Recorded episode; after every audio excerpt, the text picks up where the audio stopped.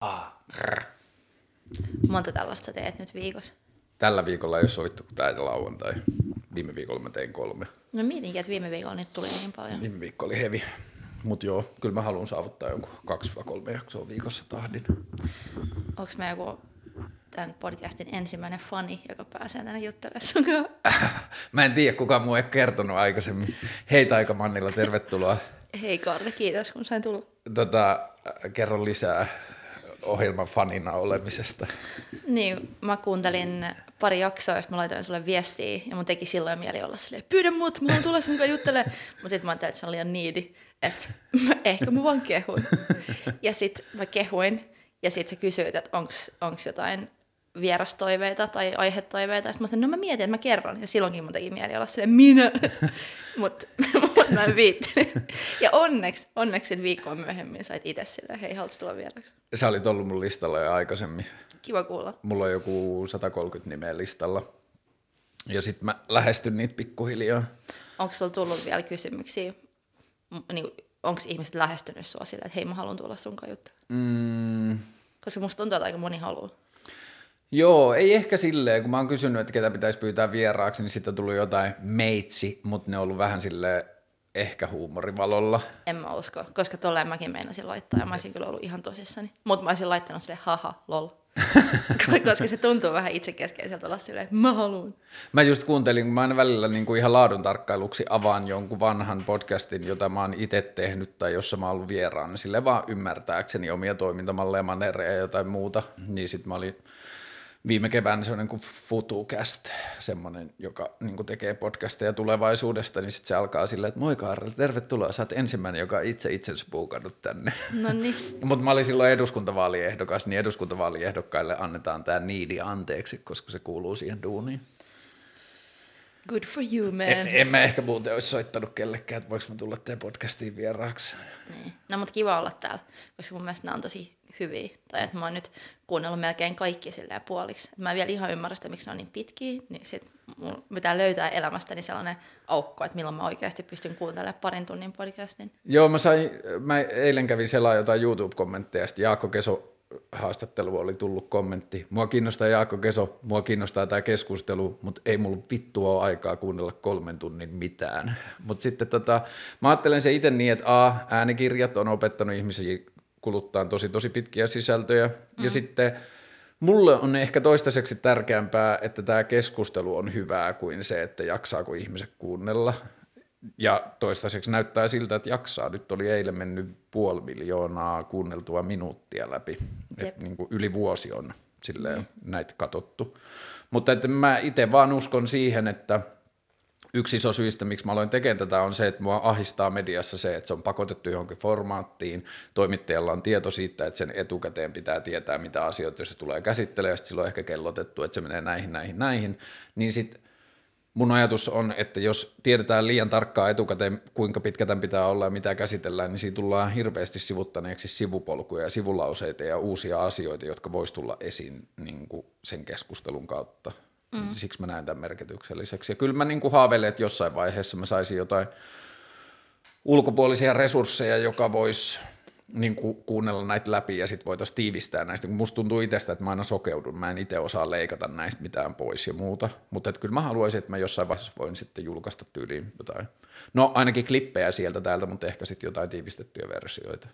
Mutta mä oon kanssa tehnyt kyllä silleen, että aina jos mä oon tehnyt podcastia, niin mä oon ekoihin jaksoihin ainakin sit pyytänyt jonkun muun leikkaa. Mm. Että on voinut itse keskittyä siihen sisältöön ja, ja sitten ei stressaa sitä, että että osaako sit käsitellä sitä omaa materiaalia. Ja sitten ajan kanssa se on muuttunut semmoiseksi, että sitten on pystynyt itse kanssa rupeaa mm. leikkaa sitä. Mutta se on ollut tosi tärkeää, että mä oon pyytänyt vaikka mun kaveri Roniaa tosi usein auttaa mua, jos on ollut jotain semmoista, mitä mä en ole itse ehkä osannut leikkaa ei ole saanut tarpeeksi vielä etäisyyttä siihen matskuun. Joo, ehkä mulla on itsellä vähän semmoinen kela, että jos mä käyn itse sitä läpi, niin sitten mä kiinnitän, en mä tiedä, outoihin. Tai että, niin kuin, että mä pelkään, että mulle kiinnostavia on sellaiset asiat, jotka ei välttämättä ole muille, että mä mieluummin otan siihen joku ulkopuolisen näkökulman, että miltä tämä sun mielestä kuulosti ja mitkä tässä oli sun mielestä kiinnostavaa ja niin edelleen. Mm. Mutta kyllä nyt kun mä oon kuunnellut näitä haastiksia tosi paljon, niin kyllä siinä huomaa, että sitten kun mennään sen tunnin yli, niin se keskustelu kanssa muuttuu mm. tai rentoutuu. Joo. Ja se, no useinhan se on silleen, että just kun asioita opitaan tehdä tekee tietyllä tavalla, niin sitten tulee joku antiteesi sen takia, että se, mitä on opittu tylsistyttää. Mm. Ehkä tämä sun podcast on vähän antiteesi, että just kaikki on oppinut tekemään semmoisia tosi tehokkaita skuuppi jotenkin tiivistettyjä asioita, ja sitten tuleekin joku tällainen. Niin tämä tuntuu silleen, että tämä on vähän semipunkki. Homma. Joo, ja sitten tietyllä tavalla mä ajattelin, kun mä aloin tekemään podcasteja, niin mulla oli alusta asti tärkeää, että, että kun mä olin tehnyt sitä ennen radioa ja sitten oli mainoskatkot ja slottia ja muuta, ja sitten mä tajusin, että hei, että jos mä teen podcastia internettiin, tai ei ole keltään pois, tässä ei ole mitään, miksi tämän pitää olla lyhyempi. Hmm. Ja sitten mä tein niitä, nyt mä en ole johonkin puolentoista vuoteen tehnyt niin kuin ennen näitä, tai mä pidin semmoisen tauon, ja siinä aikana podcastit ehkä kasvo, ja mua vähän harmittaa, tai siis en mä tiedä, onko harmittaa oikea sana, mutta mä toivon, että sitä mediaa käytetään siihen, mitä se mahdollistaa, että siinä ei ole sitä rajoitetta, että että jos podcastit menee samaan johonkin 35 minuuttiin tai sille snack size, niin sit musta se on vaan vähän niin kuin tämän formaatin laiminlyömistä tietyllä tavalla. Mutta ehkä kans mä oon, tai mä oon tehnyt nyt niin paljon erilaisia podcasteja itse ja sitten saanut aina palautteena, että editoi, editoi, editoi mm. ja että kaikki turha pois ja niin kun, mitä helpompaa ja lyhyempää, niin se, sen, sen parempi. Mm. Niin ehkä eka mua kanssa ärsytti sen takia, että sitten mä olisin, mitä, saako Kaarle tehdä näin pitkin? Keltä se on saanut luvan. niin, että tuntuu että taas kerran, taas kerran Kaarle saa tehdä mitä se haluaa. Mutta mä oon vähän sitä mieltä, että jos leikataan vaan lyhyempää ja lyhyempää ja lyhyempää tai tiiviimpää ja tämän pitää olla valmiiksi jotenkin niin kuin kompakti, niin se on mulle vähän niin kuin median ongelma tällä hetkellä, että asiat yritetään tiivistää tai pukea yksinkertaiseksi, kompakteiksi, jotenkin sille radikaaleiksi tai joksikin. Et just se Riikka Suominen, joka mulla oli perjantaina vieraan, niin se oli se johonkin Instastoriin laittanut heti tämän jälkeen viesti, että haa, että mulla oli vahva mediasuunnitelma, kun mä menin sinne, mutta jos sut laitetaan keskustelemaan kaksi tuntia, niin sun mediasuunnitelmat rapautuu, koska sä et enää niin kuin osaa pitää kiinni mistään, mitä sä olit aikaisemmin. Ja silloin oli jotain asioita, mitä se etukäteen ilmoitti, että se ei halua puhua. Ja, ja sitten sit se, otti ite, ei, kun sit se otti ne itse puheeksi kasuaalisti. Aha, mutta on tällainen ironic error, että kun sä mietit sillä, että älä mieti jääkarhuun, niin sitten niin. sit sä mietit sitä. mutta mä tajusin tänään, että sulla on, tai kun mä mietin jotenkin, me ollaan tunnettu varmaan, tai tiedetty kymmenen vuotta jostain taikista asti, en mä tiedä, tai jostain niiltä ajoilta. Siis mä muistan ekan kerran, että mä oon nähnyt sut sillä, että mä olin just aloittanut taikis graafisella suunnittelulla mm. linjalla.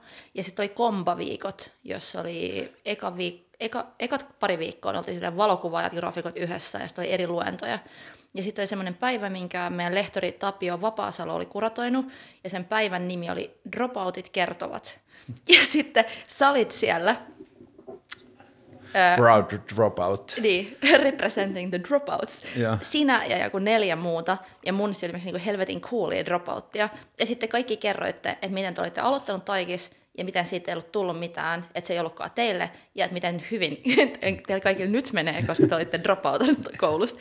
Ja mä muistan, että mä olin niin hämmentynyt, mä olin silleen, että mitä? että miksi meidän piti kuunnella tämmöistä, että että nythän just pitäisi saada semmoinen jotenkin, että pysykää stay in school. Mm.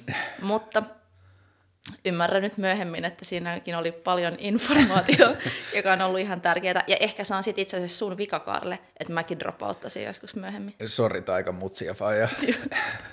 Mutta mä, mä mietin sitä, että mä olin fiiliksissä siitä, että sullahan on tosi silleen – laajan skaalan kokemus mediasta ja sen kehittymisestä. Et mä tajusin sen, että sä oot ollut aikakauslehdessä töissä, sä oot ollut trendissä, sit sä oot ollut tässä podcast-kulttuurissa, sä oot ollut radiosuunnissa, mutta sit sä oot nähnyt myös tosi läheltä oman kautta, mutta myös sun ystävien ja työn kautta muuten koko ton vaikuttajakulttuurin syntymiseen muutoksen.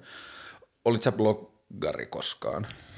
En oikeastaan. Mulla on ollut jotain, jotain blogeja, ja mä oon vähän huono poistaa mun jälkiä internetistä, hmm. niin mulla on ne kaikki nollat blogit jossain vielä, mutta, mutta ne oli aina sellaisia semitaideprojekteja.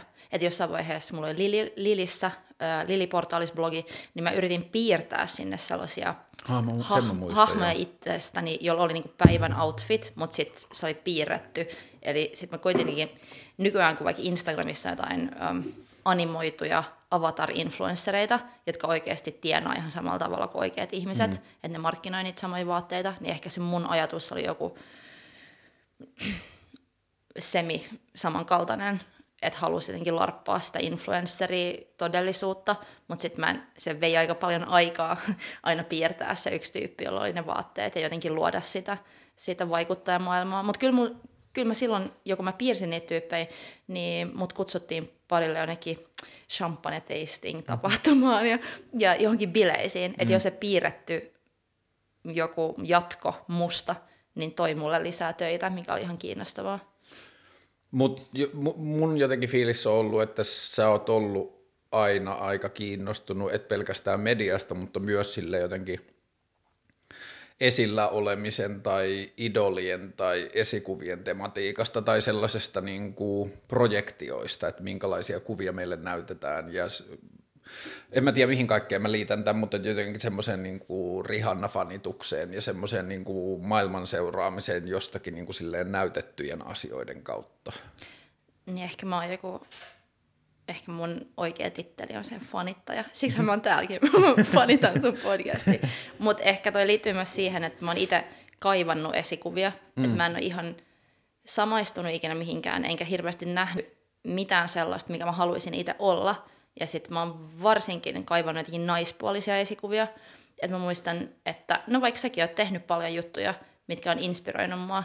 Ja sitten mä oon joskus ollut se, että on hämmentävää, että miksi kaikki mun idolit on niin miehiä, että miksi ei kukaan naispuolinen tee niitä juttuja, mitä vaikka, no mä oon fanittanut sua tai sun tekemisiä seurannut tosi paljon. Daniel Palillo oli toinen, kenen juttuja mä oon seurannut. Paperi T, jossain vaiheessa mä niin ärsytti kaikki, mitä se teki, koska mä olisin, että mä haluan tehdä kuin kaikki saman. Mutta sitten sit, sit jotenkin koko ajan kipuillut sen kanssa, että missä on ne naiset, ketä, ketä mä haluaisin olla. Ja kyllä niitäkin on sitten löytynyt. Ehkä mäkin olen ollut jossain vaiheessa parikymppisenä varsinkin vähän sokea naisille jotenkin. Hmm. Joo, kun mun ehkä biifi tietyllä tavalla esikuvien ja varsinkin viime vuosina mun esimerkiksi niin kuin jotenkin monarkiavastaisuus on kasvanut tosi paljon, että kun mä näen, tai mä jossain vaiheessa havahduin siihen, varmaan silloin kun mä pääsin ensimmäistä kertaa tekemään jotenkin toimittaja-asioita ja pääsin enemmän ja enemmän tapaamaan ihmisiä, joita mä olin vaan nähnyt tarinoiden kautta, että mä en ollut ikinä tavannut niitä, mulla oli vaan se joku mediakuva tai mulla oli esitetty niistä joku käsitys. Ja sitten yksi kerrallaan, kun mä tapasin ne, niin siitä kuoli se kaikki niin kuin semmoinen glamour tai se joku esikuvallisuus, että nämä on tavallisia tyyppejä, jotka on ajautunut erilaisiin, erikoisiin positioihin. Mm. Ja sitten mulle se on jotenkin näyttäytynyt se ajatus ide, niin kuin idoleista tai esikuvista, ei sillä, niin kuin mullakin on hirveästi ihmisiä, jotka on inspiroinut mua, mutta että se idolointi tai esikuvien esittäminen, niin se voi muuttua myös semmoiseksi niin kuin tietyllä tavalla karsinaksi siitä, että se mitä mä voin olla on joku yhdistelmä muiden ihmisten näyttämiä niin kuin mahdollisuuksia siitä, mitä voi olla. Kyllä. Että niin kuin esimerkiksi sun tapauksessa, niin en mä tiedä, koet sä itse sitä niin, mutta ulkopuolisen silmin, niin vaikka sulla olisi ollut sitä idoligeimiä, niin sun tekemisessä on kuitenkin ollut, että sä oot hakenut niitä omia, mitkä on niitä aika mannilla suuntia, että sun ei tarvi nähdä sitä, että joku muu tekee jotain ensin, vaan sä voit mitä ikinä ehdottaa Flowhun Pink Space, että on tämmöinen tila, joka juhlistaa tyttöyttä ja sitten sinne kerätään kaikkia asioita, niin kun mä ajattelen se jotenkin niin, että meidän ihmisten tärkein tehtävä on vaan tutkia, mikä kaikki on mahdollista, synnyttää uusia niin kuin esimerkkejä, uusia mahdollisuuksia ja se, että jos mä teen vaikka tätä podcastia, tai mä en halua puhua ehkä tästä podcastina, tämä on keskusteluohjelma, jonka voi kuunnella myös podcastina, mutta Sorry. Et, ei, siis mä itse sekoitan sen kanssa myös, mutta et mä ajattelen, että tämä on siksi keskusteluohjelma, koska mä itse tykkään siitä kuvasta keskustelun yhteydessä tosi paljon, että mä saan irti niin kuin ihmisten eleet ja ilmeet ja sellaiset. Mutta on myös vähän stressaavaa, mä jouduin meikkaa sen takia. Jos taisi ollut pelkästään vaan ääniroita, niin, niin voisin voida tulla tänne yökkärissä paljon nopeammin. Mäkin jouduin meikkaan. Ja Mutta että se, että mulle tärkein juttu tässä ei välttämättä edes ole se, että kuinka paljon näitä kuunnellaan tai kuinka paljon nämä saa huomiota, vaan ehkä vielä tärkeämmältä tuntuu se, että tämä inspiroisi ihmisiä siitä, että mitä tahansa voi tehdä, joka tuntuu itselle oikealta. Mm. Että joo, tämä on varmaan tosi monen mielestä liian pitkä, mutta mulla on fiilis siitä, että pitkille keskusteluille on tarvetta. Että meillä on paljon keskusteluja, joita me ei käydä, jos ei vaan silleen jauheta, jauheta, jauheta, että sitten rohjetaan tai löydetään ne polut tarpeeksi pitkälle siitä, että ai niin, tämäkin on kulma, joka tästä aiheesta pitää keskustella. No me ehkä tehdään vähän eri lähtökohdista asioita. Musta mm. tuntuu, että, että kaikki mitä mä teen on jostain, että jo mua kiinnostaa tosi paljon erilaiset ihmiset ja eri tavat olla ja mikä on mahdollista, mutta mä oon jotenkin viime aikoina todennut, että kaikki maailmat, mitä mä koitan rakentaa, niin on jonkinlaista, kaikki on jonkinlaista eskapismia oikeasti mm. vaan. Että mä koitan jotenkin koko ajan paeta itseäni, ja sitten mä koitan rakentaa sellaisia maa, maailmoja, missä jotenkin olisi helpompaa, missä mun jotenkin olisi helpompi olla. Että mä teen kyllä kaiken tosi oikeastaan aika itsekeskeisestä lähtökohdasta. Pa- pakenet sä itseäsi vai sitä maailmaa, jossa sä elät? No molempia. Mutta et, et mun mielestä on aina ollut niin vaikea jotenkin olla olemassa ja sitten, että ei kuulu mihinkään ja ei sovi mihinkään. Ja tosi pitkään mä koitin vaan löytää jotain ihmisryhmiä, mihin mä kuuluisin. Mm. Että mä ootin, että missä vaiheessa mä löydän ne niin mun tyypit, että joku asia klikkaa yhtäkkiä kaikki alkaa tuntua helpolta. Ja nyt mä täytän parin viikon päästä 32 ja sitä ei ole vieläkään tapahtunut ja sitten alkaa se, että, uh, että ehkä mä en sit sovi mihinkään. ehkä, ehkä mä en niin kuin, ehkä mä en vaan kuulu mihinkään tiettyyn ryhmään, ja sit se on se, on se mun motivaatio, ko- koittaa jotenkin rakentaa sellaisia uusia todellisuuksia, missä mä voin olla olemassa jotenkin paremmin. Ja mä, siis kiva, jos se vaikuttaa tuolta, että mä uskallan tehdä jotain asioita, mitä muut ei ole tehnyt, mutta se ei kyllä tunnu mun mielestä mitenkään rohkealta, vaan se tuntuu koko ajan siltä, että on sellainen paniikki päällä, että jotenkin koittaa vaan löytää jonkun tavan olla.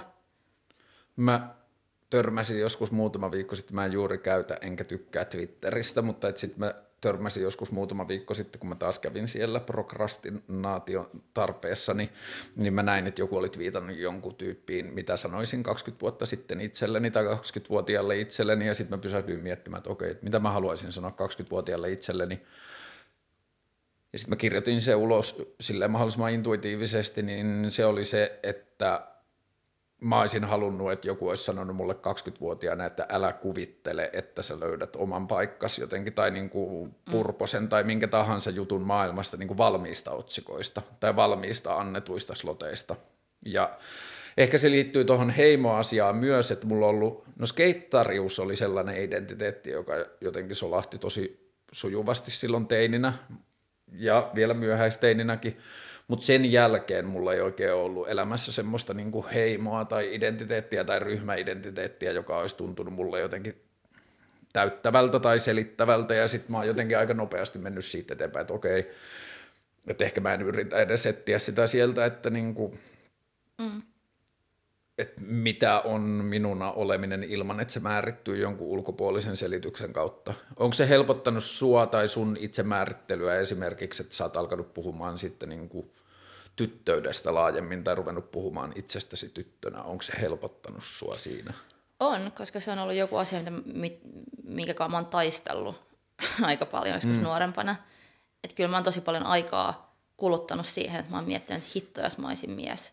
Että koko ajan jotenkin koko ajan jotenkin turhautunut siitä, että tuntuu, että törmää sellaisiin lasiseiniin koko ajan sen mm. takia, että on tyttö. Ja sitten romantisoinut sitä ajatusta, että kaikki olisi niin paljon helpompaa. Mä en olisi näin ärsyttävää, jos mä olisin mies. Mulla olisi paljon, paljon hauskempaa, mä bailaisin paljon enemmän ja olisin jotenkin chillimpi tyyppi. Ja itse asiassa just me nähtiin sunkin Johannes Ekholmin Planet Fun Fun-kirjan julkkareiden jatkoa mm. Jackis viime torstaina. Ja sitten sit, no mä moikka, yritin yritin onnitella Johannesta ja olla sille hyvä ihminen, olla se hei, hienoa, että se on tullut kirja ulos. Mutta Johannes kuuluu myös vähän semmoisiin miestekijöihin, jotka onnistuu provosoimaan mua sille nollasta sataan sekunnissa. Niin sitten mä onnittelin sitä sinne uudesta kirjasta, ja sitten se vastasi silleen, että hei kiitti, että jos sä saat sen haltuun, niin mä voin nimmaroida sen. Ja sitten, jos nainen olisi sanonut mulle ton, niin mä olisin ollut ihan fine. Mm. Sen mä olisin vaan että joo todellakin, mutta koska se oli silleen miestaiteilija ja Johannes, niin mä niinku suutuin heti. Mä ja sitten mä en pystynyt yhtään hillitsemään itseäni. Mä olin silleen, Aah! ja sitten sanoin jotain tyhmiä kommentteja, ja sitten mä oon nyt miettinyt sitä viikon, koska mä olin miksi mä oon tollanen.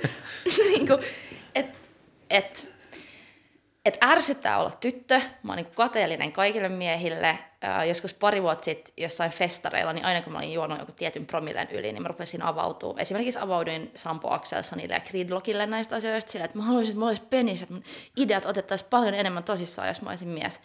Niin kuin toi on se lähtökohta, mm. missä mä koko ajan pusken.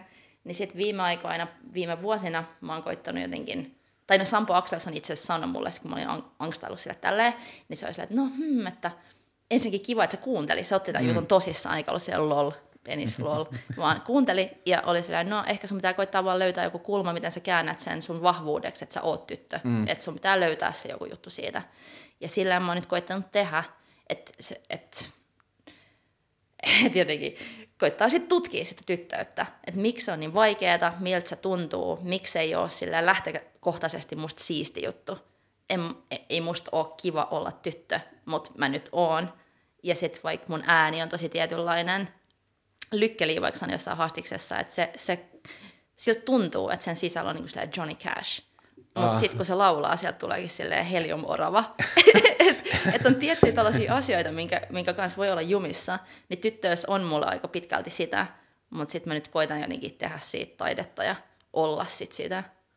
Se on varmaan yksi isoimmista asioista, mitä niin kuin uuden feminismin aalto tai uusi feministinen keskustelu on avannut mulle, on se, en mä tiedä, onko mä oppinut sitä sen paremmin sanottamaan tai jotenkin ymmärtänyt sitä syvemmin, mutta mä oon viime vuosien aikana pystynyt paremmin jotenkin, en mä tiedä voiko sanoa samaistua, mutta jotenkin paremmin näkemään sitä, että minkälaisia asioita liittyy tytöstä naiseksi kasvamiseen tai tytöstä niin kuin varhaisaikuisuuteen kasvamiseen suhteessa niin kuin siihen miehen kehikkoon ja just kaikki toi, niin kuin, että miten ideat otetaan vastaan, minkälaista tilaa annetaan ja bla bla bla. Ja se, että mulle on jotenkin myös ehkä mun näkemys tai kokemus liittyy vähän siihen, että ei se ole pelkästään toksista maskuliinisuutta, vaan se on se kulttuuri, johon myös naiset osallistuu itse. Niin kuin siis semmoinen vallitseva yhteisöllinen kulttuuri, jossa vuosisatojen ja vuosikymmenien aikana niin kuin miehille on annettu vain erilainen rooli siinä keskustelussa. Ja mm. se, että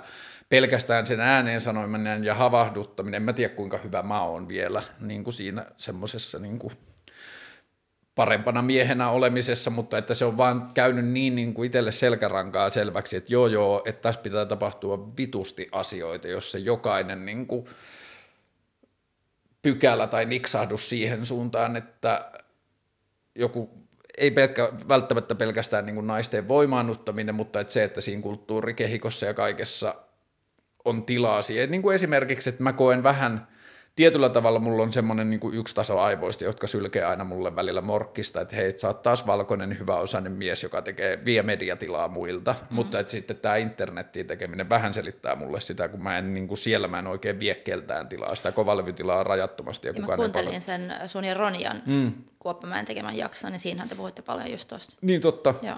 joo. Mutta että se niin kuin, kun tämä on niin tämä beefien ja siis silleen jotenkin vastakkaisten argumenttien kulttuuri, että niin moni mies on kokenut jotenkin tehtäväkseen alkaa nillittää tai mussuttaa vastaan, kun tästä asiasta on puhuttu, että miten naiset näkyy tai näytetään tai annetaan tilaa mediassa tai julkisessa keskustelussa tai miten naisiin suhtaudutaan tai minkälaista niin piiloväheksymistä tai kaikkea muuta on, niin sitten se, en mä tiedä, se on tehnyt välillä niin oman position – varsinkin jotenkin miesten keskustelussa vähän vaikeaksi, että, että kun mulla on ollut välillä jotenkin allergisoivaa esimerkiksi, ehkä se on helpottunut nyt vaan taas viimeiset kaksi vuotta, mutta mulla oli jossain vaiheessa pitkää allergisoivaa keskustella itseäni feministiksi, koska feminismiin liitettiin paljon sellaista, ei se ollut ehkä sisältöä, mutta keskustelun henkeä, joka oli mulle vaikea. Just sitä semmoista, niin kuin, että – rentofeministiryhmästä saa kolmannesta viestistä potkut, jos ei tiedä oikeita termejä tai niin edelleen, että siihen tuli niin semmoinen niin mittatikut siitä, että miten ollaan hyvä feministi. Ja sitten esimerkiksi, jos mä oon jutellut mun lasten kanssa niin kuin sukupuolista tai sukupuolien roolista, niin mä en, multa ei tule luonnollisesti sana feminismi, vaikka mä puhun ihan samasta asiasta niiden kanssa. Mm. Ja, ja, ja se niin kuin, ehkä tämä liittyy myös mun osalta paljon siihen, että musta tuntuu edelleen vaikealta kutsua itseäni mieheksi, että mä kutsun aina itseäni pojaksi. Ja sen takia mä oon bondannut just ton sun tyttöjutun kanssa usein, koska mä kirjoitin se joskus itselle ylös, että mun sukupuoli ei ole mies vaan poika. Että se tuntuu paljon jotenkin tutummalta ja paljon enemmän tilaa antavalta ja jotain muuta. Mä oon kirjoittanut tuon saman, mutta sitten ollut se, että mä oon princess. Että se, on, se on sun sukupuoli. Se on mun, niin gender. Milloin mm. sä havahduit siihen? Onko tämä ollut niinku lapsesta asti sulla mukana se ajatus siitä, että pojilla on helpompaa tai pojilla on jotain asioita enemmän, mitä sä kaipaisit? Muitakin kuin penis? No, ehkä, ehkä mun faija olisi halunnut pojan, mä en mm. tiedä, mutta mä olin meidän perheen ensimmäinen lapsi ja sitten me tehtiin tosi paljon mun faijan kanssa juttuja yhdessä, niin urheiltiin ja, ja se opetti mut lukea tietynlaisia juttuja ja jotenkin, niin ehkä sieltä tuli sellaista kasvatusta sillä että, että mua ei kohdeltu mitenkään sille tyttömäisesti. Mm.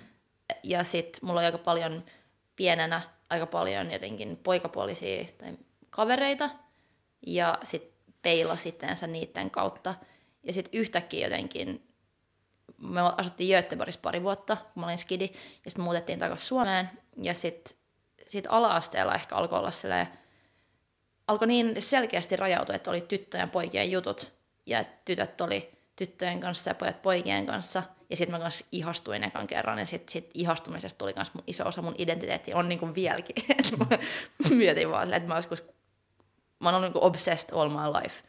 Mä, mä oon myös obsessed mun Lykke fanituksen kanssa, mä tiedän, mutta mä, just kun mä tein researchia yhtä projektia varten, niin mä menin tsekkaamaan Lykkeliin Instaan, ja sitten mä huvittiin, että silloin ennen lukenut uh, wannabe poet tai hobby poet sen mm. Instabiossa, niin nyt siellä luki Love Addict. Ja mä oon se A Sign of the Times, että musta tuntuu myös, että mä oon ollut siellä jo ala lähtien Love Addict, mutta sitten kanssa se, kun ihastui poikiin. Tai jotenkin meidän rakentui sellainen niin kultti tietyistä pojista jo ala-asteella.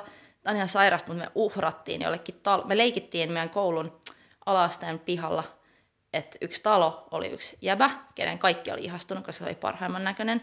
Ja sitten me uhrat, me oltiin kaikki jonossa, ja me uhrattiin sen talon seinälle käpyjä, jotka oli rakkauslahjoja. wow. niin kuin, Paljon te olette ollut, minkä ikäisiä? Just joku 90, kahdeksan ehkä, mutta siis just pre, ei, ei ole vielä teini, mm. mä oon vasta sitä lapsuutta vielä. Ja jo silloin mä oon jotenkin ollut se, että okei, että pojat on hienoit mitä on, ja mä vaan ihastun niihin, mä haluan ja just, että mä en ehkä tiedä, halusinko mä silloinkin olla ne vai halusinko mä niitä, en, mm. en tiedä, mutta jotenkin niissä oli jotain niin hienoa ja paljon hienompaa kuin tytöissä jotenkin.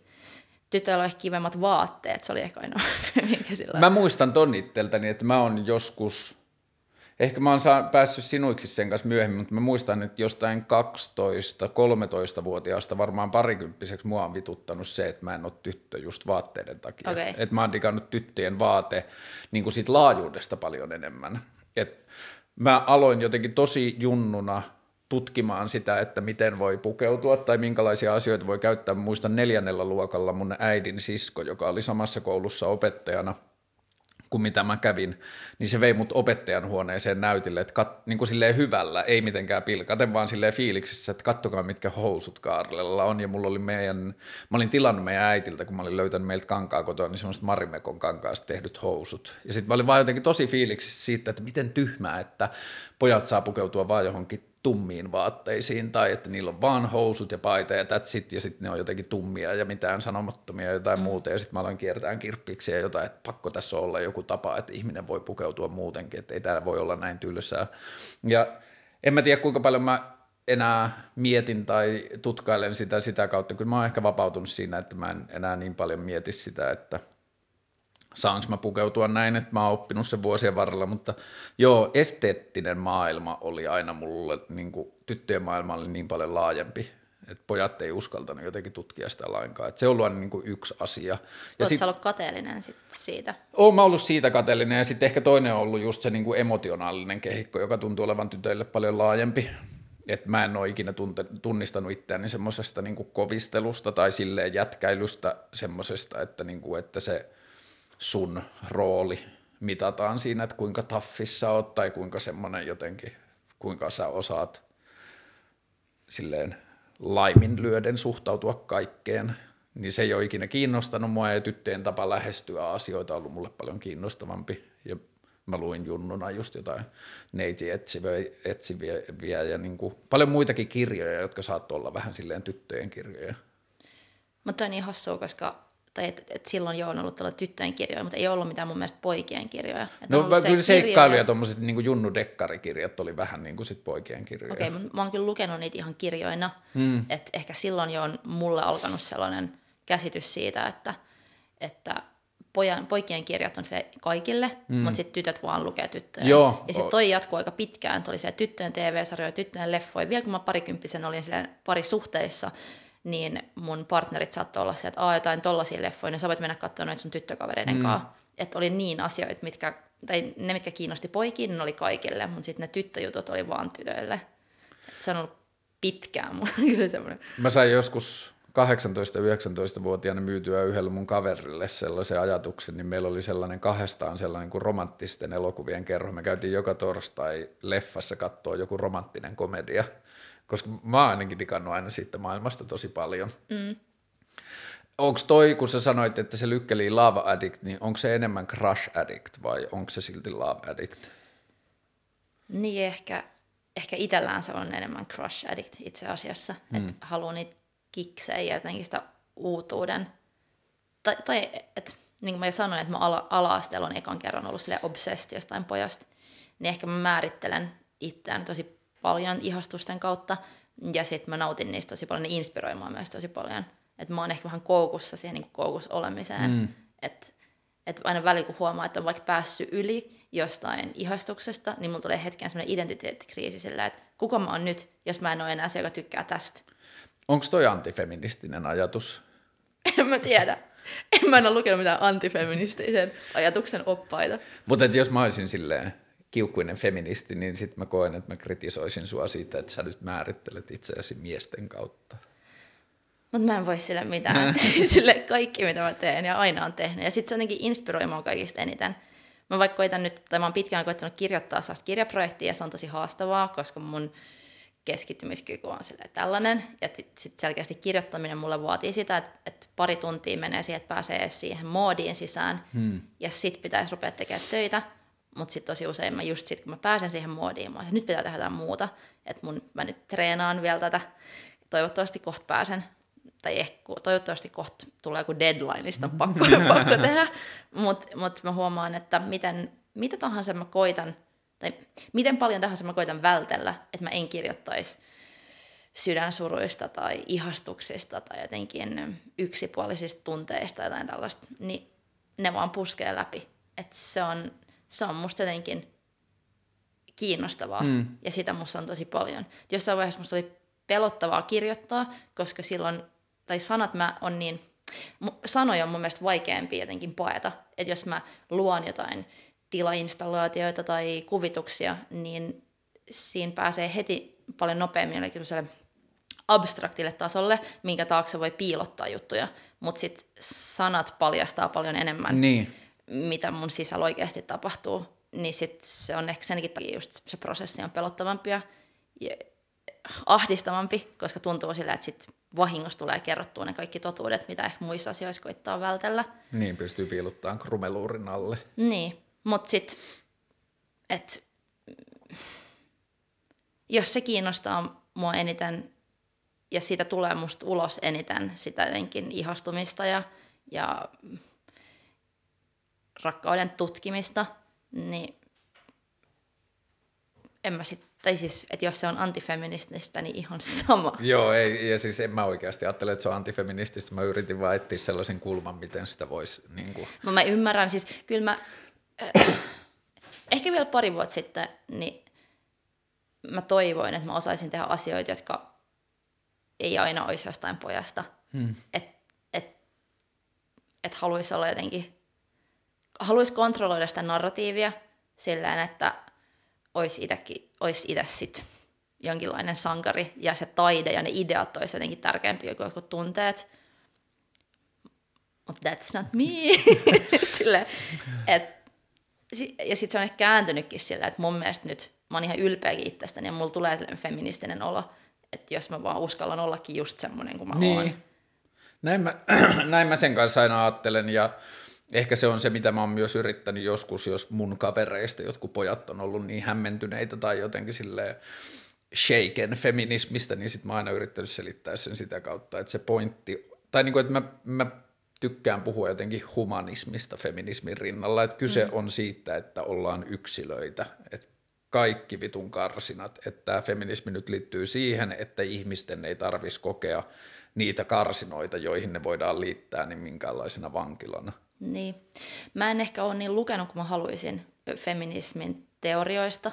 Ei se voi olla siitä kiinni, ei, että sun on siis, pakko tietää kaikki. Ei tietenkään, mm. mutta vaikka mä rakastan Mia Haglundin ja Taija Roihan omaa luokkaa podcastia, ja tuntuu siltä, kun mä kuuntelen niiden podcastia, että koska niillä on niin paljon akateemista tietoa, ja ne tutkii ja lukee niin paljon, ja on vaikka poliittisesti aktiivisia, niin sieltä mä saan niin paljon tai, tai ne osaa selkeyttää tiettyjä ajatuksia ja ideoita niin hyvin ja osaa keskustella niistä silleen, kun mä ehkä haluaisin, hmm. mutta mut mä, en, mä en elä siinä akateemisessa maailmassa samalla tavalla, että ehkä mä haluaisin nyt, kun sä esität tällaisia kysymyksiä ja puhut feminismistä, niin mä haluaisin pystyä jotenkin girls playnaa sulle sellaisella akateemisella tasolla.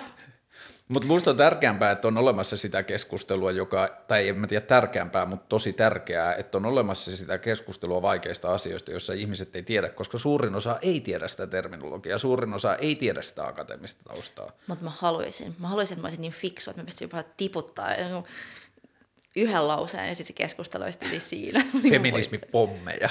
niin. Mutta toinen asia, mikä mua kiinnostaa, tai on tuntunut silleen myös siistiltä, mutta että jos puhutaan tästä, että sä ajattelet itseäsi vähän niin kuin tyttönä tai sä dikkaat sitten tyttökehikosta ja mulla on sama fiilis pojasta, niin mä ajattelen, että tyttö-poikamaailma suhtautuu tyttöjen ja poikien väliseen suhteeseen paljon kiinnostavammin kuin mies-naismaailma miesten ja naisten välisiin suhteisiin. Anne, joku esimerkki?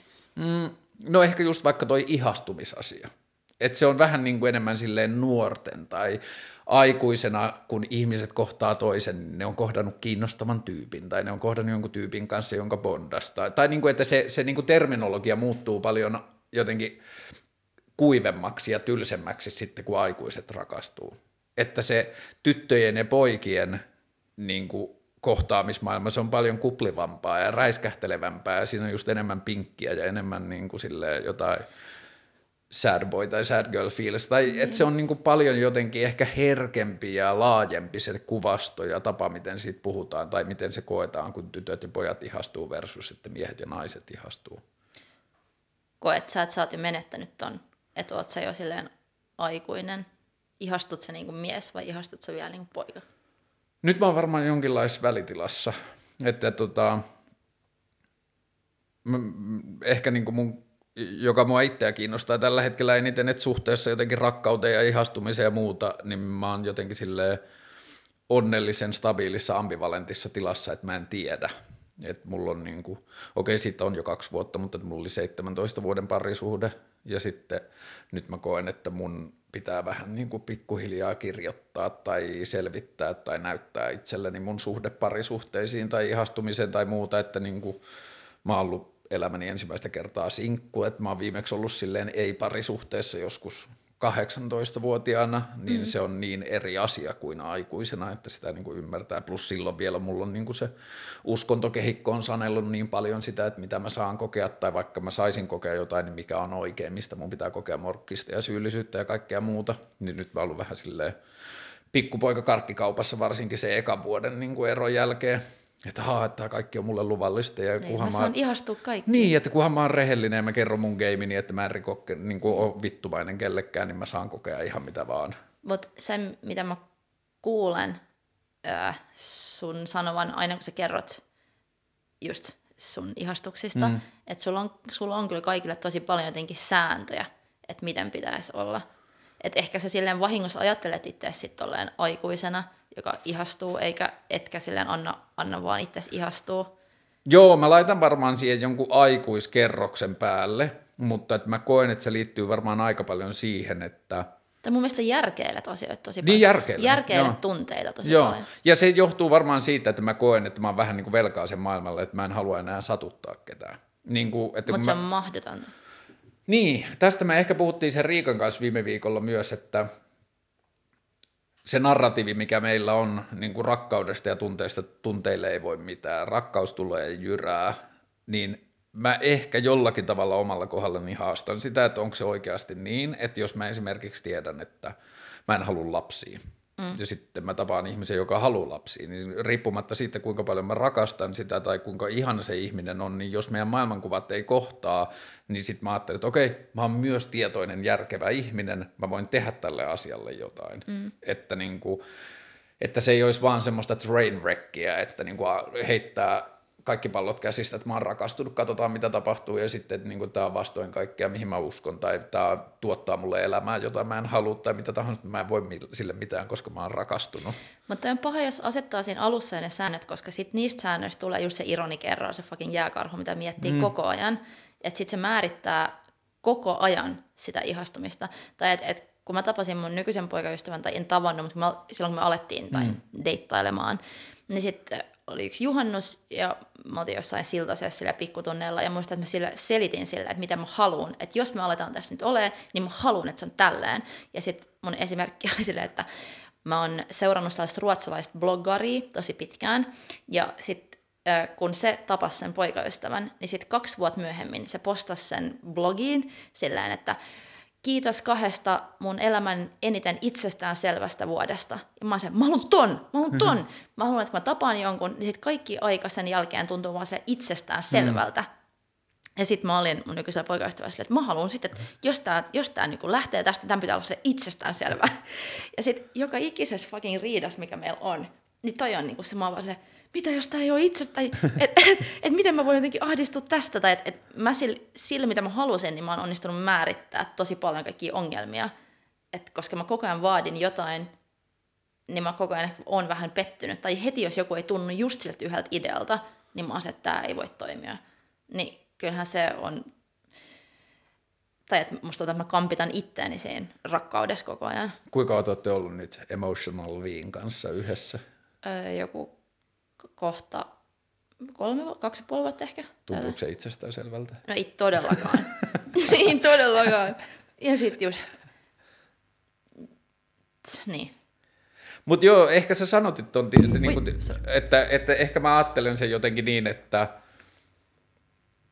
mä, niin kuin jos puhutaan rakkaudesta tai ihmisten välisestä kohtaamisesta, joka ylittää joku ystävyyden rajat, niin ehkä mä ideaalitasolla – haluan ja koen parhaaksi just sen niin kuin tyttöpoikatason, mutta sitten mä vaan jostain niin kuin semmoista velvollisuuden tunteesta maailmaa kohtaa tuon siihen semmoisen niin kuin aikuistason päälle.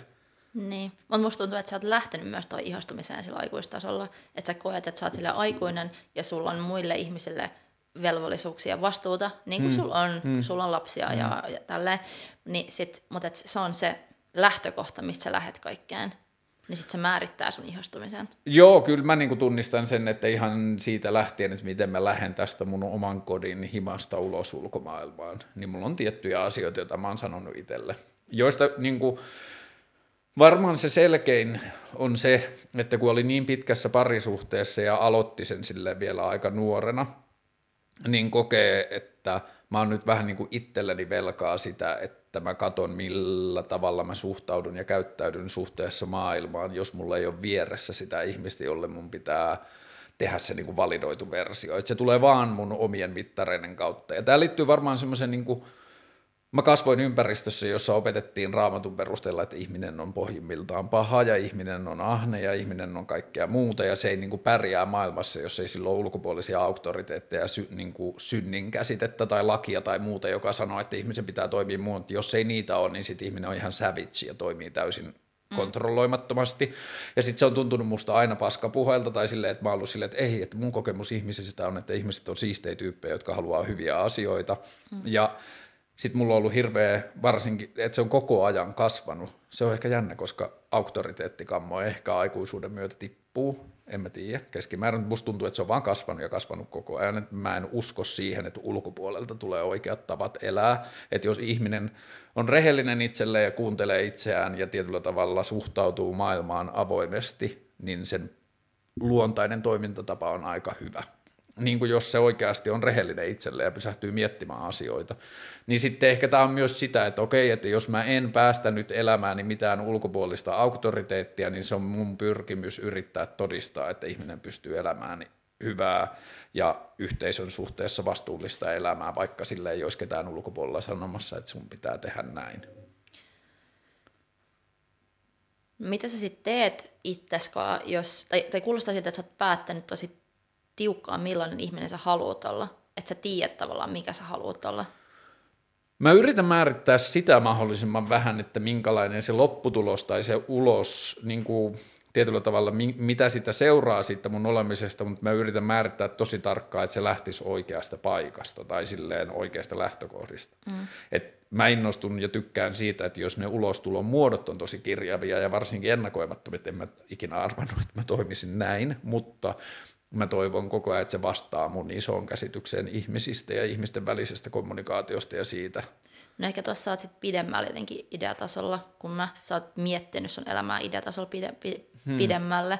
Tai että ainoa idea, mistä mä oon varma, ö, on, että, ja tämä tajusin joskus pari vuotta sitten, että paskin fiilis, mikä mulle tulee, on silloin, kun joku ottaa enemmän kuin antaa.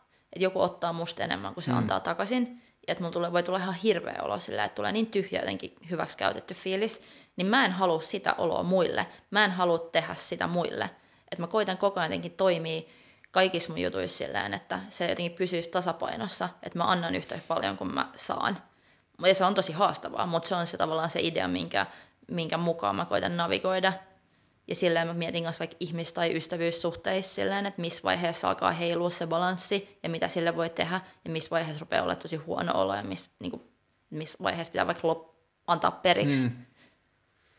Joo, jos mun pitäisi määrittää paskinolo, niin kyllä mulla tulee ehkä paskinolo siitä, että joku muu kokee, että mä oon kusipäästä kohtaan. Joka ehkä vähän liittyy tuohon samaan, mutta että se, mä yritän ehkä miettiä sitä, niin kuin sitä kautta, että okei, ja tämä on varmaan vähän niin kuin raukkistapa tällä hetkellä myös, että mä oon niin peloissani siitä, että kukaan ei kokisi mua kusipääksi, niin mä ehkä saatan tietyllä tavalla jättää myös ihmisiä kauemmaksi sen takia, että mä vaan loukkaisi niitä. Pel- pelottaako sä, joku se Karle Hurtig is cancelled?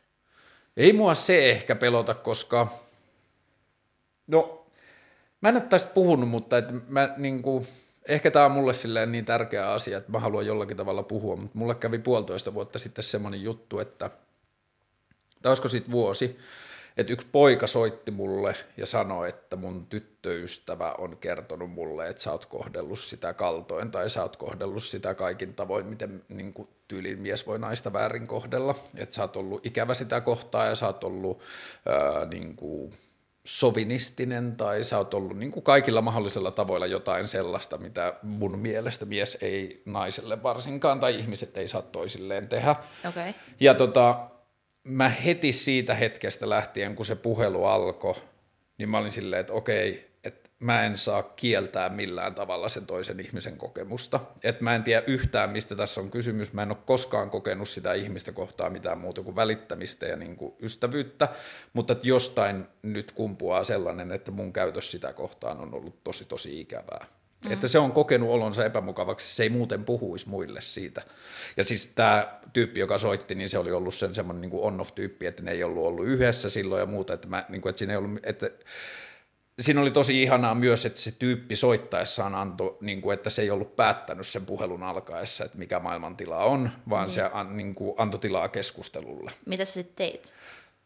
Ähm, siinä tilanteessa No mä keskustelin ensin sen kanssa ja se kertoi, että mitä niin kuin mun kerrottiin toimineen ja mä kerroin oman versioni siitä, että, niin kuin, että miten mä oon kokenut sen tilanteen, mutta sitten heti mä sanoin, että mä haluan, että se ihminen kokee, että mä oon niin kuin avoin tai valmis tai, tai niin kuin, että mä annan sille tilaa tai parhaan mahdollisen niin kuin tavan käsitellä sitä asiaa, että voitko please soittaa, että jos siis yhtään tuntuu hyvältä, että se soittaa mulle tai pyytää mut kahville tai muuta, että mä haluan antaa sille mahdollisuuden, että se pystyy jollakin tavalla purkamaan sen asian. Okay. Si- siihen liittyy sellainen, niin kuin, ja ehkä tämä liittyy tähän sun kysymykseen cancelled-kulttuurista, se, että tämän puhelun, tai sen alkuperäisen tapaamisen ja tämän puhelun välissä mun ja sen ihmisen välillä oli ollut keskustelua, josta jotenkin, no, siitä on niin kuin siitä keskustelusta on screenshotteja. Mä niin kuin yhden ystävän niin kuin tytön kanssa mä näytin silleen, että hei, että miten sä luet nämä keskustelut, mitkä on tapahtunut tämän tapaamisen ja tämän puhelun välillä, niin siellä oli niin paljon semmoisia yksittäisiä selkeitä signaaleja, että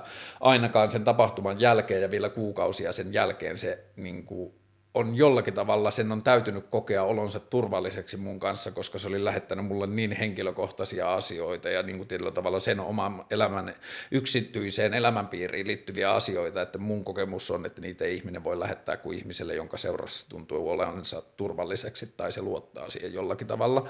Ja sitten ehkä mulle niin kuin se ensimmäinen askel oli, että okei, että mun pitää katsoa itseäni peiliin ja tarkkailla sitä, että onko mä koskaan kokenut sitä ihmistä kohtaa tai ketään muuta ihmistä kohtaan niin kuin tunteita tai voimia tai ajatuksia, jotka sais mut käyttäytymään niin kuin ikävästi tai jotenkin valtaa käyttäen tai miten tahansa sitä ihmistä kohtaa. Ja sitten mä niin kuin pystyin olla ensin, että okei, että ihan sama mitä tästä seuraa, että vaikka tästä tulisi joku julkinen asia ja mun koko elämä ja ammatillinen ura ja kaikki, mitä ikinä, mitä mä haluan tehdä, niin kaatuisi ja mä en ikinä pääsisi, niin kuin vois puhua omalla nimelläni missään tai mitä tahansa, niin ainakin mä tiedän sen, että mä en ole halunnut niin kuin, satuttaa sitä ihmistä. Mm. Että mä voin olla safeissa sen kanssa, että ihan sama mitä mulle seuraa tästä, niin mä voin nukkua yöni hyvin siitä, että mä en ole halunnut satuttaa sitä ihmistä ja päinvastoin. Mä pidän sitä ihmisestä ja mä arvostan sitä niin, ihmistä. Niin okei, okay. mulla on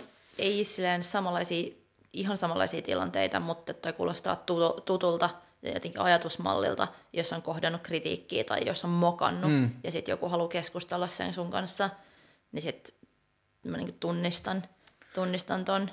Vaikka sitten ei ikinä tullut mitään, niin mä käytin tosi paljon aikaa siihen, että mä niin kuin tutustuin maailmalta ja jotenkin yleisesti niin kuin MeToo-keskusteluun laajemmin ja kaikkeen siihen, että mä kävin läpi ihmisten niin kuin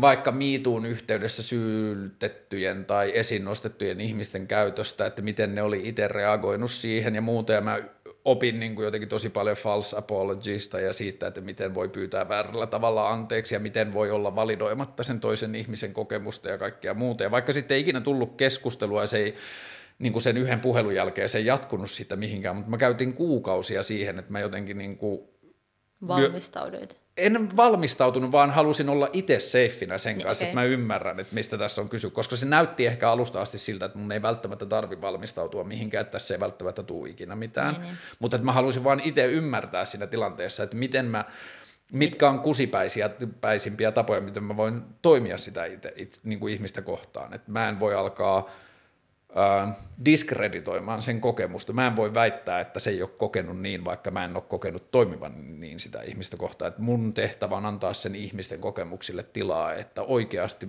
että mä en ole tarpeeksi fiksu ihminen ymmärtää, etteikö mun käytös jotain toista ihmistä kohtaa voi olla loukkaavaa. Mm. Ja mun täytyy ymmärtää se ja antaa siihen tilaa. Ne kuulostaa, kuulostaa silleen hyvältä tavalla, tai että et selkeästi että sä oot tehnyt ton itsestäkin myös, että sä oot voinut niinku elää itseskaan, jotta sä oot jotenkin, no just voinut nukkua. Mm. Joo, ja oli se kyllä tosi tosi kuumottavaa, että niinku, siinä on niinku sitten ollut myös sellaisia, että vaikka mä oon jotenkin viimeisen kahden vuoden aikana kohdannut paljon ihmisiä, kohdannut paljon ihmisiä myös sille jotenkin romanttisissa tai jossain niin kuin deittailun merkeissä, niin se on ollut ainoa hetki tai ainoa ihminen tai ainoa instanssi, josta mä oon kuullut mitään vastaavaa tai saanut mitään sellaista palautetta, että mä olisin toiminut ihmis, niin kuin ikävää. Ja sitten siinä oli niin kuin muita syitä, miksi mä pystyin ajatella, että miksi tämä purkautuu tällä tavalla tai jotain muuta. Pyysit sä anteeksi? Pyysin, joo. Niin. joo. Siinä vaiheessa mä en tietenkään pystynyt pyytämään kuin sen välikäden kautta, ja mä en niin kuin, halunnut myöskään mennä sen ihmisen niin kuin, henkilökohtaisiin kommunikaatiovälineihin, koska jos se on kokenut olonsa ahistavaksi, niin sitten mä saatan olla ahistava, jos mä tuun sinne, mutta mä pyysin sitä välittämään, että, niin kuin, että mä oon superpahoillani, että, että mä oon saanut sut kokemaan olosta tai maailmassa sellaiseksi, että susta tuntuu, että mä oon tehnyt sua kohtaan väärin Mm. Että se ei ole ollut koskaan mun tarkoitus ja mä en ikinä ole halunnut sulle mitään muuta kuin hyvää, mutta että niin kuin mikä tahansa keskustelu tai kohtaaminen auttaa sua tämän asian käsittelemisessä, niin mä koen velvollisuudekseni osallistua ja antaa tilaa siihen. No toi on, toi, toi on niin iso aihe just jotenkin, tai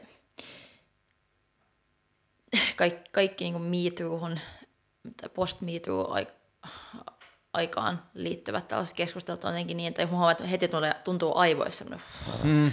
että tulee super jotenkin raskas olo, koska ne on niin usein kanssa jotenkin, no super monimutkaisia ja super vaikeita keskusteluja. Niin ja sitten super väsyttäviä keskusteluja, että ehkä mä niinku tunnistan, tai toi kuulostaa, kuulostaa hyvältä toi, että mitä sä sit oot tehnyt ton asian kanssa ja että sä oot kuunnellut, sä oot hyväksynyt sen, et, et reagoinut, reagoinut jollain defenssillä tai kieltänyt tai mm. hyökännyt vastaan tai jotain, vaan kuunnellut, pyytänyt anteeksi, koittanut jotenkin muuttua ja koittanut prosessoida pit, pidempäänkin sitä ja että sä vieläkin mietit sitä, mutta silleen, että että mä huomaan siis fyysisesti, niin mulla eikä tule se päässä raskas alasta alkaa sydämestä tuntua, koska mm. tämän niin kuin, no, MeToo-aallon jälkeen niin mä oon joutunut niin usein kanssa käydä tällaisia keskusteluja, mm poikien tai miesten kanssa, missä, on, missä oikeastaan tuntuu, että ne haluaa vain kuin synnin päästön. Mm. Että et just siellä joku tuttu, joka oli tosi julkisestikin sit joutunut, joutunut tällaisen niin kuin, keskustelun keskelle ja oli siinä se, se pahis, mm. niin sitten miten se jotenkin purkista kaikille ja oikeastaan halusi kaikilta vaan sen synnin päästön, mm. niin sitten siinä tuli ehkä itse semmoinen olo, että mä en jaksa, että, että siinä tuli se olo, että, nyt toi ihminen vaan yrittää itse saada nukuttua ja toi itse haluaa jotenkin nyt, että kaikki on sillä ja se on ok ja kaikki antaa sille uuden mahdollisuuden, niin tai mä, että, että, että tässä on niin kuin, tällaisissa tilanteissa tulee väliin sellainen olo, että miten tällaista keskustelua voisi jotenkin jatkaa rakentavasti, että miten mä voin sanoa sulle, että koska mun eka reaktio on kanssa just silleen, Karle, hyvä, ei se mitään. niin kuin, että, ja sitten samalla on silleen, oh, että et, et mitä sä haluat, että mä sanon. Joo, ja sitten niinku, toi on ehkä just ollut mulla se, että ja mä tajusin sen ehkä paremmin joskus silloin vielä aikaisemmin, kun tuli keskustelu vaikka niin kuin antirasistinen keskustelu, mm. niin siinä se oli vielä selkeämmin nähtävissä se jotenkin white guilt ja niin kuin kaikki sellainen, että valkoiset ihmiset nousivat takajaloilleen ja oli jotenkin tosi en minä ainakaan ja kaikkea muuta, niin sitten mä yritin ottaa siitä heti silleen pari askelta taaksepäin siitä keskustelusta, että a, ensinnäkään tämä ei ole mun keskustelu, siis sillä tavalla, että mun mielipiteellä ei ole juuri merkitystä tässä, mm. mutta että se, että jos mä koen sen ärsyttäväksi, että asioista puhutaan tietyllä tavalla, niin sitten mun pitää tarkastella omaa toimintaa ja omaa meininkiä siitä, että niin kuin, miksi mä koen sen ärsyttäväksi. Niin. Mutta että ehkä se helpoin oli sitten se, että A, mä en voi niin kuin sanoa jollekin muulle, että se on väärässä, kun se puhuu omasta kokemuksestaan niin, jos maailmassa. se loukkaantuu jostain, mitä sä teet, niin sä et voi kieltää sen tunteita. Niin, tai ei se välttämättä ehkä varsinkaan jossain sanotaan vaikka antirasistisessa keskustelussa, niin mä oon koskenut sen itseäni koskevaksi vain rivien välissä, että se on ollut ehkä laajemmin, että keskustelu, jossa puhutaan niin kuin kulttuurikritiikistä tai no just vaikka mansplainaus tai niin kuin white privilege-ajatukset ja muuta, niin sitten kun otti siitä askeleita taaksepäin, että pysty näkemään sen, että mistä tässä oikeasti puhutaan, ei se, että kuka puhuu, millä sanoilla, minkälaisella äänensävyllä, bla bla bla, vaan mistä tässä oikeasti on kyse, niin sen pystyy validoimaan tosi hyvin, että hei, että tässä on tosi oikeasta pointista kyse. Mm. Ja sitten mä näin varsinkin niin kuin omissa jotenkin tuttavapiireissä tai just niin kuin jäbien meiningeissä sitä, että puututtiin vaan siihen ilma, niin kuin asia, josta puhuttiin, niin puhuttiin, puututtiin siihen tapaan, jolla siitä puhuttiin, tai puututtiin siihen ihmiseen, joka siitä puhuu, eikä päästy niin kuin, että se tuntui niin tulevan omalle tontille ja oman toiminnan kritiikiksi, että ei pystytty näkemään sitä, että hei, tässä on oikea pointti. No, ehkä se on niin kuin perusinhimillinen pahe olla huono kuuntelija, mm. olla huono kuuntelemaan, että niin usein kuuntelee just niin kauan kuin jaksaa, että pääsee itse sanoa sen mm. jonkun oman jutun tai sitten keskeyttää. Ja kyllä mun ympärillä on paljon enemmän miehiä, jotka on tottunut siihen, että ne saa puhua loppuun ja että ne saa keskeyttää. Niin sitten, että jos niitä kritisoidaan tai väitetään, että nyt te olette loukannut jotain, niin sitten usein se vaan ei sovi monien mun miespuolisten ystävien ajatusmaailmaan. Tai ne on tässä parin vuoden aikana just joutunut nyt kyseenalaistaa omia mm. käsityksiään tosi paljon, ja se on tosi hyvä – et ehkä, ehkä mä vähän välillä nautin siitä, että mun ympärillä kaikki Uberbrot vähän pelkää just tota, että voiko mä viedä tilaa valkoisena miehenä ja mitä mä voin sanoa, koska vihdoin se pelko on johtanut siihen, että ne joutuu vähän kuuntelemaan. Mm. Ja sitten samalla tuntuu tosi surulliselta, että sitten se pelko hallitsee jonkinlaista keskustelukulttuuria aika paljolti ja just, että jengi pelkää kertoa vitsejä.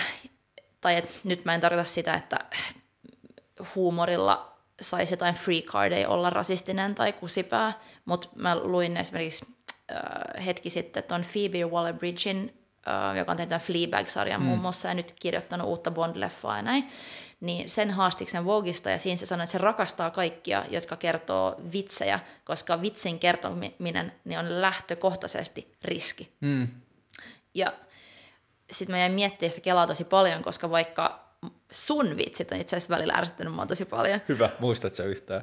No en, mutta me oltiin ton meidän ystävien Lauran ja Estran kihlajaisissa mm. Suomenlinnassa, ja sit sä olit ottanut sun pienen vihkon sinne mukaan, jossa sulla oli kaikki stand-up-keloja, että sä olit kirjoittanut sellaisia vitsejä, että sä voisit ehkä tehdä jonkun stand-up shown, ja sitten sä heitit sen, että voit ehkä siis Esra ja Lauran häissäkin esittää tämän tai jotain, ja sitten rupesit lukemaan niitä, niitä vitsejä ääneen, ja sitten ne tuntuu vaan kaikki just tosi seksistisiltä.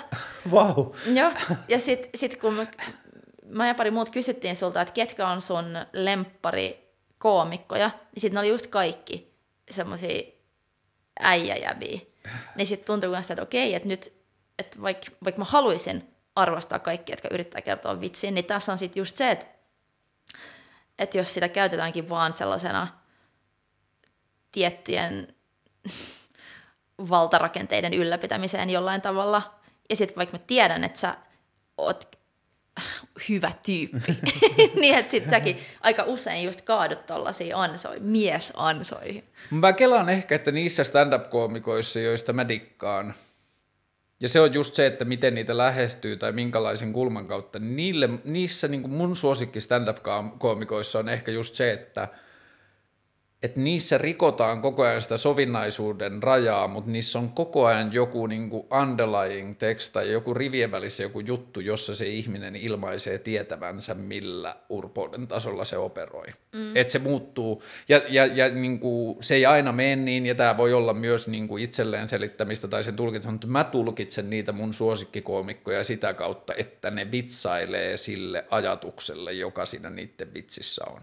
Et pohjalla on vaikka se, että että siellä tulee pienet asiat, jotka helpompi ehkä esittää, no sanotaan vaikka Louis Siike, joka on mulle kiinnostava hahmo myös öö, MeToo-ilmiön kautta laajemmin, että se oli pitkään mun suosikkikoomikko maailmassa, ja no okei, ehkä ensimmäinen kerron sen syy, miksi se oli mun suosikkikoomikko. Mä dikkasin siitä, miten se puhuu perheestä ja lapsista. Että se puhuu niin kuin vanhemmuuden kokemuksesta tavoilla, jonka kaikki vanhemmukset tiedostaa. Tai että sillä on niin kuin joku juttu alkaa, että I have a four-year-old daughter and she's a fucking asshole. Ja niin kuin tietyllä tavalla se on tehnyt jo selväksi joissakin muissa piire, niin kuin piirteissä tai seikoissa, että mä rakastan lapsiani. Ja sen jälkeen se heittää sen kaiken romukoppaan ja kertoo vaan kaikkia niitä asioita, joita vanhempi joskus kokee lastensa kanssa, mutta ei ikinä uskalla sanoa ääneen. Ja toi lapsiesimerkki siinä kokonaisuudessa on mulle helpompi kuin vaikka, että se liittyisi rotuun tai naisiin tai johonkin muuhun, että se lapsi on samalla lailla mm. niin kuin suojaton ja alistetussa asemassa ja muuta, ja se niin kuin vitsin tietyllä tavalla logiikka toimii siinä samalla lailla kuin niissä, mutta se on niin kuin tehnyt sen muilla seikoilla selväksi, että ei kyse ole siitä, että mä oikeasti vihaisin lapsia, mutta mun lapsessa on puolia, jotka on ihan vitun rasittavia, ja sitten kun se vitsi viedään tarpeeksi pitkälle. Mutta sitten Louis C.K. on mulle kiinnostava tyyppi myös siksi, että siitä tuli niin kuin yksi miituu hankkeen niin kuin turpiinottaneista tai MeToo-ilmiön turpiinottaneista, ja mun mielestä ihan, niin kuin, mun, mun pointti ei ole missään tapauksessa se, että eikö se olisi ansainnut sitä, eikö se olisi oikein. Mä ajattelen, että jotta MeToo, jotta jäbät ja miehet ymmärtää, mistä MeToossa on kyse, niin ikävä kyllä joidenkin yksilöiden on otettava henkilökohtaista hittiä, että jengi mm. tajuaa, että mistä on oikeasti kyse. Mutta sitten kans Louis C.K. on tosi vaikutusvaltainen ihminen, jolla on paljon platformeja, missä se voi kans sitten muuttua julkisesti, mm. että okei, okay, siltä meni jotain leffakontrakteja ja jotain tällaista, mm. mutta et silti se olisi pystynyt pyytää paljon paremmin anteeksi kuin Mun mielestä teki. se New York Timesin on, äh, juttu, minkä se silloin kirjoitti, tai sen New York Timesin artikkelin jälkeen, mitä se kirjoitti, ja se päätyi vielä sanoihin, että, että I think it's time to me it's it's time for me to be a quiet for a while because I've been I, I, I've been talking a lot over the past years. No, ihana vitsi, kun kaikki miehet mun ympärillä välillä olisi vaan tolle, että nyt me ollaan viikko hiljaa. Ja mun mielestä se niinku, tietyllä tavalla, kun Tämä mitu-asia on siinä niin sairaan mielenkiintoinen, kun just ne jäbät, jotka hyökkää miituuta vastaan, ei mun mielestä tajua ottaa sitä askelta taaksepäin siinä, että hei, jos miitu on jatkunut, tai syyt, miksi miituusta keskustellaan, on vuosisatojen niin kuin miehien perseily, mm niin totta kai se nyt tulee tavoille, joka saattaa, niin kuin, että sä voit löytää siitä tekijöitä tai yksityiskohtia, jossa voit sanoa, että tämä on mennyt yli tai tämä on aiheetonta tai tämä ei ole, tämä ei ole reilu tai mitä tahansa. Totta kai sä voit löytää niitä yksityiskohtia siitä niin, mutta silloin sä et tajua sitä, että jos joku on jatkunut vuosisatoja tai vuosituhansia ja sitä ruvetaan murtamaan, niin sitten niin pendulum swings, Kyllä. että se niin kuin, mutta e- esimerkiksi mä tykkäsin Asis Ansaarin siitä Joo, sama. Siinä mun mielestä, mikä se nimi nyt oli, mutta siinä mun mielestä se käsitteli hyvin, tai siinä mulla tuli se fiilis, että okei okay, näin, että et, et stand-up kuitenkin parhaimmillaan, niin tosi paljon käsittelee sitä maailmaa, missä me nyt eletään. Mm. Ja sitten tolleen siinä pitääkin tehdä, että jos asioita tapahtuu ja varsinkin jos sulle itselleskin tapahtuu jotain, niin se osaat jotenkin kehittyä ja pystyt siinä sun ammatissa, pystyt sen huumorin kautta myös mm. käsittelemään niitä asioita. Niin se oli musta inspiroiva tapa käsitellä tätä keskustelukulttuuria ja call-out-kulttuuria ja Me Too Joo, siis siinä niin kuin Louis C.K. vastineessa silloin siihen New York Times-artikkeliin, siinä oli mun mielestä jotain pa- paljon niin kuin samoja, samaa tematiikkaa kuin siinä Asis Ansaarin lähestymisessä, mutta se tuli ehkä vaan niin kuin liian pian sen kohun alkamisen jälkeen, että se jäi vähän niin kuin jalkoihin, koska siinä vaiheessa Louis C.K. oli yksi niistä sanotaan vaikka kymmenestä jäbästä, jotka oli niin kuin löydetty – nostaa esimerkiksi siitä. Niin, niin. Ja, ja niin kuin ihan validoiduksi, validoidusti, mutta että se oli niin kuin vielä siinä vaiheessa, kun se tuli sen oman vastineensa kanssa ulos, niin se oli liian tärkeää niin kuin tietyllä tavalla tyyppisille MeToo-ilmiön esittämiselle, että sille olisi voitu antaa anteeksi tai antaa sille tilaa siihen relapsiin. No mä en itse asiassa lukenut edes tuota, mun pitää lukea sen jälkikäteen. Mä en ehkä ollut niin kiinnostunut sit silloin sen, sen tai Louis C.K.n mielipiteestä, että oli enemmänkin vaan se, oh, että toikin jotenkin ja tääkin, että mä, mulla meni toi ohi, että sitten ehkä Netflix-spesiaali kanssa tuntui helpommalta tavalta jotenkin mm. sitten katsoa sitä Asis Ansaarin vastausta ja, ja muuta, että ehkä se on välillä riippuu myös siitä, missä mediassa pyytää anteeksi ja miten, että miltä se tuntuu ja miten idolta se tuntuu ja miten jotenkin PR-toimiston jeesaamalta se tuntuu. En mä tiedä siis, mitä, mitäköhän mä, to, miten mä oon toivonut, jos jotkut mun läheiset tai jos, mitä mä oon itse vaikka toiminut, jos mulle on sanottu, että hei nyt sä teit tälleen, mm. niin no mä oon ehkä sellainen, että mä vähän liiankin helposti pyydän anteeksi, mutta sitten se on, se on kuitenkin niin paljon helpompaa olla sille hei sori, että ei tule toistumaan tai että mä opin nyt tästä. Mm. Mutta tosi monilla sitten taas semmoisilla vaikutusvaltaisilla miehillä mun ympärillä, niin mun mielestä niillä, niitä yhdistää usein se, että niillä on ollut vaikea pyytää anteeksi. Että se vastataan heti defenssillä sen sijaan, että kuunneltaisiin mm. ja okei. Okay. Joo, kyllä mä oon, niin kuin mä oon kanssa nähnyt muiden ihmisten toimintaa tarkastellessa, niin silloin kun mä en ole itse ollut sen kohteen, niin mä oon nähnyt just ton niin kuin ensimmäisenä ongelmana ja sitten mä oon yrittänyt oppia tai tulla paremmaksi tiedostamaan sitä, että jos mulle tulee kritiikkiä, niin se ei olisi mun ensireaktio. Niin.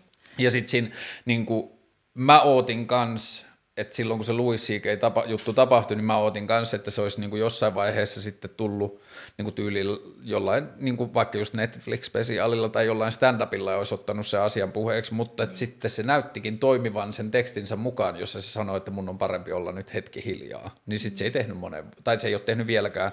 Sitten tai se, se sitten teki jonkun. Ja sit siellä... Se ei ole mitään julkaistua, niin kuin virallisesti julkaistua asiaa, että se on käynyt tekemään jotain pieniä klubikeikkoja, ja sitten kävi semmoinen, että joku sen klubikeikka kuvattiin, ja sitten siellä oli semmoinen vitsi, jossa se niin kuin, vitsaili jostain kouluampumisesta, että ne, jotka on kuollut koulua, mä en muista sitä tarkkaan, mutta kärjestettynä se vitsi oli tyyliin se, että ne, jotka on kuollut kouluampumisessa, on ne läskitoppilaat, jotka ei saanut juostua karkuun, mm. joka täyttää kaikki va, niin kuin perinteisen stand-up-komiikan niin kuin määreet. Puhutaan mm. asioista, joista ei saisi puhua, vitsaillaan tyhmille jutuilla, bla bla bla, mutta sitten kun siinä oli taustalla se MeToo-hässäkkä, niin se vietiin jotenkin niin kuin silleen alt-right ja niin kuin, asefiilis, joka jos katsoo Louis C.K.'n uraa ja sen vitsejä ja poistaa sen miituvaiheen siitä välistä, niin toi vitsi siitä kouluampumisesta menee täysin siihen sen niin kuin histori, niin kuin huumorin kaanoniin. Se on mm. täysin sitä, mitä se on aina tehnyt ja ne, jotka on digannut, on aina digannut just siitä siksi, että se on niin rujo, se, että se tekee pienillä ilmeillä selväksi, että tämä on vitsi ja sitten se tekee tosi törkeitä vitsejä. Niin. Mutta sitten kun siinä oli pohjalla se miituu, niin sitten toi niin kuin tietyllä tavalla liittyi, liitettiin siihen – että sitä katsottiin vaan sen miituun kautta ja sitten toi vitsi oli osoitus siitä, että se on edelleen kusipää ja niin kuin se meni sinne. Ja ei niin kuin jälleen kerran, jos miituun hinta on se, että jotkut miehet joutuu menettämään uransa, niin mä en haluaisi, että ne on kukaan yksittäinen mies, mutta että silti on parempi, että se tapahtuu joillekin, että se asia saadaan otettua tosissaan. Niin ja sitten kanssa tossa, jos vertaa vaikka naispuolisiin komikkoihin, niin mitä naiset saa sanoa ja mi, mit, millaisia uria naiskoomikot, on, tai et, ehkä, ehkä se, mikä väsyttää eniten tuossa on kanssa se, että sit, sit se keskustelu kuitenkin usein jatkuu silleen, että vaikka mä tykkäsin siitä Asis Ansaarin Netflix-jutusta, mm. niin sitten se silti siinäkin, koska se on niin vaikutusvaltainen, niin se pääsee jatkaa sen story, se pääsee jatkaa sen narratiivi, ja tosi usein se on silleen, että et miesten urat ei lopu, vaikka ne tekisivät jotain törttöilevää. Mm. Et ne jatkuu ja niitä kuunnellaan, ja niitä kuunnellaan vielä tarkemmin, koska ollaan se, että miten ne vastaa nyt tähän. Ja sitten tuntuu, että monet naisäänet vaan siellä ympärillä jotenkin katoaa, tai niitä ei nosteta samalla tavalla. Tai mm. että naisen ura loppuu niin paljon helpommin jonkin myymällä varkauteen tai valheeseen, mutta sitten, että et miehille annetaan niin paljon enemmän anteeksi. Ja se on outoa ja se on lannistavaa, ja siinä ehkä tulee just se fiilis, että, että mä sanoin, että mä nuorena on kaivannut esikuvia, mm. niin nykyään mä huomaan, että mä inspiroidun tosi paljon huonosti käyttäytyvistä naisista, ja sitten mä koko ajan vaan venaan, että miten pitkälle ne pääsee, että miten pitkään joku Nicki Minaj voi huudella ja sekoilla, ja et, et ennen kuin kaikki loppuu. Mm-hmm. et se on siinä ehkä yksi se viehätyksen osa, sille, että joku Cardi B, ja et, joku, sille, että miten, miten rönsyilevä ja suursuinen saa olla ilman, että sut hiljennetään. Joo, mä oon kanssa digannut Cardi Bista jotenkin tosi paljon, että vielä varsinkin sen jälkeen, kun siitä tuli mutsi, niin se ei niinku himmannut yhtään.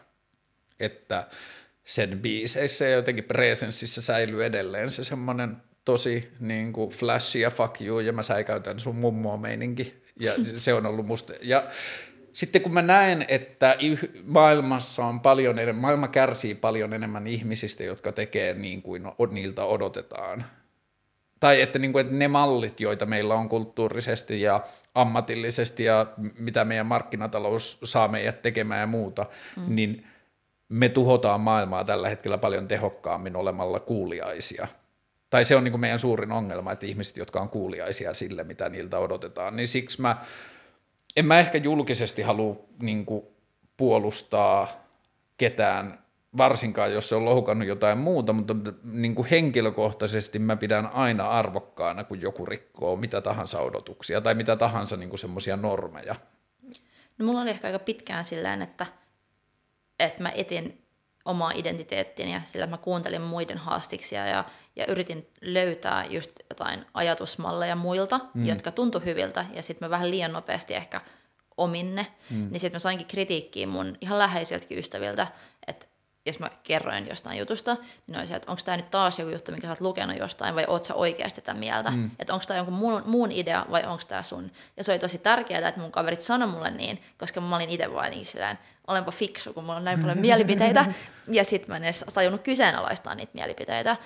Ja toi on musta tosi yleistä myös, että luetaan, ja sitten kun joku sun, joku ihminen, ketä sä ehkä ihailet tai seuraat, sanoo jotain, niin sä liian nopeasti vähän niin kuin vaatetta, sä kokeilet sitä mielipidettä sun mm. päälle ja on se, että ehkä mä oon tää. Ja silloin ihmiset tekee kanssa tosi tyhmiä juttuja ja sanoo asioita, jotka ei ole vielä loppuun pureskeltu. Ja ei silleen, että saisi sanoa vain valmiita ideoita, mutta että kyllä mä itse ainakin toivon, että mä oppisin välillä miettimään vähän pidempään, että mitä mieltä mä oikeasti on ja mitkä ideat vaan tuntuu sellaisilta hyväksytyiltä tai opituilta – Joo, toi on tosi kiinnostava, niin kuin, en tiedä onko se konflikti, mutta tosi kiinnostava siinä, koska mä en oikein usko, että meidän tulevaisuuden ratkaisut löytyy ennakoitavista asioista. Tai siis mä uskon, että jos tällä hetkellä iso osa vaikka työstä on sellaista, jota ei tarvita tulevaisuudessa, niin meidän pitäisi nyt ihan sairaasti vaan tutkia ja sylkeä ulos asioita, jotka ei tule mistään annetusta kehikosta. Ja silloin siinä, se tulee sisältämään sen riskin, että, tai ei riskin, vaan se on niin kuin uusien asioiden luonteessa on se, että niistä iso osa ei ole hyviä tai niistä iso osa ei ole kestäviä tai niistä iso osa ei ratkaise ongelmaa, mutta ne on silti uusia asioita. Niin sen, ja niiden uusien asioiden joukosta löytyy meidän tulevaisuuden ratkaisut mihin tahansa asiaan. Niin sen takia niin kuin pelko on tietyllä tavalla asia, johon mä ajattelen, että meillä ei ole varaa niin kuin uusien asioiden, että, että jos mikä tahansa uusi idea tai uusi lähestyminen tai joku muu tulee, niin meidän pitää lähestyä sitä jollain muulla kuin pelolla ensimmäisenä, että me ei suljettaisi niitä pois, koska me tarvitaan vaan niin vitusti uusia toimintamalleja liittyen parisuhteisiin tai liittyen työhön tai liittyen mitä tahansa, mitä on. Oletko optimistinen tulevaisuuden suhteen? On.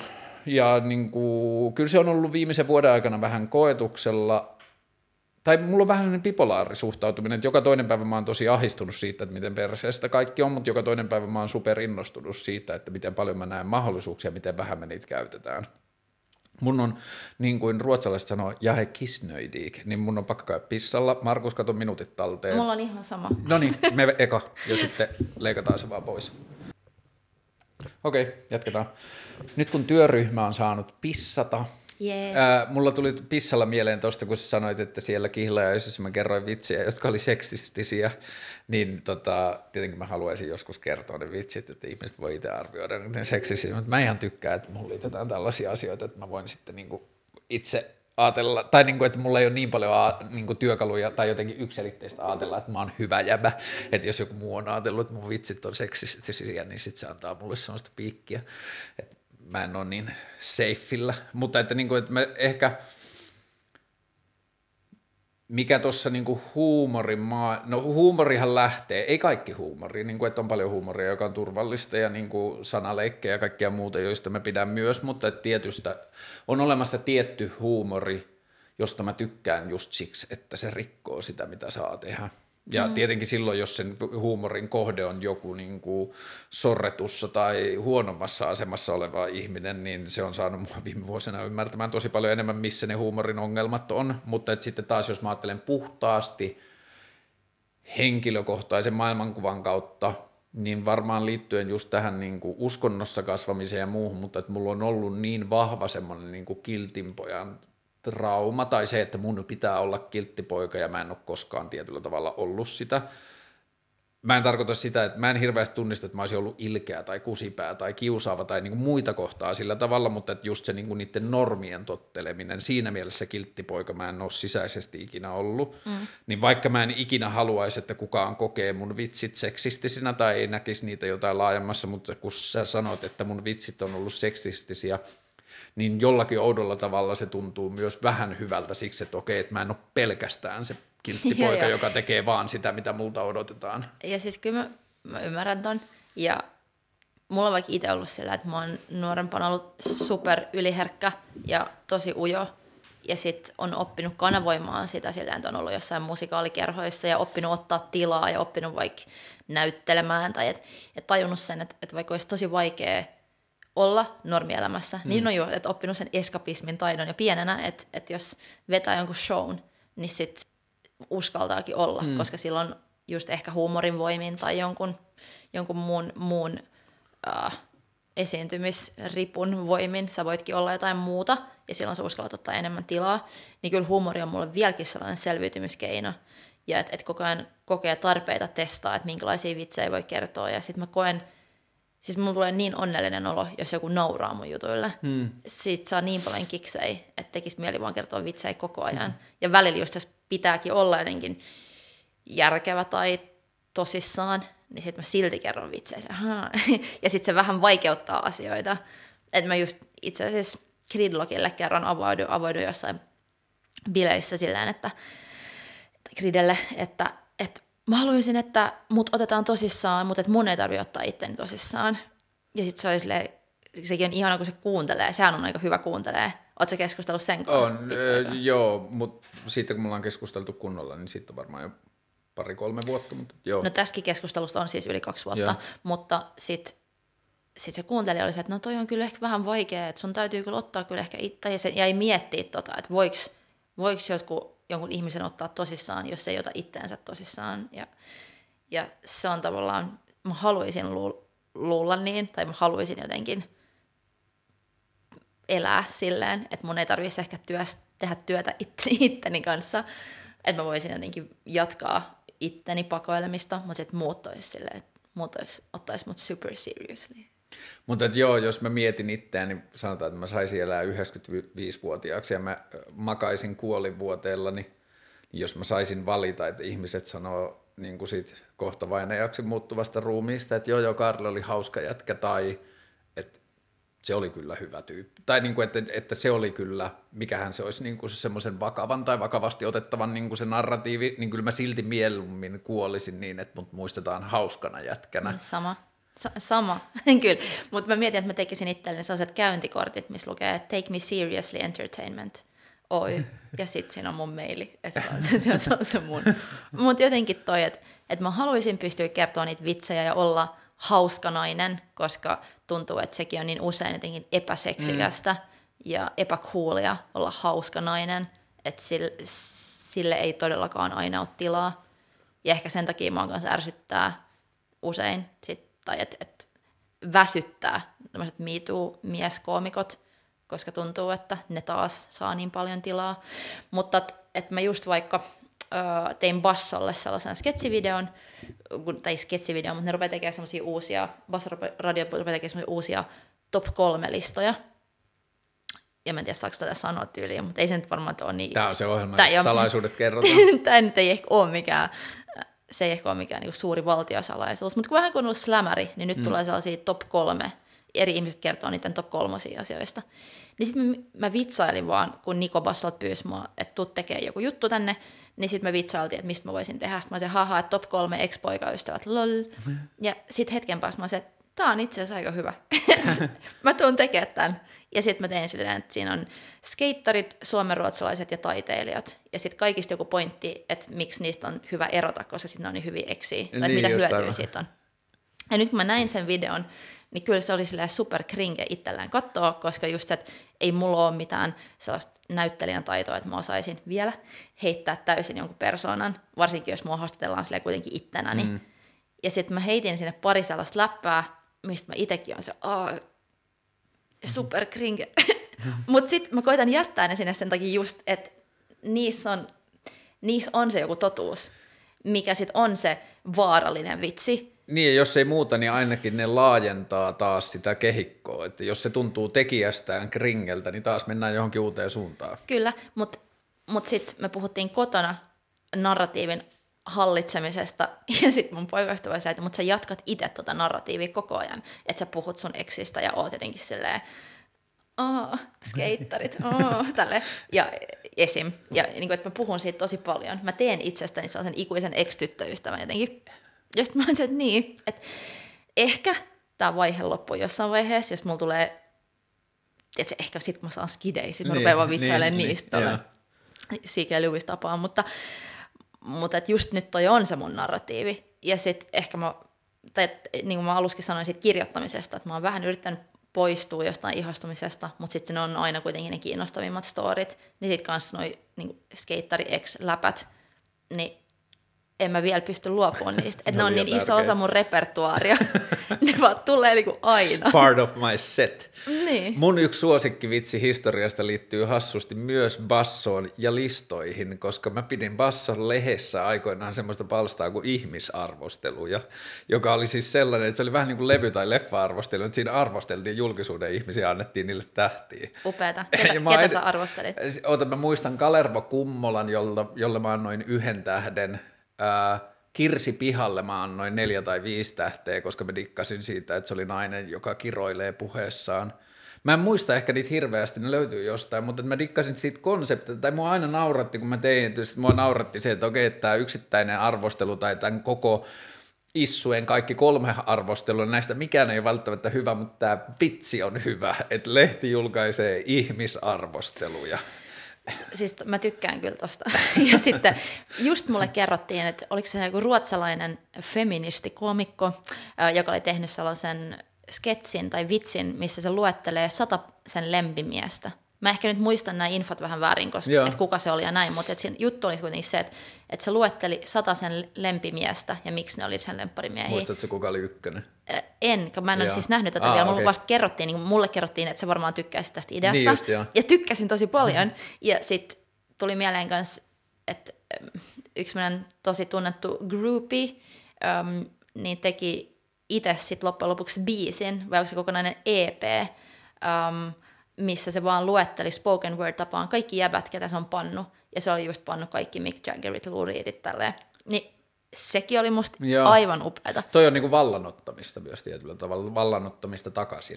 Niin, että et sit, sit sä teet siitä sun kokemuksesta sen sun narratiivin, ja sit jos se perusoletus olisi, että toi on nolo, että nyt sä oot epäfeministinen mm. tai sä oot jotenkin ä, miesten vallan alas, alassa oleva nainen, mutta sitten sä kerrotkin sen sun oman tarinan, niin se inspiroi mua tosi paljon. Ja sitten sen, sen idean kanssa leikkiminen, että et miten, miten paljon sä voit kertoa juttuja eri tarinoiden muodossa ilman, että sä jotenkin satutat itseäsi vahingossa uudestaan. Koska musta tuntuu myös, että, että koska mä teen tällaisia asioita itse, niin mä oon myös onnistunut särkeä mun oman sydämen aika monta mm. kertaa, koska olen kertonut itselleni niitä samoja tarinoita koko ajan.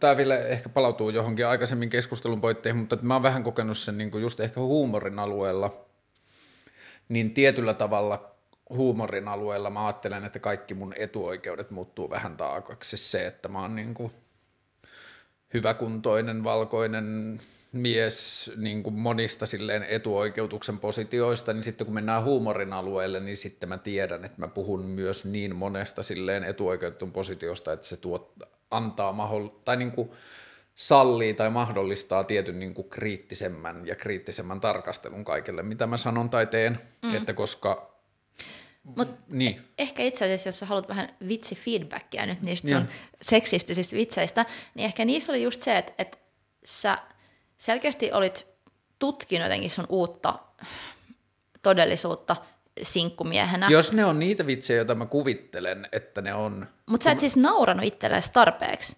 Et siinä ei ollut sellaista, kuitenkaan sellaista itsensä dissausaspektia silleen tarpeeksi. Että sä vähän liikaa ehkä niissä vitseissä tykkäsit itsestäsi. että tämä on tällainen pro tip, vihaa itseäsi enemmän Karli Hurtig.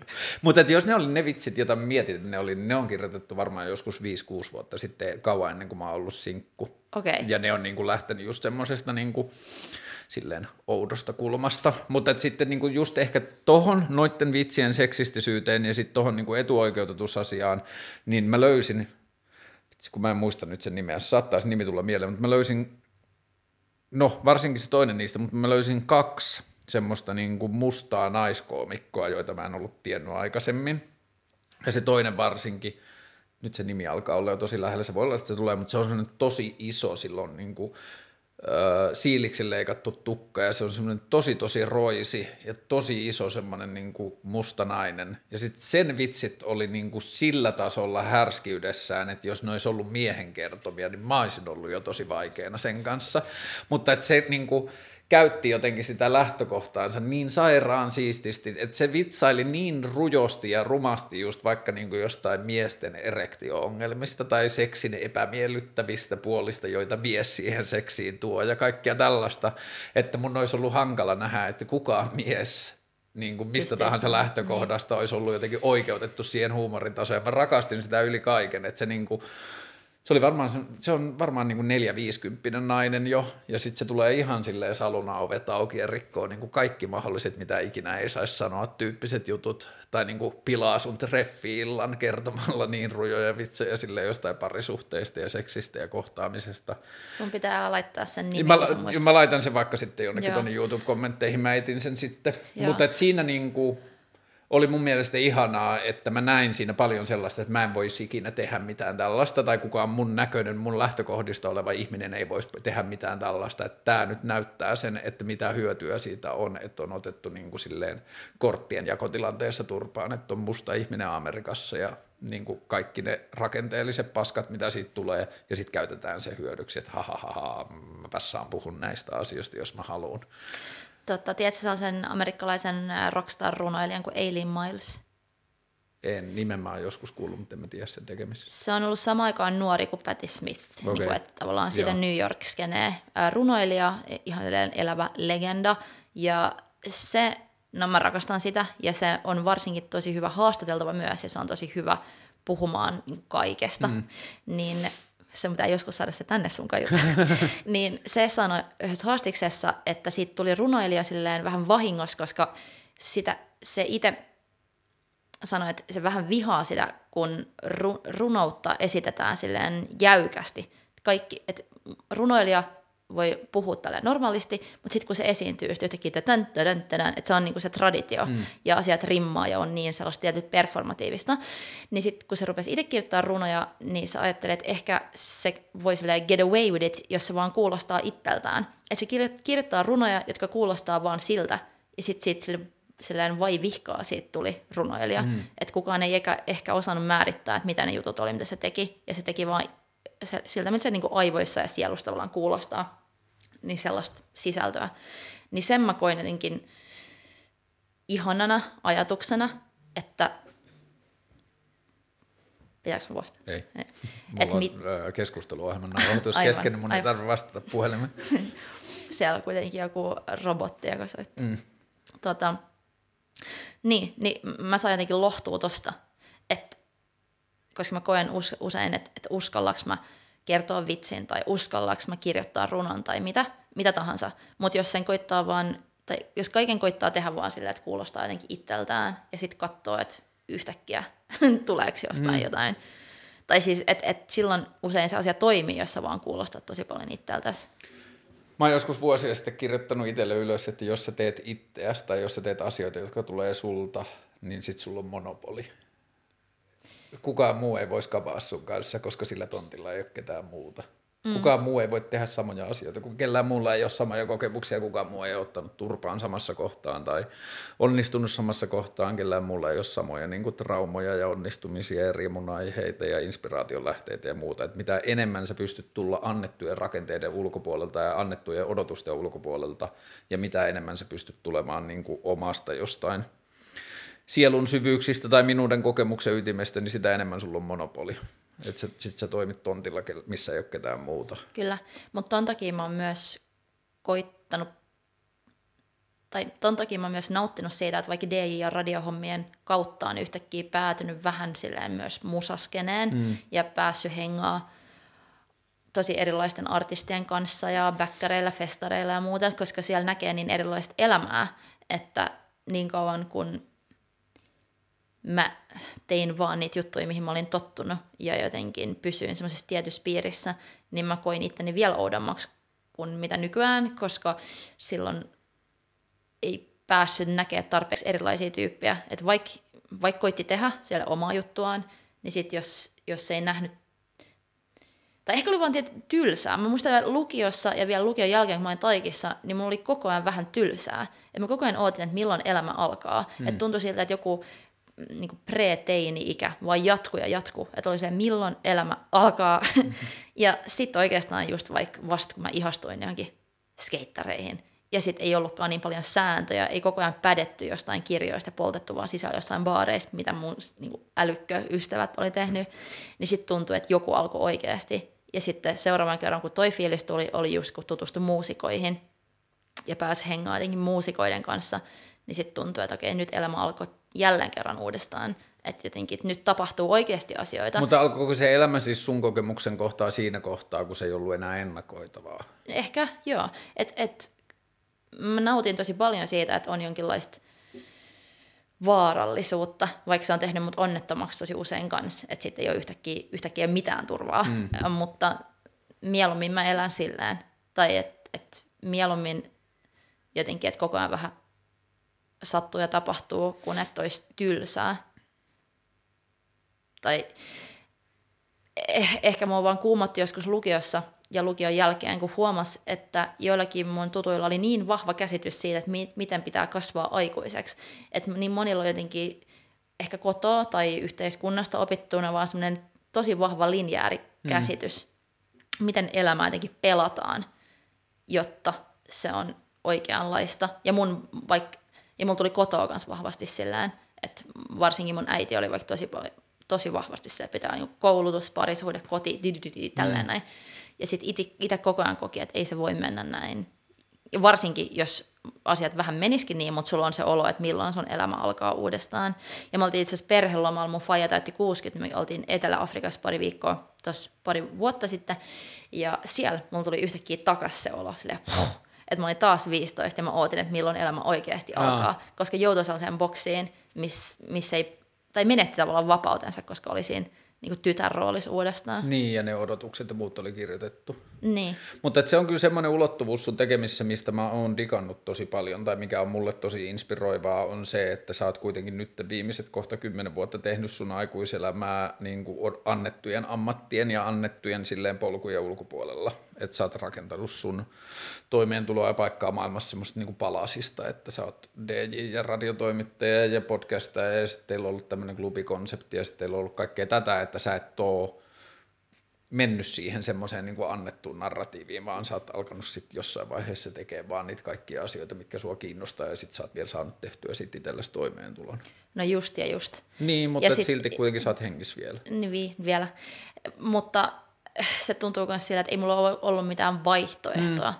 Että en mä olisi voinut tehdä asioita mitenkään muutenkaan. Ja sitten se, se, mikä välillä turhauttaa, on se, että, että jopa silloin, kun mä oon tehnyt jonkun asian hyvin, niin sit se ei välttämättä johtanut mihinkään. Mm. Et, et sillä mä luulin nuorempana, ja se oli kyllä sellainen odotus, minkä mä oon oppinut jostain yhteiskunnasta, että jos sä teet vaan kovaa duunia, jos sä opiskelet hyvin, jos sä oot vaan hyvä, niin sit su- sulla tapahtuu hyviä juttuja tai sä saat enemmän. Mm. Ja sitten kun se ei ollenkaan ole, niin sä voit olla silleen superhyvä, mutta sitten tietyistä olosuhteista tai tietyistä chagista, niin sit se ei vaan kanna mihinkään.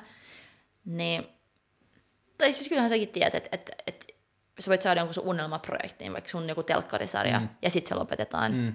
Että ei asiat, ei asiat sille yhtäkkiä ratkee, ja sitten ne vaan jatkuu. Joo, ja siis kyllä mä ajattelen, että sulla olisi ollut vaihtoehto. Ihan hyvin sä olisit voinut pitää turpas kiinni ja mennä duuniin. Ja niin kuin, Mutta kyllä mä oon, tai no, turpaan mä en ole ikinä osannut pitää kiinni, mutta kyllä mä oon ollut duunis. joo, joo, mutta siis mä tarkoitan sitä, että kun kyllä mä oon tietyllä tavalla, mä koen, että mä oon vähän samassa jamassa, kun sä sanoit, että en mä koe, että mulla olisi ollut vaihtoehtoja. Niin joo, en mäkään koe, että mulla olisi tänä päivänä niin kuin vaihtoehtoja muuta kuin yrittää tehdä sitä, mitä mä teen.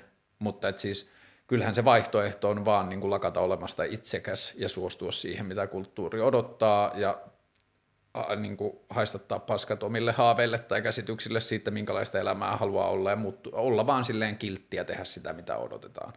Mm. Mutta toi, mä ajattelen, että toi on se hinta, että jos me toimitaan alueella, jossa ei ole valmiita mittareita, siellä ei ole niin kuin valmiita tapoja, miten kulttuuri voi validoida sun tekemisen. Jos sä alat tekemään jotain podcastia maailmassa, jossa ei vielä hirveästi edes ole podcastia, niin mikä se onnistumisen mittari edes on? Niin, tai niin kuin, että niitä niin, ei ole niin. niin helppo tehdä. Niin, niin ehkä mä oon myös, kun mä koen itse, että mä en ole hirveän niin kuin menestystahtoinen tai kilpailun haluinen, että mua ei kiinnosta kilpailla muita vastaan, niin sitten mä oon ehkä päässyt myös irti siitä, että mä en hirveästi niin kuin analysoi mun tekemisten onnistumista sillä tavalla, että ainoa mikä merkkaa mulle on, että teinkö mä taas asiaa, jonka mä koen olevan johonkin sellaiseen suuntaan, mihin mä ajattelen, että mä haluaisin maailmaa viedä tai mihin mä haluan osallistua, mm. niin sitten se muuttuu vähän irrelevantiksi, että miten siihen suhtaudutaan ulkopuolelta, jos mä itse koen täyttäneeni omat tavoitteeni. No mulla on kaksi syytä, miksi mä teen niitä töitä, mitä mä teen. Mm. Toinen just se, että mä koitan paeta itseäni ja tätä maailmaa koko ajan luomalla uudenlaisia maailmoja, mitkä tuntuu jollain tavalla siedettävämmältä. Mm.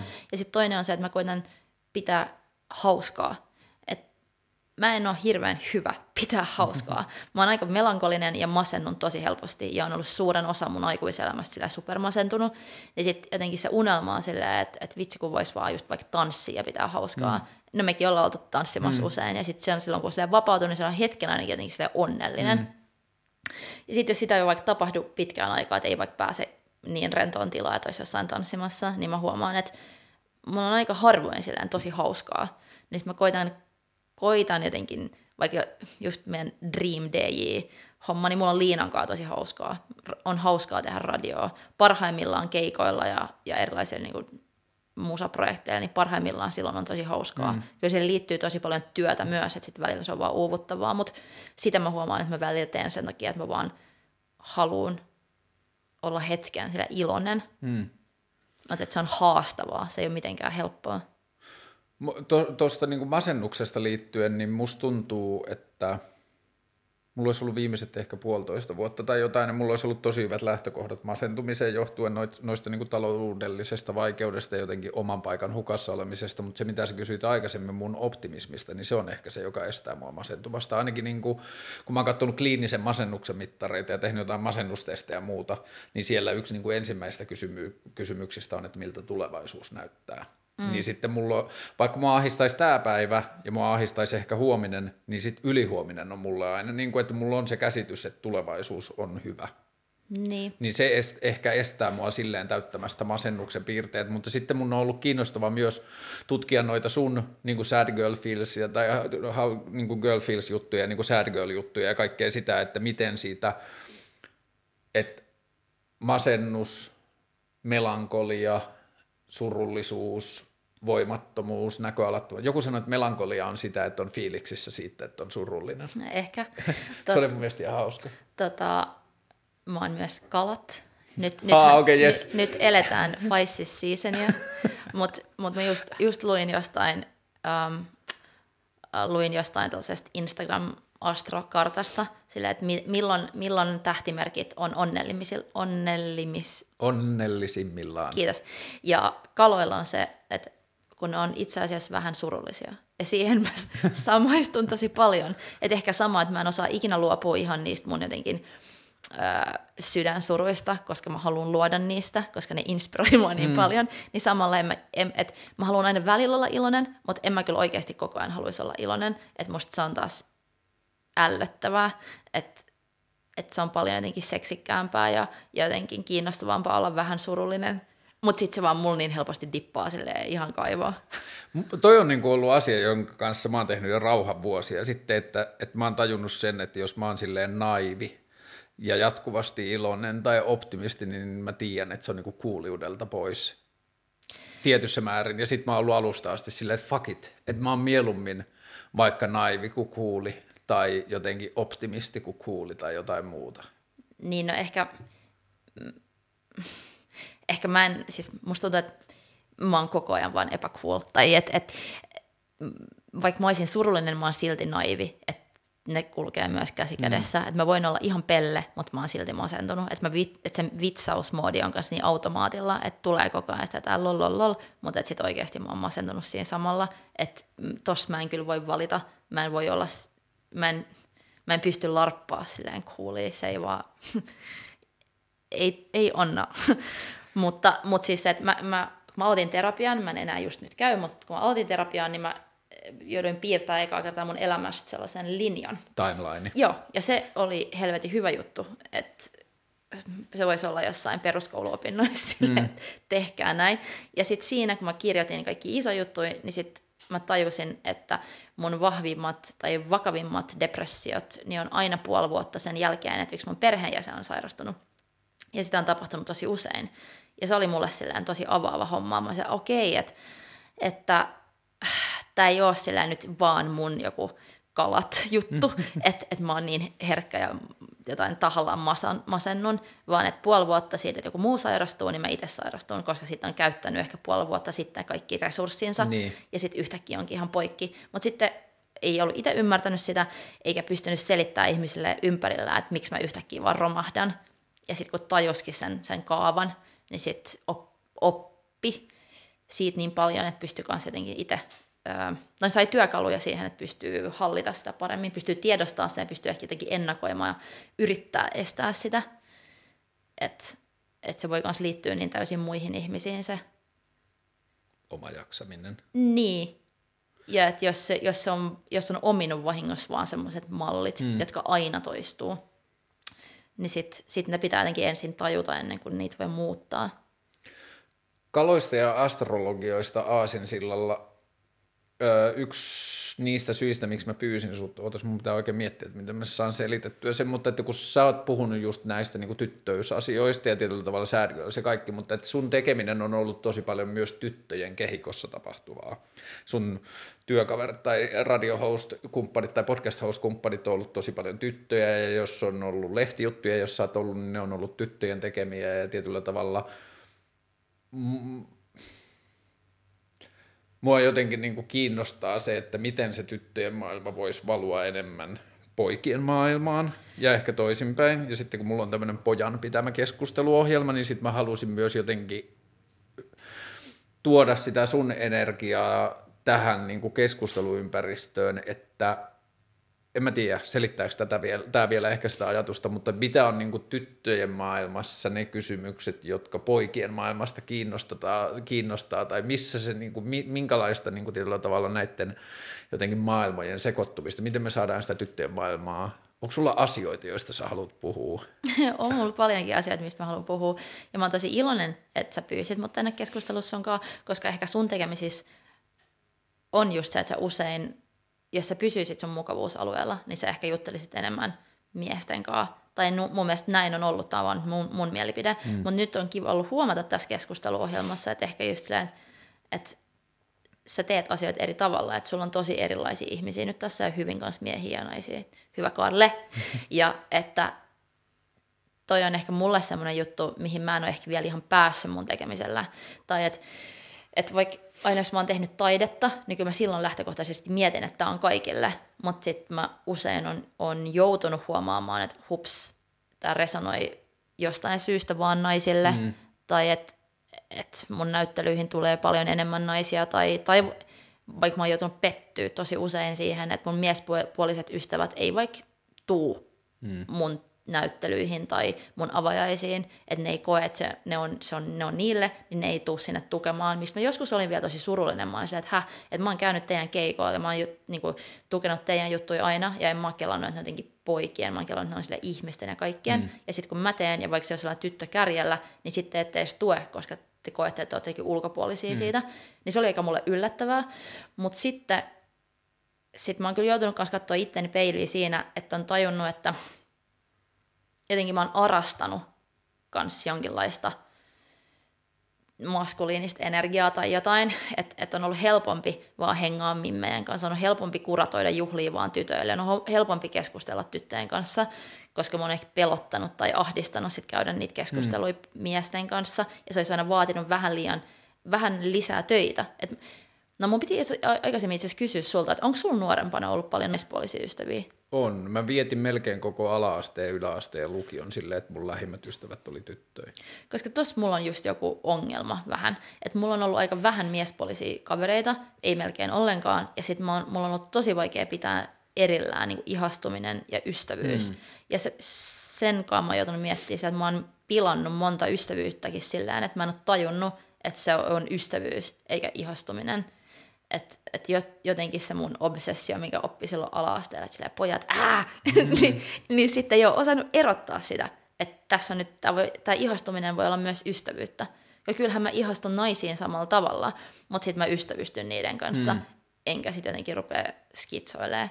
Että et tossa mulla on haasteita saada se mun kommunikaatio toimii paremmin, että mä aina vaan mene helpon kautta ja hengaa jotenkin mun mimmifrendien kanssa, koska siihen mä oon niin tottunut.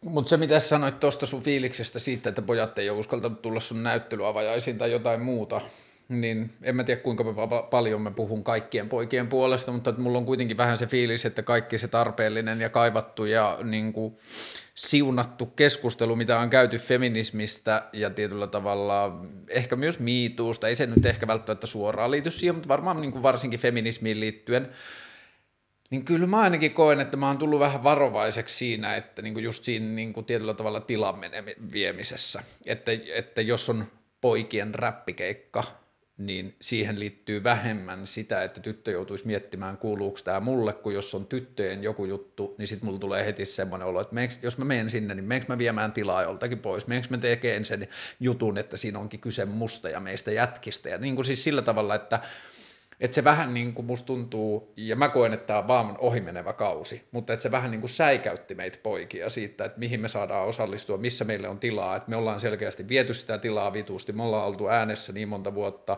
jos täällä on joku tämmöinen juttu, jos on vähän tämmöinen tyttö, niin meneekö mä sot, niin kuin tyttöenergia tai jotain, meneekö mä sotkemaan sitä energiaa, jos mä menen niin kuin big tai small dick energiani kanssa pyörimään sinne tilanteeseen tai mitä tahansa. Kumpi se on, Karle? Kumpi se on? Aika kerro. Näyttää. En kerro. Mm.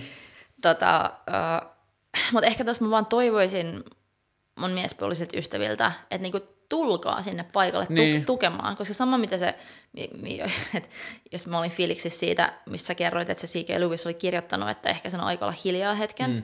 niin miksi, miksi jäbien on niin vaikea sit olla hiljaa, mutta silti tukee?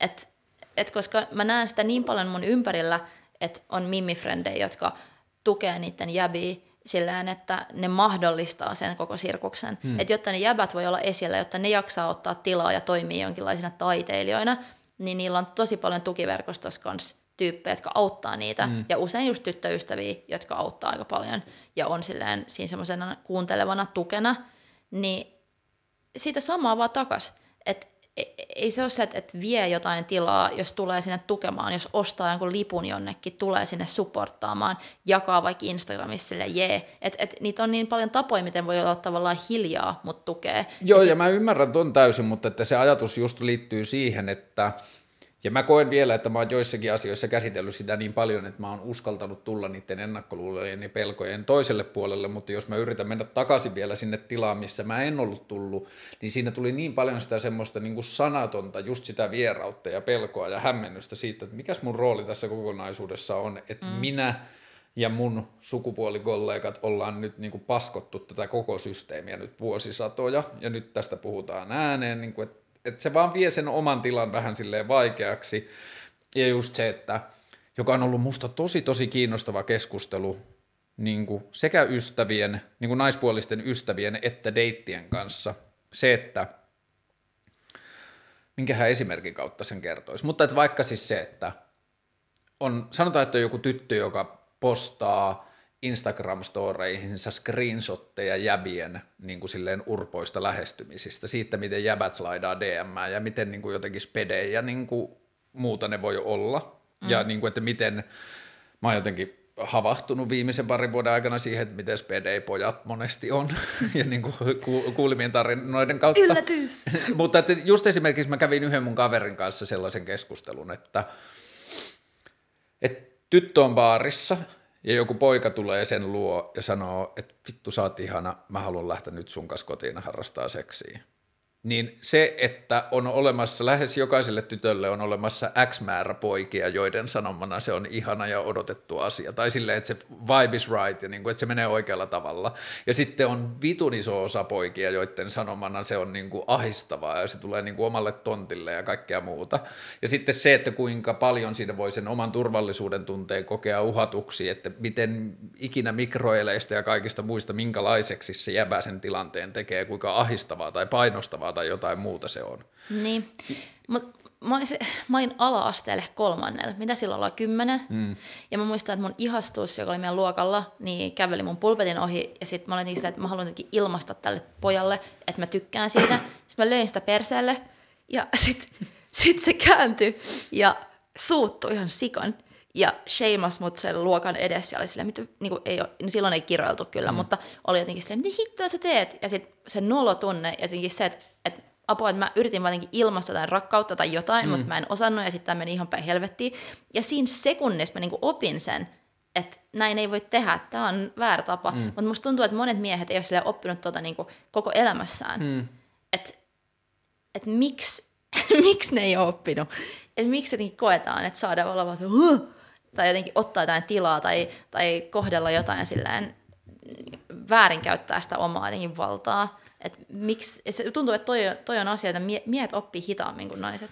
Joo, ja siis varmaan miesten tapauksessa mä koen, että siihen oppimisen hitauteen on liittynyt se, että tytöillä ei ollut aikaisemmin ehkä tilaa tai oppia siitä, että tytöillä on varaa sanoa, että hei, toi on perseestä. Mm. Että kun se kulttuuri syntyi niin paljon jossain, just jossain työpaikoilla, jossa oli johtoryhmä, jossa oli 13 jäbää, joista kolme läpsytteli jotain sihteeriä pyllylle, ja sitten se sihteeri koki, että, se, si- silleen, niin kuin, että tämä feministinen voimaantuminen tuli niin kuin, ihan tosi tarpeeseen, mm. että niin kuin saatiin, ja onhan se keskustelu jossain määrin ollut, mutta musta on ihanaa, su, niin kuin, riippumatta siitä, että kuka on joutunut ottaa turpaa ja kenen ura on kussu ja muuta, mutta musta on ihanaa, että tämä keskustelu nousi, että niin kuin, tytöt ja naiset niin kuin, niille löytyi tilaa tai ne otti tilaa tai ne uskalsi tai niille annettiin tilaa, mitä tahansa tuli se keskustelu siitä ylös, että ei, tämä ei ole ok.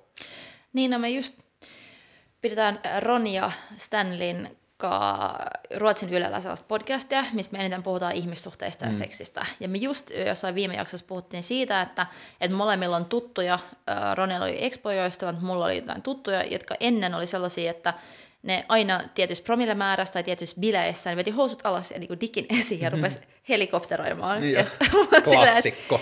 et, ja kaikki, niinku, mä just heitin niinku läpän, että varmaan joku kymmenes, joka kymmenes poika oli tollanen. Mut sit kun tuli, Helikopteripoika. niin, mut sit kun tuli Me Too, niin mä en ole nähnyt niinku yhtäkään, mikä on ihanaa, koska silleen, ja noi on varmaan ihan paniikissa silleen, että "Oo, mitä, et, et mitä tapahtuu, jos, jos tämä mun niinku luon, luontaistila tulee taas esiin. Et, että se on niin hassu, koska nyt oikeasti, jos joku tekisi noin, niin jengillä on ne toolsit call outtaa tämä mm. jäbä ja olla silleen, hei mitä helvettiä. Mutta niin pitkään meni vaan siihen, että et, et ison profiilin leffakriitikko äijät vaan jossain festareissa skitsoilee, jos kaikki on vaan silleen, katsotaan toiseen suuntaan ja niin kuin toi, näin. Mm. Että se on ollut niin se todellisuus koko ajan. Että mm. kaikki se sellainen sikailu on ollut ok ja se ei ole johtanut mihinkään, tai ne jävät ei ole joutunut kantaa siitä minkäänlaista vastuuta. Ehkä vähän morkkista seuraavan päivän, ehkä. Mm. Mutta ehkä ne on itse asiassa ollut ihan tyytyväisiä, vaan se, jee, yeah, mä oon kova tyyppi. Mutta nyt, nyt sitä on niin, niin vaikeampi hyväksyä. Niin se on musta kiva juttu. Joo, ja siis ehkä niin kuin steppi taaksepäin, mitä mä yritin selittää siinä just niin kuin, että joku tyyppi tulee baarissa pokaa, millä tavalla se voi pokaa, pokaa ja niin edelleen, niin ehkä se, joka musta tuntuu välillä jotenkin tärkeältä ehkä avata pojille, että jos vaikka tytöt näyttää tai kertoo niin kuin esimerkkejä poikien urposta käyttäytymisestä – tai niin kuin silleen jotenkin asiattomasta tai tilaa, niin kuin henkilökohtaiseen tilaan tulevasta käytöksestä tai jostain muusta. Että pojat ymmärtäisi sen, että se pointti ei ole varsinaisesti se itse asia, mitä se tyyppi tekee, vaan sen tilanteen lukutaidottomuus. Kyllä, ja tilanteen lukutaidottomuus on ollut myös joku asia, tai yksi asia, mikä on loukannut mua hmm. tosi paljon. Öö, tai jos mä sanoin, että mulla on ollut vaikea ymmärtää välillä, että, että onko joku mun miespuolinen ystävä mun ystävä, mm. vai onko se jotain muuta. Niin sit tuntuu myös, että usein, varsinkin jos ollaan jossain bilettilanteista jossain klubissa vaikka, missä säännöt on vähän niin har- harmaampia jollain tavalla joidenkin ihmisten mielestä selkeästi, että yöllä ei ole niin samat säännöt kuin päivällä, niin sitten joku mun ystävä on saattanut sille yhtäkkiä tehdä jonkun sellaisen power movin, mistä mä oon ollut se, mitä hittoa sä teet? Niin kuin, ei, ja sitten on se, oh voi ei, miksi, miksi mä en saa tehdä näin? Ja sitten just se, että, että mä joudun niinku selittää, ja sitten usein tapahtunut. Ja sitten sit mä oon koittanut selittää silleen, no, että ensinnäkään mulle ei tule sellainen olo, että me ollaan tasa-arvoisia, jos sä voit tehdä mulle noin. Mm. Että sä jotenkin sä fyysisesti saat tehdä mulle noin. Niin silloin sä jo otat musta jonkun ylivallan. Mm. Ja sitten, että et, et ne on, ollut niinku hyviä tyyppejä, just mun frendei, jotka on kyllä sit kuullut sen, ja pelästynyt sitä kommenttia ja ei ole tehnyt niin mulle enää. Mutta niissäkin tilanteissa mä oon tajunnut sieltä, että okei, että mä tiesin, mä olin niin kuin nähnyt, kun nämä tyypit tekee sellaista ehkä muille.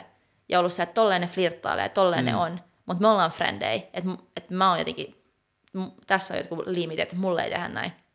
Ja sitten kun se on tehty mulle myös, niin oli jotenkin silleen, niin kuin, tääkin tyyppi ja tääkin tyyppi. Että se on ollut niin yleistä. Ja sitten niin kuin, että ihan hirveä sanoa, mutta sen takia just itsekin ehkä nauttii siitä, että jäbät on nyt vähän silleen, shit, mitä saa tehdä, mm. mitä ei. Koska tollaisia asioita tapahtuu niin paljon vähemmän, että et jengi jo, joutuu miettimään sitä, niiden omaa käytöstä.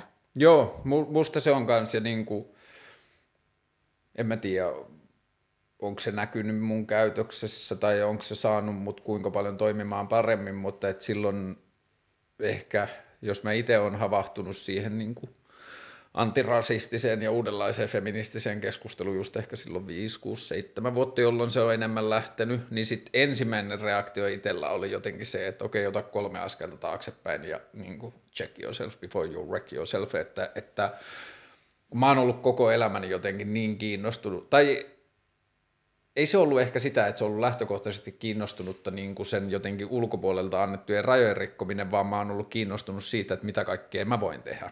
Niin kuin, että, ei, että se, että mä oon rikkonut rajoja, on ollut seuraus sille, että, mä oon, että se varsinainen syy, mitä mä oon tehnyt, niin mä oon yrittänyt rikkoa sitä, mitä mä itsestäni kuvittelen, tai että mm. mitä mä itsestäni ajattelen, että mä saan tehdä. Ja sitten se on niin kuin, pääasiassa mun mielestä se on ollut niin kuin mun elämän aikana, se on ollut niin silleen hyvän tahtoista tai muuta, että se ei ole niin kuin, öö, osunut kenenkään tai se ei ole loukannut jotain, mutta että jos mä olisin saanut euro joka kerta, kun mä oon loukannut jotain, niin mulla ei olisi rahaongelmia. mutta että, niin kuin, että sitten kun noi keskustelut tuli eteenpäin, niin sitten mä olin silleen, että okei, nyt tosi tosi tarkasti, että niin kuin tutkit, tutkit, tutkit, mieti sun käyttäytymistä, että, että mä oon aina ollut sata varma, että mun loukkaaminen ei lopu tähän, että mä tuun varmasti toimimaan urposti jatkossakin, mutta että mä haluan niin kuin vaan minimoida sen mahdollisuuden, että niin kuin, että mä teen. Ja sitten ehkä se lääke siihen on ollut, mikä on itseä helpottanut se, että okei, että tiedosta, että sussa saattaa olla sovinistisia tai niin kuin, äijäkulttuuriin tai vaikka rasistiseen niin kuin maailmankuvaan tai mihin tahansa liittyviä niin kuin piileviä asioita, jotka saattaa purkautua sun käytöksestä tavalla, joihin sä et itse varsinaisesti usko. Mm. Et niin kuin, että yrittänyt käräyttää itse siitä, että ei kirjoittaisi itsestään narratiivia, joka ei pidä paikkaansa. Niin, no just sen takia esimerkiksi tämä sun keskusteluohjelma on hyvä, että sä pakotat itseäsi myös keskustelemaan erilaisten ihmisten kanssa tosi paljon koko ajan. Että tämähän on tällainen, niin kuin, jos tälleen voisi opiskella vaikka mm. koulussa, mm. niin tämä olisi aika yleissivistävää, koska sitten taas kun katsoo vähän vanhempia ihmisiä tai yksinäisiä ihmisiä, joiden kuplat ää, tiivistyy ja pienenee koko ajan mm. ja yksinäisyys yleistyy ja on niin kuin tappava tauti, niin tuntuu myös, että silloin yksi suurin äh, haittapuoli ihmisten yksinäisyydestä ja er- erakoitumisesta on se, että ideat ja ajatusmaailma kutistuu. Joo. Ja että jengi ei kyseenalaista niiden omia, omia mielipiteitä tai oikeita väärää samalla tavalla. Että et mun välillä niin oikeasti myös pelottaa, että kun mun vanhempien ikäiset tyypit tai mun vanhemmat tai näin, että et, et mä niin kauan kun mä huomaan, että – mä pystyn vaikka puhumaan mun vanhemmille sille, että ne kyseenalaistaa niiden omia mieltymyksiä mm. ja, ja halu oppia uutta, niin niin kauan mulla on aika ok olo. Mutta sitten jos huomaa, että ne alkaa käyttää sellaisia kommentteja, että no sä tajut itse sit, kun sä oot vanha, tai mm-hmm. jotenkin, että ne, ne niin lukkiutuu sinne oman pari ihmisen kuplaansa, niin se, se pelottaa tosi paljon. Ja mun tekisi mieli olla sillä, että sellaiset tyypit ei saa äänestää. Niin Tuohon niin tota, oman maailmankuvan kaventavuudesta ja oman maailmankuvan totuuden, tai, totuudeksi muuttumisesta, niin siis lämmin minisarja suoritu, suositus Yle Areenasta löytyy nyt se on niin kuin Logged In, semmoinen viisosainen minisarja niin kuin jotka kaikki on poikia, jotka viettää liikaa aikaa tietokoneella ja sitten niillä on päihdeongelmia tai syrjäytymistä tai jotain muuta ja se dokumentin tekijä on päässyt mun mielestä aika hyvin. Siinä on okei, okay, mua ärsyttää ehkä vähän se, että siinä on selkeästi niin kuin kohtauksia, jotka on näytelty, että aikaisemmin on tullut joku puhelu ja sitten ohjaaja on saanut tietää, että tämmöinen puhelu on käyty ja sitten se on uudelleen näytelty, mutta okay. siinä kuitenkin mun mielestä oikeasti päästään lähelle. Siinä on yksi semmoinen ehkä 22-23-vuotias jäbä, joka on ollut koko ikänsä kiusattu ja sitten nyt se elää tilanteessa, jossa sille menee vaan niin kuin eteisestä silleen pölyn läpi käytävä sen tietokoneelle ja sieltä jääkaapille. Ja sitten sanoo, että mä käyn kahden viikon päässä välein kaupassa ostaa jotain safkaa, mutta mulla on mun tietokone, mulla on mun ystävät Discordissa niin kuin siellä keskusteluohjelmassa, että me pelataan ja me jutellaan. Mä en ole välttämättä ikinä nähnyt mun frendejä, mutta ne on mun sosiaalinen ympäristö, kukaan ei voi vaatia multa mitään muuta. Täällä mä oon ja tää on mun elämä. Ja sitten se on niin kuin, ollut monta vuotta siellä ja niin kuin syönyt vaan roskaruokaa, polttaa röökiä sisällä, painaa ehkä 140 kiloa ja niin kuin elää sellaista elämää. Ja mulle siinä merkityksellinen asia on se, että – jos me ajatellaan, että kun ihminen syntyy, niin se ei ole sen oma päätös, mm. että joku muu päättää sen puolesta, että se syntyy, niin mä kyllä haluan loppuun asti puolustaa ihmisten oikeutta elää oman näköistä elämää, että ihmiset saa tehdä elämällään ihan mitä vaan, että jos ne kokee, että niiden onnellisuus on internetissä, niin then be it. Mutta, ja että plus tuommoinen ihminen on aika vähän niin kuin haitta ympäristölleen, se ei hirveästi kuluta luonnonvaroja ja se ei hirveästi tee hiilidioksidipäästöjä ja niin edelleen, että jos se ei poistu siitä kotoa, niin se ei hirveästi aiheuta haittaa. Mutta sitten taas mulle se liittyy siihen henkilö henkilökohtaiseen, että, niin kuin, että koet sä, että, tai niin kuin, että oot sä vaan tehnyt itsellesi narratiivin siitä, että tämä on paras versio elämästä, mitä sä tiedät, vai niin kuin, onko olemassa työkaluja, joilla sä voit laajentaa sitä todellisuutta, että haa, on muitakin ihania asioita kuin tämä tietokone ja mun pölyinen kämppä.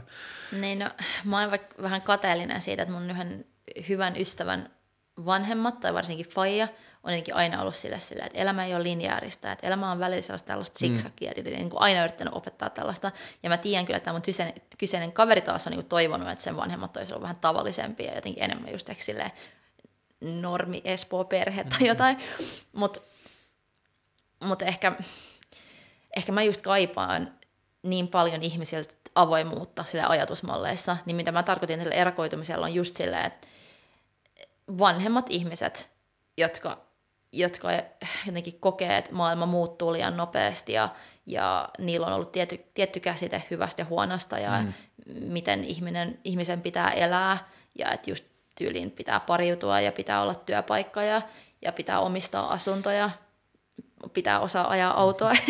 niin kuin, että, että mun elämässä on ollut vain niin paljon sellaisia ihmisiä, jotka on, on väittänyt mulle, että mä oon epäonnistunut niin kuin tosi nuoresta iästä. Mm Ja se on tuntunut tosi myrkylliseltä, tai sehän on ihan sairaan myrkyllistä, Mm. jos joku kun syöttää sulle koko ajan, että sä oot epäonnistunut ja että sä oot väliinputoaja, sä oot välintipahtaja, sä et osaa viedä mitään asioita loppuun, sä et osaa elää, niin kuin tällaisia asioita mä oon kuullut, niin sit se on vienyt multa tosi paljon aikaa, että on oppinut kyseenalaistaa ne äänet tai mm. ne, ne äh, tyypit, olla sillä, että et, et, mm, no, et mulla kesti tosi to- kauan olla sillä, että okei, en mä välttämättä ole epäonnistunut ihminen, en mä tiedä, onko kukaan epäonnistunut ihminen, ja voiko sen tietää ennen kuin tyyli just kuolivuoteella, että miten tämä homma meni niin kuin omasta mm. mielestä.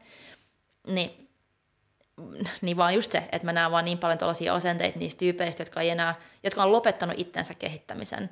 Että ne ei työskentele itsensä kanssa, ne ei todellakaan just käy terapiassa, ne ei hirveästi hengaa erilaisten ihmisten kanssa, niillä on semmoinen oma turvallinen kupla ja viitekehys, minkä sisällä ne elää, ja sitten ne kertoo muille mielipiteitään, niin se on niinku se, mi- mille mä oon allerginen, mutta ehkä toi data ja poika on aika eri juttu, siitä mulla ei ole niin paljon kokemusta. Joo, mutta et se, miksi mulla tuli siitä mieleen toi suosit, su- suositella tuota sarjaa, on se, että siinä näkyy tosi hyvin se, että kun se ihminen oli tottunut siihen omaan elämäänsä, niin siitä tuli se totuus. Aha, ja okei. tietyllä tavalla se ainoa totuus. Niin, niin. Että just se, että jos sä oot niin kuin, ollut 35 vuotta samassa työpaikassa ja sulla on ollut sama puoliso ja sama perhe-elämä ja sama meininki ja muuta, niin sitten se vähän niin kuin kaikki muut vaihtoehdot alkaa kääntyä pois. Että tietyllä tavalla tämä on se todellisuus ja nämä on ne vaihtoehdot ja nämä on tämä. Mm. Ja tuosta niin kuin, tietyllä tavalla siihen tottumuksiin tai nykyisen todellisuuden todeksi tulemisesta, niin siitä yksi mun suosikki on Drake-lyriikka, jossa se sanoo, Yes. että my uncle used to have all those things in his bucket list. Now he goes, well, this is life, I guess. No, fuck that shit. You can always do what you wanna do, you just gotta trust that shit. Onko sulla tämä tatuointina alaselässä? Ei kun niskasta alaspäin. tota, mä en tiedä miksi Drakeista tuli mieleen, mutta tuli niinku idolit taas, taas mm. mieleen.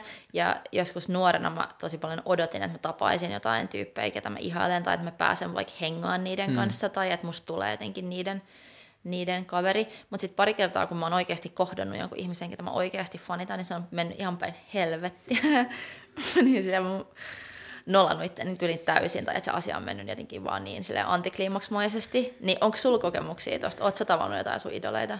Öö, mulla on ollut ihan hyvät sekä mä oon itse asiassa tavannut useammankin, tai muutamankin mun idolin. Mulla oli pitkään semmoinen skeittari, semmoinen Jerry Shue, semmoinen jenkkijäbä, joka oli kaikista kuulee ja sillä oli parhaat nemppuvalinnat ja sillä oli, se oli paras pukeutuja ja se myös otti valokuvia ja kaikkea. Se oli mun semmoinen superidoli, niin se oli Suomessa joskus kymmenen vuotta sitten, niin se kohtaaminen oli semmoinen, että se oli vaan tosi cool. Tai siis silleen, että mä tiesin, että se oli niinku maailman, mä olin mä ystävy, kun oli ryhmä jenkkiskeettareita Suomessa, niin mä ystävystyin jonkun sitten seurueesta kanssa ja sitten mä ajauduin hengaan niiden jotenkin vuokrakämpälle krunaan ja niin kuin tälleen näin, mutta et sitten se Jerri, joka oli ollut mulle ihan silleen, mä en ole varmaan sen jälkeen, mulla ei ole ollut niin isoja idoleita, kun se on ollut joskus silloin parikymppisenä, mutta et mä olin jotenkin tosi jännittynyt siitä, että toi jäbä niin kuin jotenkin osoittaa mulle kaikkea sitä, mikä on maailmassa coolia, ja sitten se oli vaan jotenkin tosi coolia etäinen, koska se oli, ne oli kiertämässä maailmaa ja väsymys ja aina näitä ihmisiä, jotka fanittaa ja muuta. Mm.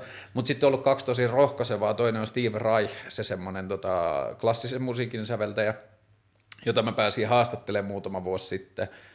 Niin se oli tosi rohkaiseva siinä, että mä olin innostunut sen musiikin jostain niin kuin matemaattisista tai semmoisista niin kuin nörttiominaisuuksista, niin sitten me klikattiin niistä, että ne oli niin kuin ne samat syyt, miksi se itse dikkasi siitä kaikesta ja se näki näin. Ja sitten oli semmoinen Alex Sot, kenen valokuvakirjoja mulla on tosi paljon, niin okay. mä pääsin haastattelemaan sitä. Ja siinäkin oli ehkä jotenkin se, että ei siinä välttämättä tapahtunut ehkä silleen bondaamista, mutta mä sain rivien välistä selvää, että me ollaan innostuneita samoista asioista. Mutta eilen illalla tuli siisti tota jotenkin muistutus tai jotenkin semmoinen realisaatio niin kuin idoleista ja esikuvista ja sellaista. Mä olin mun kavereiden kanssa kiipeilee eilen Redissä, boulderoimassa. Siksi sulla on mustelma. Mulla on siis verta ja kaikkia tämmöisiä haavoja joka paikassa. Mä oon siis runnonnut noita seiniä pitkin, niin kuin valunut alas, kun en osaa vielä tarpeeksi hyvin. Mutta et siellä oli tota, mä en tiedä oliko se joku maajoukkueasia tai jotain muuta, mutta et siellä oli neljä tai viisi niin semmoinen venäläise, venäläisten ryhmä tyttöjä ja poikia, ja ne oli siis silleen ihan superhyviä kiipeämään, että noissa saleilla vaikein taso, mitä siellä on, on semmoiset valkoiset otteet, joihin kukaan ei ikinä koske, niin sitten minä ja mun kaverit, minä ja kaksi tyttöä oltiin kolmestaan siinä niin kuin samalla seinällä, ja sitten ne venäläiset kiipesi niitä valkoisia semmoisia sairaita, ja sitten mun kaveri, joka on semmoinen Iina, joka on paljon parempi kiipeä kuin mun, niin mä, niin se oli pitkään silleen, että vitsi, että tuossa on toi yksi pinkkireitti, joka sekin on tosi vaikea, että mä haluan mennä kiipeen tota, mua hävettää, kun noi on niin hyviä. Sitten mä olin silleen, että fuck you, että ei, että, niin kuin, että että nyt otetaan vaikka narratiivi itselle, että me ollaan täällä ekaa kertaa. Että sit sä et aseta itsellesi mitään vaatimuksia, että nyt lopetat ajattelemasta, että noi on hyviä. Sitten se meni kiipeään ja sitten yhtäkkiä tämä koko venäläisten porukka, ne oli työstänyt sitä samaa reittiä ja se oli ollut niillekin vaikea, niin yhtäkkiä ne kaikki kääntyi niin kuin kannustamaan sitä Iinaa ja sitten ne oli davai, davai, davai ja ne niin kuin tsemppas sikana. Ja sitten se Iina tuli takaisin sieltä seinästä ja sitten mä olin silleen, että kato nyt mitä sun peloille taas tapahtui, että sä et kehannut mennä kiipeämään, koska sä ajattelit, että ne on niin hyviä, että ne naureskelee sulle, mutta päinvastoin ne oli vaan superinnoissaan ja inspiroituneita siitä, että sä kiipesit. Niin, no ehkä sitten jos tolleen uskaltaa tehdä sitä jotain, mitä, mitä jotenkin on, niin se voi mennä ihan hyvin. Mulla on siis yksi katastrofaalisimmista idolin tapaamisista on sillä, että mä tapasin ton ruotsalaisen Arvida Byströmin, tiedätkö? En. Se tekee Mun sellaista... toinen nimi on Arvid. Okei. Okay. Mä oon Kaarle Arvid. Tämä on Arvida. Arvida, joo. Joo, mä näin. oon tavannut kerran Arvidan. Öö, siis Tallinnassa mä tapasin yhden semmoisen tytön, joka oli musta super ihana siksi, että siitä ei voinut tietää, oliko se tyttö vai poika. Että se oli niinku tosi tosi androgyyni. Okei, okay. ja mä sen nimi niinku- oli Arvida vai? Joo, joo, ja sitten se oli mulle jotenkin tosi siistiä, kun sen nimi oli niinku mun nimen feminiinimuoto. Ah, nice, niin, että niin. se oli Arvida. Niin, Arvida Byström. Niin, niin, se on sellainen äh, internetissä tosi iso äh, taiteilija, joka tekee tosi feminiinistä estetiikkaa, on paljon pastellivärejä ja on paljon ihoa ja, ja, ja sen taidetta tosi usein analysoidaan tosi seksikkääksi, vaikka se usein on vaan tai vaan, mutta et, et käyttää naiskeho mm, sen taiteessa. Mm. No, mutta mä olin fanittanut sitä tosi kauan. Se oli asunut Losissa ja se oli puhunut sen mielenterveydestä ja tehnyt kaikki juttuja, mistä mä olin silleen jee. Ja mä olin seurannut sitä varmaan neljä vuotta, joten vähän niin kuin kasvanut sen taiteen kanssa jo ja seurannut sitä niin kauan. Ja sitten mä olin Adidaksen kautta reissulla Tukholmassa, jossa oli järjestetty sellainen dinneri, jossa oli pohjoismaisista, kaikista pohjoismaisista eri, eri tekijöitä. Oli kaikenlaisia taiteilijoita ja kiinnostavia tyyppejä. Ja jos se olisi ehkä pitänyt olla silleen tarpeeksi, että mun olisi pitänyt tajua, että okei, että, että mä oon tässä samassa dinnerpöydässä kuin mun idoli ja monta muut, mutta mä olin vain niin koko ajan silleen, että apua, se on tuolla. Ja sitten mun muut suomi-frendit, jotka oli siinä, oli, että meet nyt moikkaa sitä, että jos toi on noin iso sun idoli, me ollaan täällä samalla dinneri, nyt meet puhua siellä. Vähän niin kuin työns mut sen mm. dinnerin jälkeen, silleen, nyt menet. No sit mä meen, ja sitten mä rupean puhumaan sille englanniksi, vaikka mä osaan ruotsia, mm. ruotsia mun äidinkieli, tai toinen äidinkieli, ja sitten sit me hetken puhutaan siinä, ja mä oon englanniksi vaan jotain superfanitaan silleen, I've listened to all your podcast interviews and like blah, blah, blah. ja niin kuin heti kaikki sellaiset mm. niin kuin too intense fanitukset myös, yeah. mä tiedän susta kaiken, mä rakastan sua. Ja sitten kehuin hirveästi sen juttuja, ja sitten yhtäkkiä on sillä, että no, et, et jos sä tykkäät musta noin paljon ja tiedät musta noin paljon, niin sä varmaan osaat myös ruotsia, jos sä oot kuunnellut nämä. Sitten mä vaihan ruotsiksi ja se, että no totta itse asiassa, että osaan ruotsia. Ja sitten se kääntää sen vielä silleen, että no, et, mutta mitä sä teet? Ja sitten tota mä en ollut ikinä miettinyt, että joku mun idoli kysyisi mm. multa jotain. Että mä olin vaan valmistautunut siihen mun fanitusvyörytykseen. Mutta sitten kun se kysyi multa, mitä mä teen, mä en osannut vastaan. Mä olin vaan se, mii, ee, en mä tee mitään, että mä oon joku random DJ vähän silleen, mutta en mä mitään, en mä siis, en todellakaan mitään, mutta mitä sä? Ja sitten mä näin, että se niinku pettyi ja tylsistyi muhun siinä hetkessä koska no en mäkään jaksaisi puhua kenenkään, joka on se, minä olen vain mato, mutta sinä olet Jumala. Silleen, niin kuin, mitä helvettiä. No sitten se keskustelu muuttuu tosi awkwardiksi ja loppuu, ja sitten me mennään semmoiseen bussiin, joka vie meidät takaisin kaupunkiin sieltä dinneriltä. Ja sitten Rebekka Jeboja, joka oli täällä reissulla, niin menee bussissa istua sen Arviidan viereen, koska se oli ainoa paikka. Mä olin mennyt istua joku pari penkkiä eteen, oli vaan silleen, mm. Ja sitten mä kuuntelen sieltä mun penkiltä, kun Rebekka ja Arviida käy sille artist to artist keskustelun. Mm. Rebekka on se, hei, et kuka sä oot, ja mä oon suomalainen räppäri ja taiteilija, ja sitten puhuu sellaisen keskustelun, vähän niin kuin mitä mä olisin ehkä halunnut mm. käydä. Mä oon niin vihanen itselläni, että, että jotenkin siitä mulla tuli vaan sellainen fiilis, että mun ehkä todellakaan kannata tavata ketään, ketä mä fanitan, koska mä muutun toksi tyypiksi. Mä ratkaisin tuon aikoinaan silleen, että mä lopetin fanittamisen. Miten? Kerro Mulla mulle. oli joskus 2000 silloin kun mä oon ollut Taikissa itse asiassa, niin 2006-2009 varmaan Kanye Westillä oli semmoinen kanyewest.comissa semmoinen blogi, jota se kirjoitti itse tosi paljon. Okei. Niin kuin se, Joo, se oli jo Starpa, mutta et se ei ollut vielä sille ollenkaan samankokoinen Starpa, ja sitten se oli alkanut niin kuin pitää vaan blogia, johon se listasi arkkitehtuuria ja muotia, ja niin kuin asioita vähän niin kuin, joita se fanitti. Se tuli tosi henkilökohtaisesta kulmasta sinne, mä muistan, silloin oli joskus semmoinen räntti siellä, että kun se joku, se alkoi niin kuin pikkuhiljaa saamaan sille julkisuusnimeä, niin joku paparazzi oli tullut lentokentällä jotenkin sille liian lähelle, ja se oli heittänyt sen kameran jo jotain, mä muistan, silloin oli semmoinen räntti, että tota, I'm just I'm not a celebrity, I'm just an ordinary person who happens to be famous. Ja mä dikkasin siitä tosi paljon. Ja sitten, mä en muista mistä se tuli, mutta mulla oli semmoinen kuin Kanye West-teoreema, joka kuului niin, että jos mun äiti ajautuisi lentokoneessa istumaan Kanye Westin viereen, niin sille tulisi sata kertaa parempi keskustelu sen Kanye Westin kanssa kuin mulla, koska niin. se Kanye West, mun tapauksessa Kanye West tietäisi, että mä tiedän kuka se on. Mutta mun äiti ei tietäisi, kuka se Kanye West on, ja sitten se alkaisi vaan keskustella, että hei, kuka sä oot, ja sanoin, että mä teen musiikkia, ah, kiinnostavaa, millaista musiikkia, ja niin edelleen. Mm, hmm Ja sitten mä tajusin sen, että kun se niin kuin fanittaminen ja idoloiminen, ehkä toimittajan duuni auttoi siihen, että mä pääsin yksi kerrallaan ihmisten luo tai seuraan tai keskusteluun, joissa mulle oli ollut vaan se jotenkin rakennettu kuva siitä, se niin kuin idolikuva. Ja sitten mä rohkenin koko ajan enemmän ja enemmän niin kuin siihen haastatteluun mennessä unohtaa, että okei, nyt mä haastattelen niin kuin sitä jotain pop-tähteä tai kansanedustajaa tai jotain muuta, mä haastattelen niin kuin jotain skidiä, jolla on sosiaaliturvatunnus ja nimi, ja sitten se on ajautunut johonkin hassuun tilanteeseen, siitä on tullut ministeri. Mua kiinnostaa se, miltä siitä, kuinka oudolta siitä tuntuu olla ministeri, ei se, että se on ministeri ja niin kuin tämä. Ja sitten sitä kautta mä aloin niin kuin päästä pikkuhiljaa tappamaan sitä, ja sitten mä niin kuin jotenkin vaan, ennen kuin mä tiesin sen, niin mä päätin sen, että okei, täällä on vaan yhdenlaisia ihmisiä, kaikki on erilaisia, mutta ei ole ketään spesiaaleja, että, niin kuin, että kukaan ei ole, että niin kuin se koko neromyytti oli ollut mulle hämmentävä, että joku Einstein ja Bach ja Da Vinci ja muuta, että ne on jotain niin semmoisia, että aina välillä syntyy joku semmoinen outo ihminen, joka pystyy asioihin, johon kukaan muu ihminen ei pysty, ja sitten mä aloin epäillä sitä, että ei se välttämättä ole noin, että ne on niin kuin ihmisiä, jotka on vaan uskaltanut. Että niillä on ollut ympäristö, joka sanoo, että tee vaan, tai ne saa ensimmäisen jonkun ison onnistumisen sägällä, ja sitten ne uskaltaa kokeilla uudelleen, ja sitten ne niin syntyy kaikkia asioita. Niin. Ja sitten mä jotenkin vaan ehkä päätin, että mä lopetan fanittamisen, että mä ei ole ketään, ketä mä fanitan tai ketä mä, jota mä katson ylöspäin, että mä voin inspiroitua ihmisistä tai mä voin kokea ne muusaksi, mutta että ne on ihan samoja tyyppejä kuin, niin kuin tietyllä tavalla minä, mutta että ne on vaan ajautunut erilaisiin tilanteisiin. Nyt sä purat kaiken mun identiteetistä pois, että jos mä oon rakentanut itteni silleen, että okei mä fanitan ja tykkään ja ihastun ja, ja sitten mun tästä strippaa se kaikki pois. Ei ole, mutta kun ei sun, ei sun pidä, mutta että se on niin kuin ehkä just se, että minkä takia mulla on ollut aina kiinnostava seurata myös sun juttuja, mä oon digannut keskusteluista meidän välillä, joka on ollut, en mä sano, että tämä mun lähestyminen on jotenkin oikeampi tai parempi, mutta se on tuntunut todelta mulle.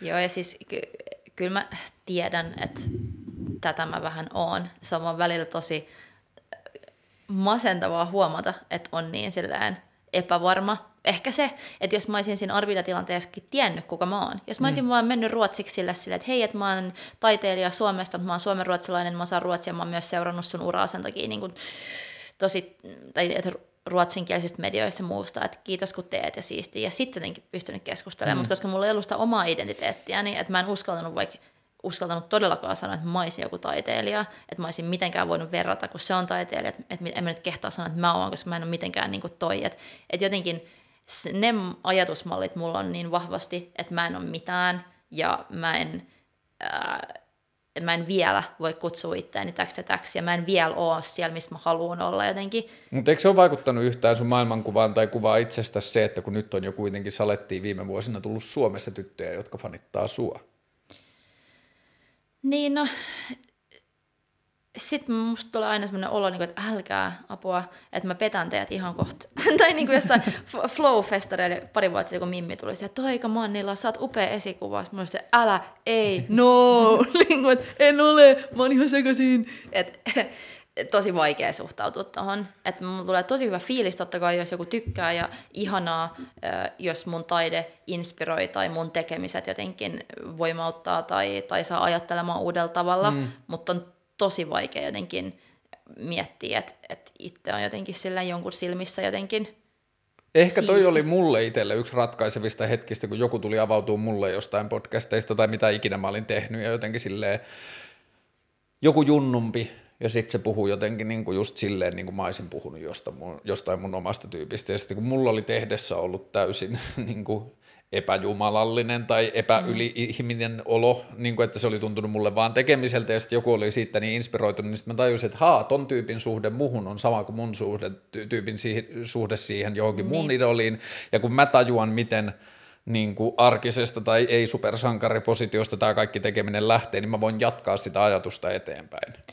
Niin no ehkä, ehkä välillä kun mä teen jotain, niin silloin jotta mä pystyn tekemään sitä oikeasti kunnolla, niin mun on pakko vähän heittäytyä siihen sillä täysin, ja silloin mun on pakko uskoa siihen. Mm. Että kyllä mä tiedostan, tai tiedän, että ää, mun parhaat jutut syntyy sellaisesta, kun mä oon aika fiiliksissä ja aika itsevarma siitä.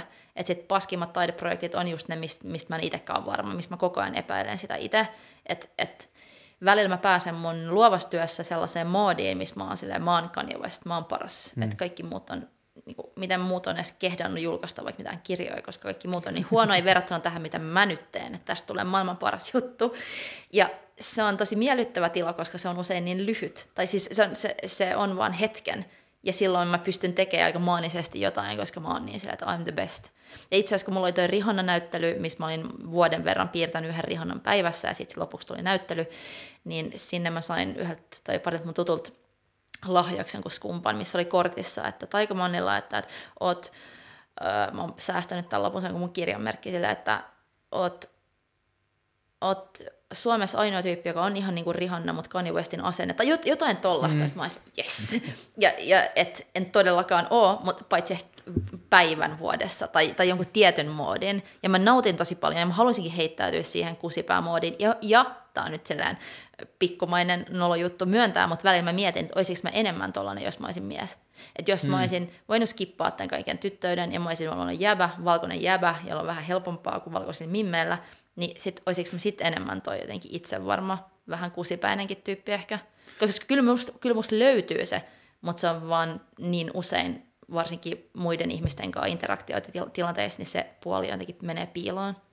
Musta tuntuu, että mä oon ratkaissut sen silleen, että mä oon yrittänyt vaan lopettaa täysin kilpailemisen tai vertailemisen muihin tekemisiin. No hitto, tota mä en kyllä osaa. Et mä en niinku, että jos mä ajattelen vaikka, no silloin, en mä tiedä, kun siis mun on edes hankala te- ajatella, että mä olisin tehnyt vielä yhtään mitään, mutta että mitä ikinä mä oon tehnyt, niin mä oon jotenkin turvannut sen, että okei, tämä tulee mun paikasta, mä teen jotain, mitä mä haluan tehdä, ja sitten tähän ei välttämättä nyt ole hirveästi mitään, mihin mä voin verrata, tai mä en tee tätä siksi, että joku muu tekee, vaan mä teen tätä siksi, että mä näin, niin sitten mä oon niinku siivonnut sen pelikentän, että okei, että mulla ei ole ketään, mihin mä voin.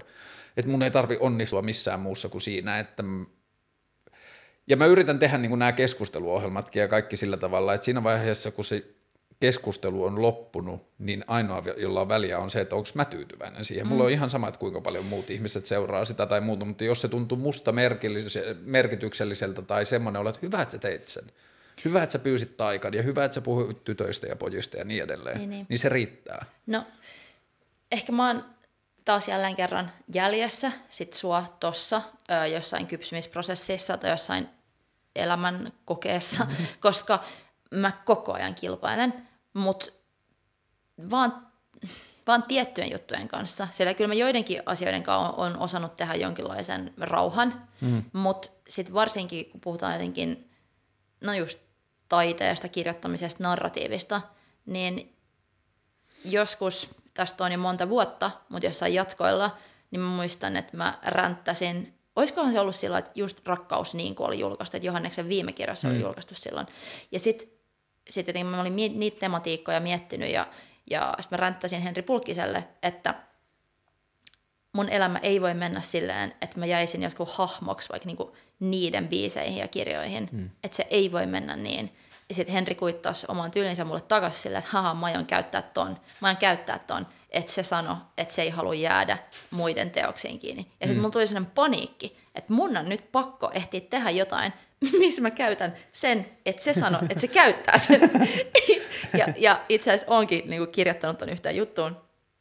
Mutta et, et, mulla on niin kuin, koko ajan toi. Ja niin kuin mä kerroin siitä, että mulla tuli sen Johanneksen kirjan julkkareissa nyt, että mä niin provosoidun seminormi douche, mutta ihan silleen se on Johanneksen kirjajulkkarit, Johannes sai sanoa ihan se, mitä sanoi, mm. mutta mä niinku suutuin heti, koska mulla tuli just jotenkin se semmoinen, että, että mä haluan, että musta tulee jotenkin isompi kuin sä, ja musta pitää tulla enemmän, enemmän kirjailija kusipää kuin susta. Sä voit nimoroida mun kirjan. Mä voin nimoroida sun äidille kirjan. Niin kuin, toi moodi lähtee päälle heti. Mutta ehkä mä oon vaan niin raukkis, että mä oon ratkaissut tämän sillä tavalla, että mä oon keksinyt juoksukilpailun, jossa juostaan siksakkiin ja voittaja ei palkitakaan sillä, että kuka on ekana maalissa, vaan kuka kompastuu eniten tai mitä tahansa, niin sitten kun mä teen sen oman skaban, niin sitten mä tiedän, että mä oon paras siinä. Tai sit sä oot vaan tyytyväinen itseäsi. Ehkä sä tykkäät itsestäsi niin paljon enemmän kuin mä, että sun ei tarvitse todistaa itseäsi enää noin paljon. Hmm, sen mä tunnistan, että joskus 12, 13, 14-vuotiaan, mä, en, mä muistan sen hetken aika tarkkaan, että mä oon ollut silleen teini-ikäinen ja mä olin vähän silleen pullukkateini ja sitten mä olin tosi silleen suulas ja aiheutin niin kuin paljon jos sen konflikteja, mutta just semmoisia ärsyntymisiä muissa, että mä olin luokassa äänekäs ja jotain tällaista ja sitten mä jouduin vähän niin kuin mä sain kun mä olin niin suulas, niin sitten ujommat, mutta kovikset pojat koki sen uhkana ja sitten vittuili ja kiusasta tai jotain muuta. Niin sitten joskus silloin teini-ikäisenä mä oon ollut silleen, että mä oon kattonut peiliin ja sitten mä oon ollut silleen, mm, ihan ok, ei mun tarvista ressata tästä enää. Että tää on ihan ok. No mutta sä ootkin tällä pretty boy. Mulla ei ole ollut tota, ja mä huomaan jossain mun tosi hyvissä frendeissä, jotka on aina ollut tosi kauniita, niin ne on oppinut pelaa sen ulkonäön kanssa. Joo, mutta toi ei liittynyt ulkonäköön. Toi, tai siis liittyy se varmaan myös, ja tietenkin myös ulkonäköön, mutta että se liittyy enemmän siihen, että okei, että minkälainen tyyppi mä oon nyt tässä ympäristössä laajemmin. Että mä oon se suulaspoika, ja mulla oli R-vika johonkin 15-vuotiaan se asti, Mä olin kahdelle arvituurteekin, josta mä sain siitä tosi paljon paskaa. Mutta että, niin kuin, että mä jotenkin tein semmoisen rauhan sen kanssa, että mä en tiedä mistä se on tullut, mutta että se on varmaan liittynyt just jotenkin, että mä oon silloin saanut jo siitä ajatuksesta kiinni, että kaikki ihmiset taitaa olla ihan täysin erilaisia. Että tavallista ihmistä ei ole, ja niin kuin jokaisella on ihan jotenkin oma meininki ja omat kokemukset ja muuta, niin sitten mä oon saanut jonkun rauhan sen kanssa. Ja sitten varmaan siihen liittyy myös se, että mä en ole ikinä ollut kilpailun haluinen. Mä en ole ikinä tykännyt oikein joukkuelajeista tai mä en ole tykännyt siitä semmoista niin skabasta, kuka voittaa. No mut on taas kasvatettu silleen, että hopea on häpeä. Ja että et ilman, ilman, jos sä saat niin neljännen sijaan lusika jossain uimakilpailuissa, niin, niin uudestaan altaa se. Niin kuin, et, et, ja kymppi miinus on silleen, mistä miinus tulee? Et vaikka tuli silleen vitsei, niin ne ei silti ollut vitsei, hmm. koska mua yritettiin kouluttaa joskus kymppi plus tyypiksi. Ja pitkään mä luulinkin silleen, että okei, että jos mä vaan suoritan tosi hyvin kaiken, hmm. niin sit, sit, se, sit mä riitän. Tai että, että sit se on niin, se tai että on kritiikin ulkopuolella. Joo, koska alasta, mä just itse asiassa pari päivää mietin, pari päivää sitten mietin tätä, että alasta mä olin ihan super tiukkis koska mulla oli niin käsite sille, että mikä on täydellistä. Ja sitten mun kaverit rupesivat kanssa kiusaamaan mua sille, täydelliseksi. Ja sitten tähän mun jotenkin sille kosto oli, että kutosella, kun oli kevätjuhlat, niin mä ostin Mikmäkistä semmoisen pinkin topin, missä luki glitteril perfect. Ja sitten se oli mun sellainen, whatever, niin kuin, nyt mä menen yläasteelle. ja, mutta ennen kuin mä ostin sen topin, niin oli monta vaihetta, kun mä en vaan tajunnut, että miksi kaikki muut ei yritä olla näin täydellisiä, että pitää olla paras. Että kuvistunnilla piti piirtää puu, sai piirtää millaisen puun halus. Ja mä yritin piirtää täydellisen kuusen. Ja sitten muistan, että mun ystävä Emma Kemppainen, joka silloin jo oli mukaan samalla luokalla, niin piirsi sellaisen upean äh, puun, joka oli joku silleen, että on jotkut huvilabileet, on paljon lyhtyjä, ja sitten siellä puussa oli jotain hahmoja, oli paljon väriä, ja se oli ehkä yöllä. Ja sitten mm. mä vaan katsoin että ei tolla, mikä toi on? Että piti piirtää se täydellinen puu. Ja mä piirsin, yritin piirtää sen täydellisen kuuden, kuusen, mutta sitten siinä kävi silleen, että mä olin piirtänyt sinne semmoisia ruskeita käpyjä. Ja sitten kaikki kiusasi, että mitä tuolla roikkuu tuosta kakkaa tuolla kuusessa. ja sitten se vaan kääntyi, niin kuin, että, että mä, olin, mä olin ihan shokissa siitä, että mä oon käyttänyt monta tuntia siihen, että mä oon yrittänyt piirtää tämän täydellisen, realistisen kuusen, ja sitten jengi dissaa sitä, että se näyttää, että siinä on vaan paskaa. Ja sitten Emma sai jonkun jonkun tyyliin. Täydellisen puun ruusukkeen. Niin, tai sitä kehuttiin, mm. että tälleen, tää, tässä on niinku mielikuvitusta ja tässä on ollut vapautunut meininki ja muuten mä olin se, mielikuvitus, vapautunut meininki. Mitä se on? Pitää olla täydellinen. jotenkin, että mä tuun tosta jotenkin. Mun ehkä viimeinen semmoinen ulkopuolelta tuleva mittari, johon suhdetta mun on pitänyt nyt viimeisen vähän ajan aikana käsitellä, on toi taloudellinen mittari, kun mun on ollut, ollut niin kuin vaikea löytää omalle osaamiselle niin, niin kuin taloudellista validaatiota. Niin, niin. Että mä en ole osannut muuttaa mun omaa toimeentu- tai niin kuin osaamistani toimeentuloksi. Niin se oli niin kuin ehkä semmoinen, tai varmaan sekin voi olla se prosessi vielä kesken, mutta se tuntuu, että se on ollut nyt toistaiseksi viimeinen semmoinen, että niin kuin vaan jankata sitä, että okei, mun arvo tai onnistuminen tai merkitys tai mikä tahansa niin kuin mun validaatio maailmassa ei liity siihen, että mikä auto, kello tai vaatteet mulla on. Et se, se ei ole mittari siihen, että niin kuin, tai että, että se oli vähän niin kuin tietoinen päätös irtaantua niistä mittareista. Ja toisaalta se on ollut myös vähän pakko, kun on ollut laskuja, joita ei pysty maksamaan ja muuta, ja ne on mennyt niin kuin ensin semmoiseksi niin kuin itsearvostuksen ansaksi. Mutta onko sulla ennen ollut se sit mittarina? Että onko sulla ollut niitä kelloja, vaatteita ja juttuja? Ei se ole ehkä ollut mittarina, mutta että se on jonkun verran pystynyt vaikuttaa kuitenkin maailmankuvaa tai että kuinka paljon on saanut fiiliksiä sit siitä, kun on saanut jonkun asian, joka näyttää vaikka kalliilta tai jotain muuta, että on, saanut, niin kuin, että on huomannut, että, että mähän on fiiliksissä siitä, että mulla on nyt joku tämmöinen Supreme Box logo huppari, että jotkut muut on silleen, että toi on jotenkin saavut tavoiteltavan arvoinen. Niin, sillä sä voit istua meidän kanssa. Niin, pääset meidän pöytään. Mutta niin toi oli sitten semmoinen ja en mä tiedä, mä toivon, että tämä pysyy, että mä en ikinä enää palaisi maailmaan, jossa mä antaisin itseni arvottaa itseäni sen perusteella, että kuinka taloudellisesti jotenkin hyödyllinen mä oon. Ja se tuntuu välillä tosi radikaalilta, että se tuntuu mm. tosi paljon olevan ristiriidassa varsinkin semmoisten poi, niin poikien tai miesten maailmankuvaa, miten pojat tai miehet kokee itseänsä mitattavan tai haluaa itseään mitata. Niin. Mä oon elänyt jonkun köyhyysrajan alla aika monta vuotta. Mä just, just sain jotain papereita, missä miss oli niin kuin mun toiminimen juttuja, ja sitten kävi ilmi, että, että vuonna 2018 mä oon vasta tienannut summan yli, jonka jälkeen on pakko maksaa jellejä. Hmm. Ja että et mä oon ollut, ollut kuitenkin yrittää paljon pidempään, mutta että mä oon oikeasti tienannut niin naurettavan vähän. Ja siltä se on kyllä tuntunut kans. Ja että on ollut välillä sellaisia kausia, että on ollut vaan silleen, että apua. Ja mä muistan, että mä olin just, olisiko mulla 28 tai jotain tällaista, mä just perustin sen toiminimen, tai olin just perustanut toiminimen, ja mulla oli tosi pahoja rahaongelmia, ja sitten mun yksi hyvä frendi, tai silloin hyvä ystävä sanoi mulle, että hei Taika, toi ei ole enää cute, että sä oot kohta 30, että ei ole enää cute olla noin broke. Mm. ja sitten mä vaan, oh fuck. Ja nyt sillä mä aina välillä naureskelen sille ajatukselle, koska I still am, tai niin mm. välillä menee vähän paremmin, koska ehkä jotkut työasiat kantaa vähän paremmin, ja jo, joistain jutuista on tullut tasaisempia tuloja, minkä, mm. minkä ympärille on pystynyt rakentamaan. Plus mä oon nyt ollut parisuhteessa pari vuotta, niin jaettu talous on mm. kuitenkin turvallisempi, mm. paljon turvallisempi kuin yksin. Mutta silti mä mietin välistä, että shit, it's not cute being this broke anymore.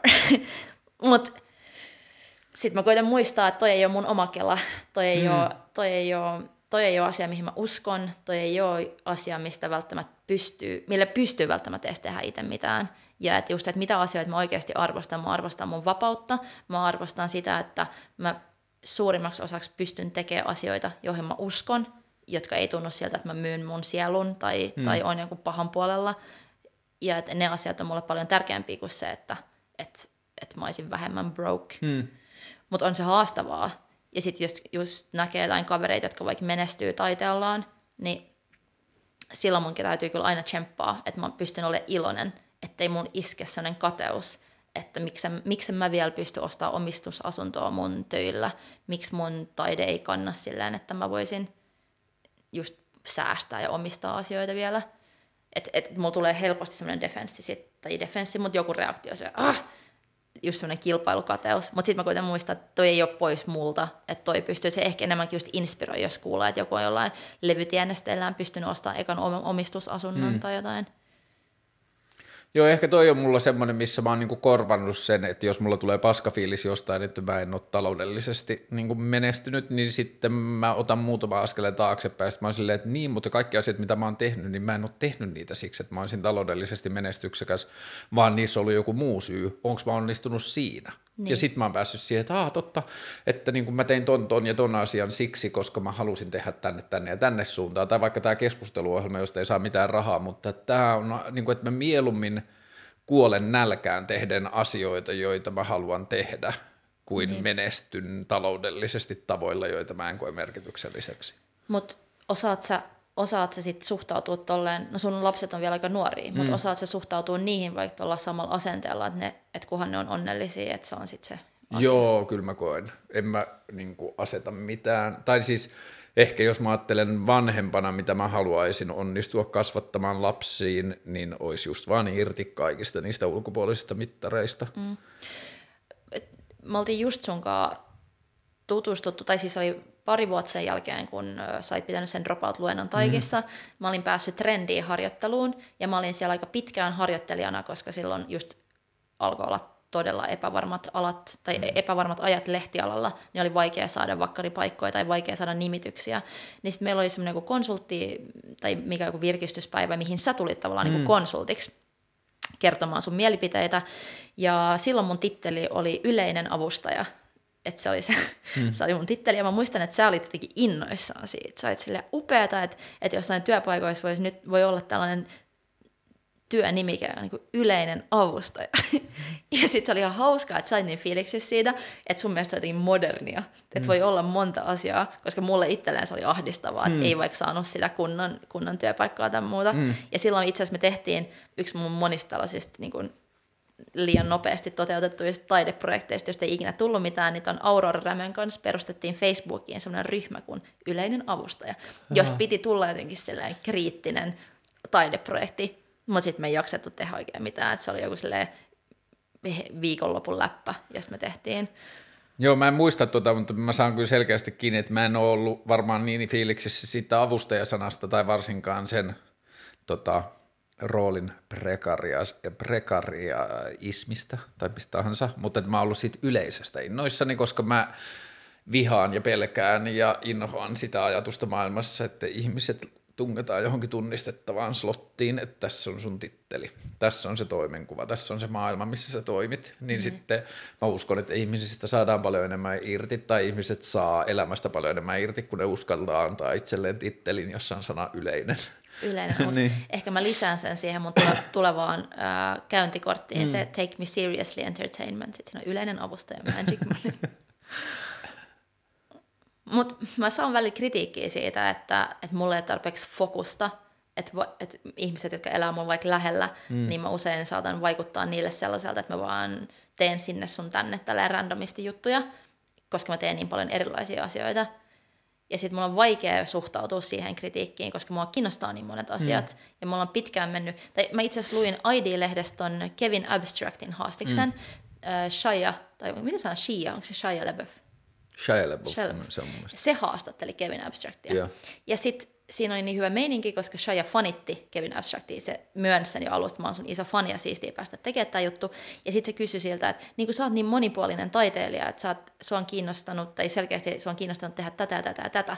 Ja sitten mä olin, että miksei kukaan ikinä kysynyt multa noin, että sä oot aika niin monipuolinen taiteilija, että sua kiinnostaa kaikki mm. näitä. Tai kyllähän sä nyt vaikka tässä keskustelut kohtelet mua noin, mutta useimmiten on just jengi ollut se, että miksi sä et fokusoi ja mikä se sun juttu on. Ja, ja siis varsinkin just ehkä perheenjäsenet ja lähem, mm. lähem, lähimmät Mutta se on menestyslähtöinen keskustelu, että sitten kun Kevin Abstract on onnistunut jossain hyvin, niin se kaikki muu onnistuu voitoksi, mutta niin kauan kuin sulla ei ole tullut sitä jotain juttua, jos sä oot menestynyt tosi hyvin, niin sitten se on lack of focus ja bla bla bla. Niin, niin. Ja kun mun mielestä se ongelma on siinä, että jos sulla on fokus, niin siinä on se riski, että sä onnistut vaan siinä, missä se sun fokus oli. Mutta jos sulla on vaan energiaa, mutta ei fokusta, niin mä koen, että sieltä tulee vaan paljon monitahoisemmin erilaisia asioita, joita ei olisi ikinä syntynyt, jos sulla olisi ollut fokus johonkin asiaan. Mm.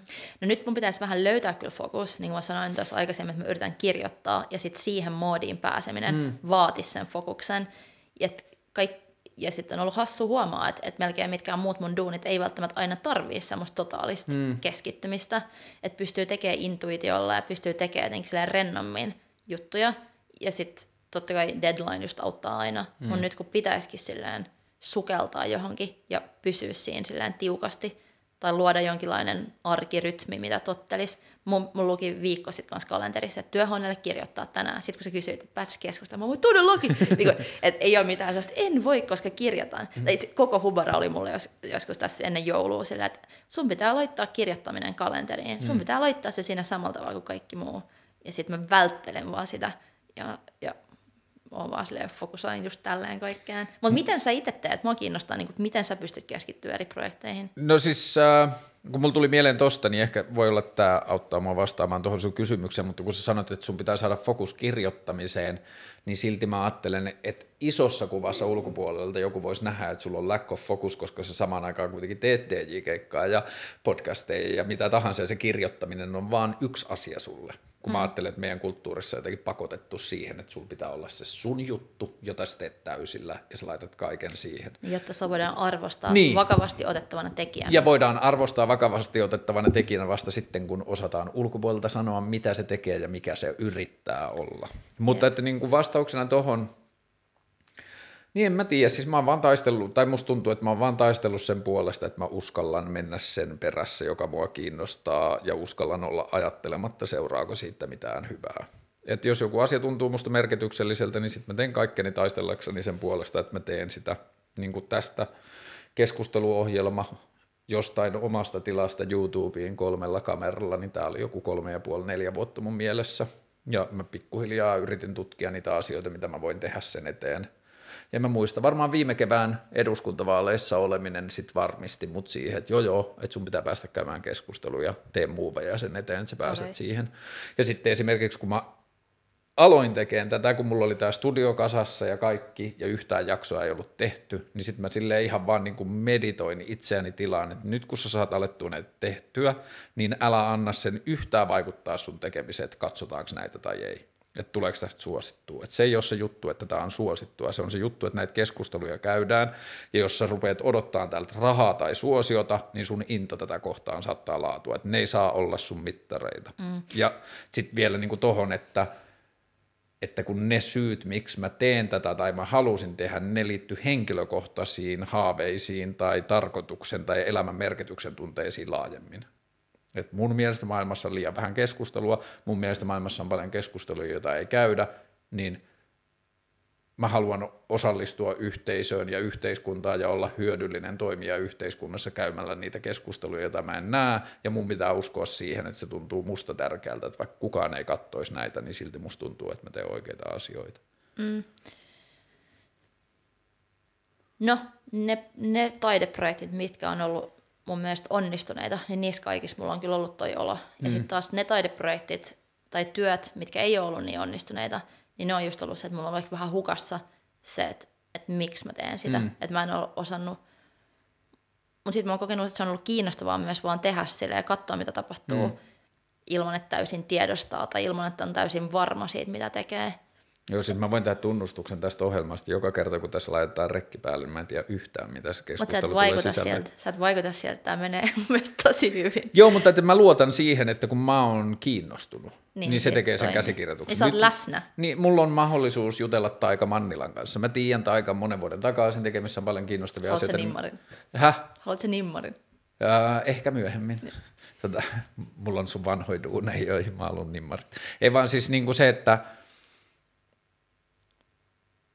että mä oon jotenkin taistellut sen puolesta, koska jos sä sanoit, että sulla on jotain projekteja, jossa sä et oikein tiedä, mitä sä teet. Mun käsitys on, että jos se ihminen oikein tiedä, mitä se tekee, tai sillä ei ole selkeää käsitystä itselleen, niin se alkaa etsiä niitä mittareita tai validaatioita ulkopuolelta, tai se rupeaa kysymään, mitä hän ihmiset haluaa. Niin. Ja musta tuntuu, että tämä mun vaikka juttu mun omilla mittareilla olisi tosi paljon huonompi, jos mä rupesin lukemaan mun YouTube-kommentteja tai kysymään ihmisiltä, mitä ne haluaa. Mutta sä katsot kuitenkin numeroit, niitähän sä seuraat. Mä katson niitä minuutteja. minuutteja niin kuin, että kun mua kiinnostaa vaan se, että ei mua kiinnosta se, että kuinka moni, tai siis mua kiinnostaa nyt tällä hetkellä se, että okei, onko mä oikeassa siinä ajatuksessa, että tällaista keskustelua pitäisi olla, ja se, että kuinka paljon ihmiset viettää minuutteja näiden kanssa aikaan, niin se on mulle nyt alkuun jonkunlainen signaali siitä, että okei, tämä kiinnostaa jotain. Mm. Että joku haluaa viettää tämän kanssa aikaa, kun mä oon itse viettänyt tämän kaltaisten sisältöjen kanssa aikaa. Kyllä. Niin mä haluan vaan tutkia, että onko suomenkieliselle tällaiselle tarvetta, mutta että kyllä mä huomaan nytten, kun se on saavuttanut nytten toissapäivänä vai eilen meni 525 000 minuuttia eli vuosi. Että nyt jo niin kuin joku niin kollektiivisesti ihmiseläimen ajasta on käytetty vuosi mun keskusteluohjelmiin, niin sit se alkaa mulle vähän niin kuin riittää. Et nyt mä alan huomaan, että mua alkaa kiinnostaa ne luvut koko ajan enemmän ja enemmän, ja mulle on vaan tärkeää, että mä hoidan tavalla tai toisella leikkaajan ja ihmisiä, jotka mua kiinnostaa. Ja sitten toista. Me just äh, kaverin synttäreillä viikonloppuna puhuttiin siitä, että minkä takia tekee asioita. Mm. Että oli ehkä vahvemmin kaksi koulukuntaa silleen, että joko tekee sen takia, että haluaa jättää jälkeensä jotain, että haluaa olla merkityksellinen maailmalle silleen, että sun, elämä, että sun elämästä jatkuu jotain, joka on isompaa vielä sun kuoleman jälkeen. Mm. Ja sit, sitten toinen, toinen lähtökohta jotenkin elämiseen oli se, mikä vaikka mulla on, just nyt ainakin, on se, että koittaa jotenkin olla vaan elossa ja pitää hauskaa, koska se tuntuu niin vaikealta. Että haluaisi jotenkin elää merkityksellisen elämän itselleen. Hmm. Niin mi, mi, kumpi sulla on?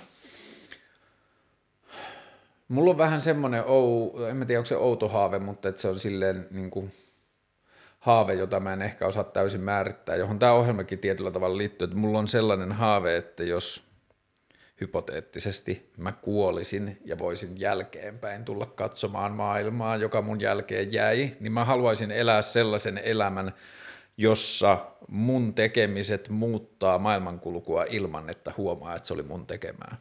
Niin kuin siis silleen, että ää, mulla on esimerkiksi vaikka jotain keloja demokratiasta ja siitä, miten mun mielestä demokratia pitäisi uusia, ja mä kävin vii, toissa viikolla tapaamassa semmoista tulevaisuusvaliokunnan yli asiamiestä eduskunnassa, ja sitten juttelin sen kanssa puolitoista tuntia, ja sitten me puhuttiin niin demokratiasta ja datasta ja internetistä ja politiikasta ja kaikesta sellaisesta, ja sitten se sanoi, että hei, nyt mä oon kuunnellut sua puolitoista tuntia, mä ostan sun ajatukset, sä oot tosi fiksu, sulla on hyviä keloja, bla bla bla, mutta mä tunnen politiikkaa niin hyvin, että mä sanon sulle, että ainoa tapa, miten sä saat näin sun ajatukset eteenpäin, on vallankumous tai kansannousu.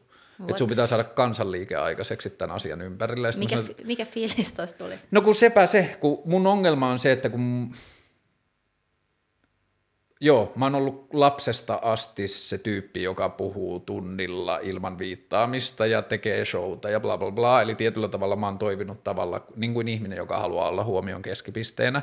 Mutta sitten kun puhutaan näistä vakavista asioista, kuten vaikka demokratia tai joku muu, niin mä haluaisin vaan syöttää siihen keskusteluun niitä täkyjä, joista ihmiset innostuu omina asioinaan, ei niin, että Karle Hurtik on sanonut näin. Mm.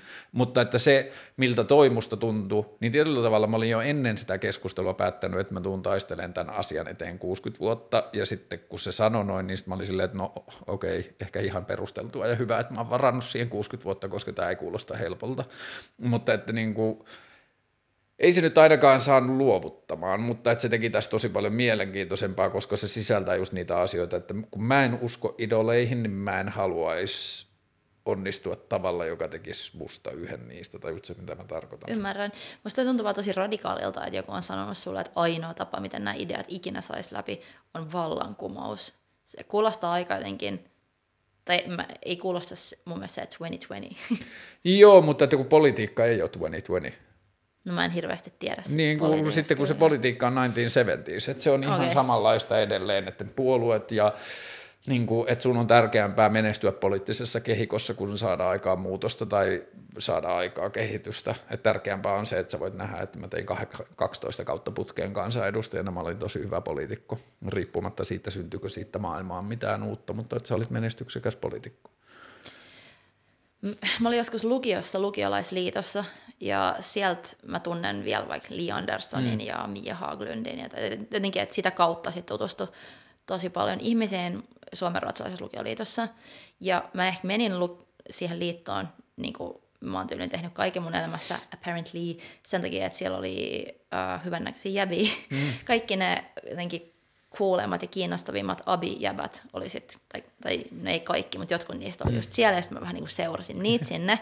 Ja sitten siellä oli paljon kiinnostavia ihmisiä, ja musta oli kiinnostava keskustella, mutta sitten se itse byrokratia, niin kaikki ne paperit, kaikki se oli musta vaan niin tylsää. Niin, to, niin sitä mä vaan just mietin, että kun sä oot hakeutunut politiikkaan, niin mm. niin miten sä oot kestänyt kaiken sen tai miten sun keskittymiskyky handlaa vaikka sen kaiken byrokratian Mutta kun ei mun tarvinnut oikein osallistua siihen vielä. Niin sä ehdit vaan Niin kun mä olin vaan ehdolla ja mä sain tehdä sitä ehdolla olemista omilla ehdoilla ja sitten kun mä menin joihinkin noihin lukiopaneeleihin, kun mä olin niin kuin meidän puolueen yksi nuorista ja varsinkin yksi, niin kuin, vaikka mä en ole enää kovin nuori, mutta mä olin nuorekas, plus mä olin suomenkielinen ruotsinkielisessä puolueessa, niin mua lähetettiin tosi paljon noihin lukiopaneeleihin, mm. niin mä huomasin sen tosi helposti niin, että kun mä menin siihen lukiopaneeleihin, niin kärjestetty niin ne kaikki muut niitä jännitti ja ne oli valmistautuneita siihen. Ja sitten mä tulin vaan silleen, että mä oon ihminen, joka on kiinnostunut maailmasta. Mä otan jokaisen keskustelun, mikä tulee, niin mä otan, yritän puhua silleen, kun miten se asia mua kiinnostaa. Yritän olla ajattelematta sitä, mm-hmm. että miten politiikon pitää vastata tai muuta. Niin sulla on karismakortti. En mä tiedä, ajatteliko. Mä, ajattelin, mä en mä ikinä ajatellut ehkä sitä karisman kautta, vaan sen kautta, että kun tämä asia oikeasti kiinnostaa mua, niin sen on pakko merkata jotain. Mm. Ja sitten, että me ei voida pelata, että politiikka tai tiede on vaan niiden käsissä, jotka on opetellut se, tai just feminismi, että se on vaan niille, jotka on opetellut ne terminologian ja kaikki muun, että kun ne on, niin, ne on liian tärkeitä asioita, niin kuin, että ne voisi olla vaan niille, jotka on tehnyt siihen joku taustatyön, koska eihän kaikki ihmiset voi tehdä kaikkia asioihin taustatyötä. Ei, ei, ja sitten kuitenkin, vaikka ei tekisi politiikkaa välttämättä hirveän tietoisesti, niin mä oon sitä mieltä, että kaikki on poliittista. Niin. Mutta, mutta et sitten ite, itestä on tuntunut vaan tosi vieraalta koko skene, mm. tai että ei, ei jaksa lähtee itse vaikka siihen suuntaan. Että jotenkin koittaa löytää tapoja, miten toimii poliittisesti ilman, että joutuu just siihen niin byrokraattia puoleen hirveästi Joo, kun mulla on vaan vähän dilemma sen kanssa, että kun noi politiikan järjestelmät ei tule muuttumaan mitään kautta kuin poliittisen järjestelmän sisältä, mm. jotta demokratia uudistuisi, niin se vaatii sitä, että joku kansanedustaja sanoo, että demokratian pitää uudistua. Niin kuin, että se lähtee ainoastaan sieltä kautta, niin sitten joo, kyllä mä voin niin kuin vaikka esimerkiksi tällä keskusteluohjelmalla tai millä tahansa mä voin yrittää vaikuttaa asenteisiin ja mä voin yrittää jotain muuta, mutta kun ne asenteiden muutos ei auta mitään, jos se meillä on uusia ideoita ja näkemyksiä, joista innostua. Mm. Et, mä ymmärrän että on tosi hyvin. Ehkä, ehkä mua huvittaa joskus, just kun me oltiin hakemassa taikkiin, niin meillä oli meidän kaveriporukas pientä sellaista riitelyä tai kilpailua siitä, että kuka saa hakea, kuka ei. Ja sitten yksi meidän kaveri, ähm, joka itse oli päättänyt hakea graafiseen suunnitteluun, niin sitten koitti keksiä kaikille muille tai muita juttuja, jotta me ei tultaisi myös sinne. Niin sitten se oli mulle silleen, että susta voi tulla poliitikko. ja nauratti se silloin ja huvittaa se vieläkin, että joo, tykkää puhua ja tykkää jotenkin miettiä ihmisten kanssa, että et ehkä mä voisin olla Karle Hurtigin yleinen avustaja, mutta mut, mut silleen muuten mä vaan se, oh, että se kuulostaa kyllä niin kuin, se kuulostaa se tylsältä elämältä. Ihan hirveä sana, mutta kun mä oon miettinyt sillä, että, että miksi mä haen tiettyihin paikkoihin, niin mä haen ehkä tai hakeudun tiettyihin mm. paikkoihin, niin mä hakeudun ehkä myös sen takia, että mä haluan kokea kaikkea mahdollisimman outoa. Mm. Koska kaikista, mikä on mahdollisimman outoa, voi kirjoittaa. Tälleen mä koitin jotenkin järkeillä itselleni tietyn elämänvaiheen, vaikka mistä mikään ei tuntunut järkevältä, että kaikki oli vaan tosi random. Ja sitten me oltiin itse asiassa Fedia, joka on, jonka kanssa mm. juteltu tässä podcastissa, me oltiin yhdessä Adidaksen reissulla, joka oli toinen reissu kuin se Arvida, mutta kanssa Ruotsissa. Ja sitten silloin me puhuttiin tietenkin elämästä ja miten yrittää selviytyä eri tilanteista. Ja sitten mä sanoin, että yksi mun life hack on tos, tosi paljon se, että mitä oudompaa, sen parempaa, koska siitä voi aina kirjoittaa. Mm. Mutta sitten kun mietitään politiikkaa, totta kai siitäkin voi, mm. mutta sitten se, se tuntuu itselleen taas sellaiselta järkyttävän todelliselta outoudelta, mistä on vaikea inspiroitua. Joo, ehkä mä inspiroidun siitä, että kun se politiikka tuntuu olevan niin yksäänistä, tai että kun kaikki ihmiset, jotka päätyy politiikkaan, näyttää ymmärtäneen, mitä politiikka on ja miten siellä pitää toimia ja sitten kun mä kieltäydyn jotenkin hyväksymästä niitä faktoja, niin sitten se tekee siitä kiinnostavaa, että haa, mitä jos pääsisikin politiikkaan tai menee politiikkaan, mutta ei suostu niihin asioihin, mitä politiikolta odotetaan. Mm. mm. Sitten se tekee niin. sitten niin kuin sen oudon taas. Niin, sitten tavallaan mä, mä henkilökohtaisesti koen helpotusta, että, että vaikka sä – lähet politiikkaan mm. ja tutkit sitä omalla tavalla, niin sitten tuntuu, ja sitten voi olla se, okei, okay, hyvä Karle tekee tuota, mun ei tarvitse. niin Joo, mutta et, ehkä toi on sitten jo, kun mä sanoin jo kauan ennen, kun mä, silloin kun mä olin lähdössä eholle, niin mä olin sitä mieltä, että mun ehdokkuutta ei tulla missään tapauksessa mittaamaan sen perusteella, että läppä, tai että siinä on sikana muita mittareita kuin se, että pääseekö mä läpi vai en. Mm. Ja just se, että jos joku on hetken ollut vaan hymähtänyt silleen, että ha, hauskaa tai hyvä, että joku kokeilee politiikkaa erillä tavalla, niin sitten mulla on se fiilis, että mä oon jo onnistunut siinä vaiheessa. Niin. No ehkä mä siis kysyn näitä asioita kanssa sen takia, että, että tosi paljon miettii omaa tekemistä silleen, että onks että jos kirjoittaa vaikka runoja mm. tai, tai proosaa, että onko se oikeutettua, jos se ei ota tiettyihin asioihin kantaa. Ja kyllä mun mielestä on, ja mm. taidetta pitää saada tehdä kaikilla eri tavoilla, mutta jotenkin sellainen ultimaattinen goal olisi, että onnistuisi tekemään sellaisen teoksen, joka myös jotenkin tosi älykkäästi ottaisi kantaa tietyllä tavalla, mutta että et se just ehkä sit se esikuva homma, että tuossa mä en ole vielä ihan kokenut sitä, että mikä se tyyli on, mm. mitä mä haluaisin ja, ja sitten tietenkin tietynlaiset tarinat on aina poliittisia, jos sä oot vaikka seksuaalisesta vähemmistöstä ja sä kerrot sun omasta elämästä ja sun seksuaalisista mm. kokemuksista, niin se voi olla ihan helvetin poliittista. Mm. Ja esimerkiksi taas tulee mieleen Eileen Miles, amerikkalainen poliitikko, josta mä kerroin, niin se on avoimesti ollut aina homoseksuaalinen ja tuonut tavallaan sellaista lesbo kulttuuria mainstream-kulttuuriin, ja se haki pressa, Bushia vastaan pressavaaleissa, niin se asettautui tavallaan taideprojektina ehdolle, koska se oli silloin sitä, sen, no se kertoo, että sen silloinen naisystävä tai tyttöystävä lähti opiskelemaan, niin se oli vähän siitä bummed out, että mitä, mm. että eikö se riittänytkään, että meillä on toisemme, että sä haluat kehittää itse mennä opiskelemaan, että okei, mitä mä nyt keksin, no mä asettaudun pressavaaleihin mm. ehdolle. Ja se oli, että, no, että silloin ei ollut, ollut ketään just vähemmistöasemasta tai kulttuuritaustoista hirveästi mm. ollut ehdolla, niin se oli se motivaattori, ja että silloin vieläkin jotain niitä sen pressavalinappeja, ja oliko se sillä, että se keräsi viisi tonnia ja käytti viisi tonnia, ja se kuulosti vähän silleen Karle Hurtigmaiselta meiningiltä. Mm. et sä puhunutkaan siitä, että sulla oli joku parin tonnin budu ja sitten se meni. Joo, mulla oli tota, olisiko mulla ollut yhteensä 2300 euroa. Ja sitten loppuvaiheessa, kun samaan aikaan mun viha mainonta ja markkinointia vastaan alkoi kasvaa, tai mä koen sitä tosi syvästi, niin sitten mä en enää uskonut Facebook-mainontaankaan, niin mä en sitten saanut loppujen lopuksi edes kaikkia mun mainosrahoja käytettyä, kun mä olin silleen, että niin moni jengi huutaa täällä jossain sponsored-postauksissa, että mä oon paras ehdokas, että äänestä mua, niin sitten mä olin silleen, että mä en usko tuohon, koska toi ei ikinä puhuttelisi mulle, että mun on pakko tehdä jotain muuta. Niin, niin. niin sitten mä en saanut edes kaikkia niitä rahoja käytettyä. Ja sitten jengillä oli jotain 70 tai 100 tonnin vaalibudjetteja. Jep. That is crazy. Mitä, Mutta, sä, mitä niin. sä tekisit, jos sulla olisi ihan sikan rahaa? Jos mulla olisi sikan rahaa, niin mä tekisin semmosia tota, ei se tarvitse edes sikana rahaa, mutta ensimmäinen asia, jos mulla olisi enemmän rahaa kuin silleen normaalisti ihmisillä on arkirahaa, niin mä tekisin semmosia, mulla on sellaisia ideoita verkkopalveluista, jotka vittuilee kapitalismille, niin kuin vaikka Indie Uber, Uber, joka ei ota kuskelta yhtään rahaa, vaan se ottaa, tai se ottaa vaan sen verran rahaa, mitä se palvelun ylläpito vaatii, koska resurssien optimointi on yksi suurimmista haasteista, mitä meidän pitää ilmastonmuutostaistelussa tehdä, että – on mahdollisimman vähän asioita, joita käytetään mahdollisimman tehokkaasti. Se on niin kuin iso asia, mihin meidän pitää päästä. Niin sitten kun meillä on syntynyt koko jakamistalot, Voltit ja, Voltit ja Uberit ja Airbnbit ja kaikki muut, niin yhteiskunnan näkökulmasta niissä on kyse resurssien optimoinnista, mutta ne palvelut ei keskity resurssien optimointiin, vaan ne palvelu, palvelut keskittyy niin kuin liikevoiton tekemiseen. Mm. Et kun Suomessa on jäbä, jolla on joutilasta aikaa ja ylimääräinen auto, ja sitten joku, jonka pitää päästä lentokentälle, ja kun nämä ta- kysyntä ja tarjonta kohtaa, niin siitä 25 prosenttia menee Kaliforniaan jollekin pankkireille. Niin mä oon laskenut ja tutkinut ja kehittänyt ja käynyt IT-firmoissa tarkistamassa mun laskelmia ja muuta, niin noin 125 tonnilla saisi tehtyä niin kuin kloonin Uberistä, okay. joka ei ottaisi ollenkaan rahaa. Niin mä haluaisin tehdä noita juttuja tosi paljon, mulla on useampi niitä ideoita,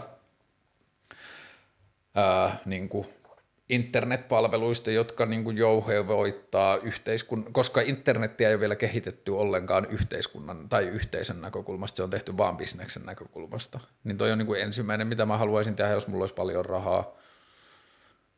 Entä sun arjessa? Niin kuin mikä muuttuisi, jos mietit ihan henkilökohtaisesti, jos sen ei tarvi olla tällainen niin yleishyvä? Niin.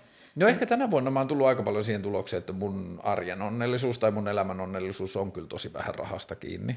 Tällä hetkellä, mistä mä haaveilen, on, mä haluaisin viherkasveja lisää, mä haluaisin tehdä mun ison silleen bokserit, sukat ja teepaidat tilauksen, öö, mä haluaisin tatuointeja, öö, mä haluaisin vuorille.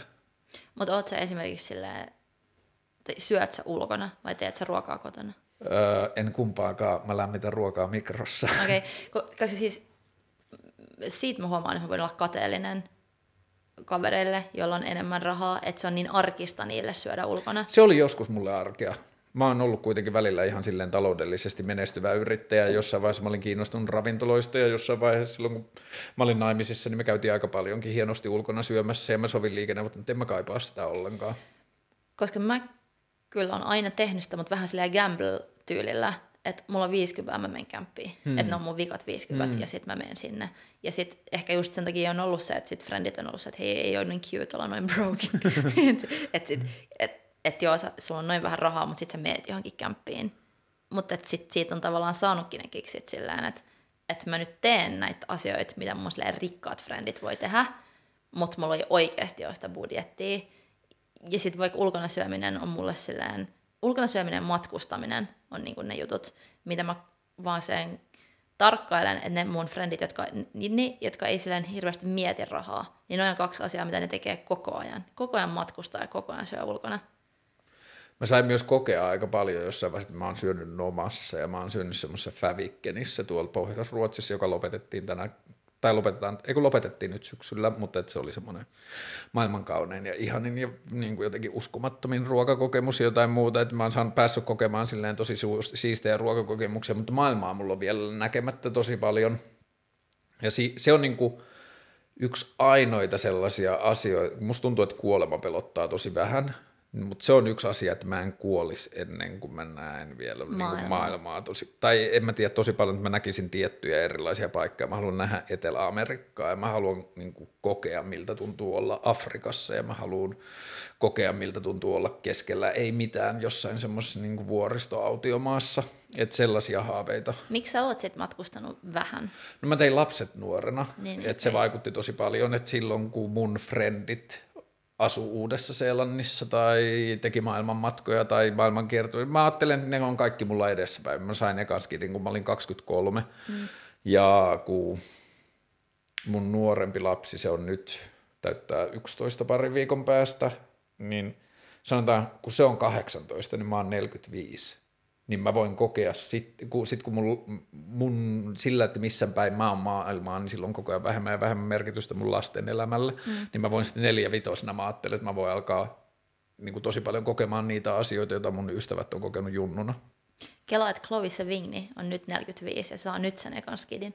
Niin siellä on silleen toisin, toisin Niin, eikö just näin, ja näin mä ajattelen, että tosi monilla niin kuin mun frendeillä on se tilanne, että siinä vaiheessa, kun mulla on – rahaa ja vapaa-aikaa ja vapautta kokea maailmaa, niin sitten niillä on niinku vaippa-arki tai päiväkotiarki tai ala-astearki tai mitä tahansa, että mä oon vaan niinku tehnyt tämän toisinpäin.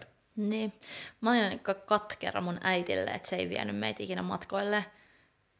Ja sitten vasta myöhemmin on tajunnut, että se on niin hassu asia olla katkera siitä, koska se on täysin ollut rahakysymys. Niin. Et se ei ole voinut tehdä mm. sitä. Meidän faija pystyi viemään, mutta meidän äiti ei voinut. Mm. Tai silleen, että se tuntui jotenkin, mä olin niin vihainen sille, että miten se ei ole. Ja sitten kun, se, sit, kun se sai mahdollisuuden, niin se rupesi reissaa sille huolella, mutta ilman meitä. Mm. Just sillä, että sitten mä olin katkera siitäkin, sillä nyt se lähtee. Niin kuin. Mun mielestä sekä lapset että aikuiset kokee ihan liikaa olevansa vanhemmilleen tai lapsilleen velkaa.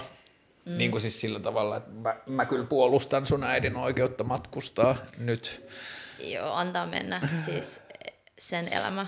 Öm, ja sitten niin kuin mä sanoin, että mä taannuin sellaiseen teinimoodiin viimeksi matkustin perhelomalla, että et perhelomat on kyllä myös silleen, että niistä voi kyllä aina sitten jälkikäteen tehdä jonkun norjalaisen draama-elokuvan,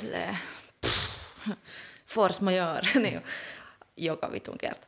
Et ehkä perhelomat on aika intense, mutta onhan sitten taas sellaisia, jotka on reissannut silti. Että vaikka on ollut paljon skidejä, niin on ollut silti sit kans niin paljon rahaa, että on voitu viedä koko perhe koko ajan niin. jonnekin ja reissaa. Et Mäkin on... olin niin isosta perheestä, että ei meillä ollut varaa reissata. Me tehtiin jotain automatkoja Pohjois-Ruotsiin ja Pohjois-Norjaan ja se oli niinku se maailma silleen, niin. mitä mä koin. Mekin on reissattu sillä ennen kuin pikkusisko tuli kehiin, niin me reissattiin autolla, Faija, Mutsi ja minä – autolla Euroopassa ja sitten oltiin teltoissa ja motelleissa. Mm.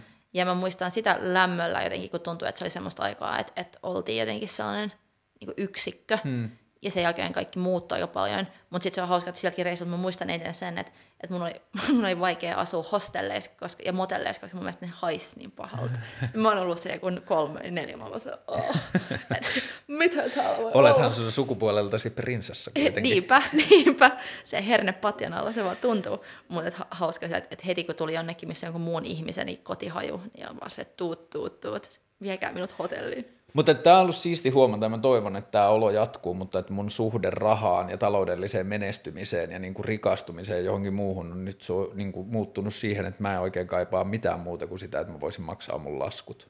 Että niin kuin, että musta tuntuu, että niin kuin, nämä vuodet on ollut tosi opettavaisia siitä, että hyvää elämää voi elää ilman rahaa ja mulla ei ole enää sitä ajatusta, että mun pitäisi elämässäni olla jossain vaiheessa varakas tai mulla pitäisi olla paljon, tai niin kuin, että sen on korvanut paljon inspiroivammat tavoitteet. Mm. Ja sitten mä oon ehkä jotenkin myös käyttänyt sitä silleen kokonaan irti pääsemiseen, että mua jotenkin kiinnostaa koko ajan vähemmän ja vähemmän raha, mutta toimeentulo kyllä kiinnostaa vitusti, mm. mutta että rikastuminen Olisi musta hauskaa rikastua, koska musta olisi myös hauskaa näyttää, miten rahaa voi käyttää eri tavalla. Mm. No raha on kyllä muuttanut parin otteeseen mun elämän sillä, että mä oon voinut tehdä päätöksiä sen takia, että on ollut hetken ekonominen mahdollisuus mm. siihen. Että sit kyllä pelottaa välillä, kun miettii, että millaisiin loukkuihin olisi voinut jä, jämähtää, jos ei ollut ollut rahallisesti sitä mm. mahdollisuutta jotenkin ottaa jotain niin kuin, siirtyä siitä tilanteesta. Um, ja toi on kyllä asia, mikä pelottaa mua aika paljon usein, että jämähtää elämässä sen takia, että ei uskalla ottaa riskejä sen takia, että pelkää vaan sitä rahaa. Hmm. Että et sen rahan ajatteleminen lamauttaa niin paljon.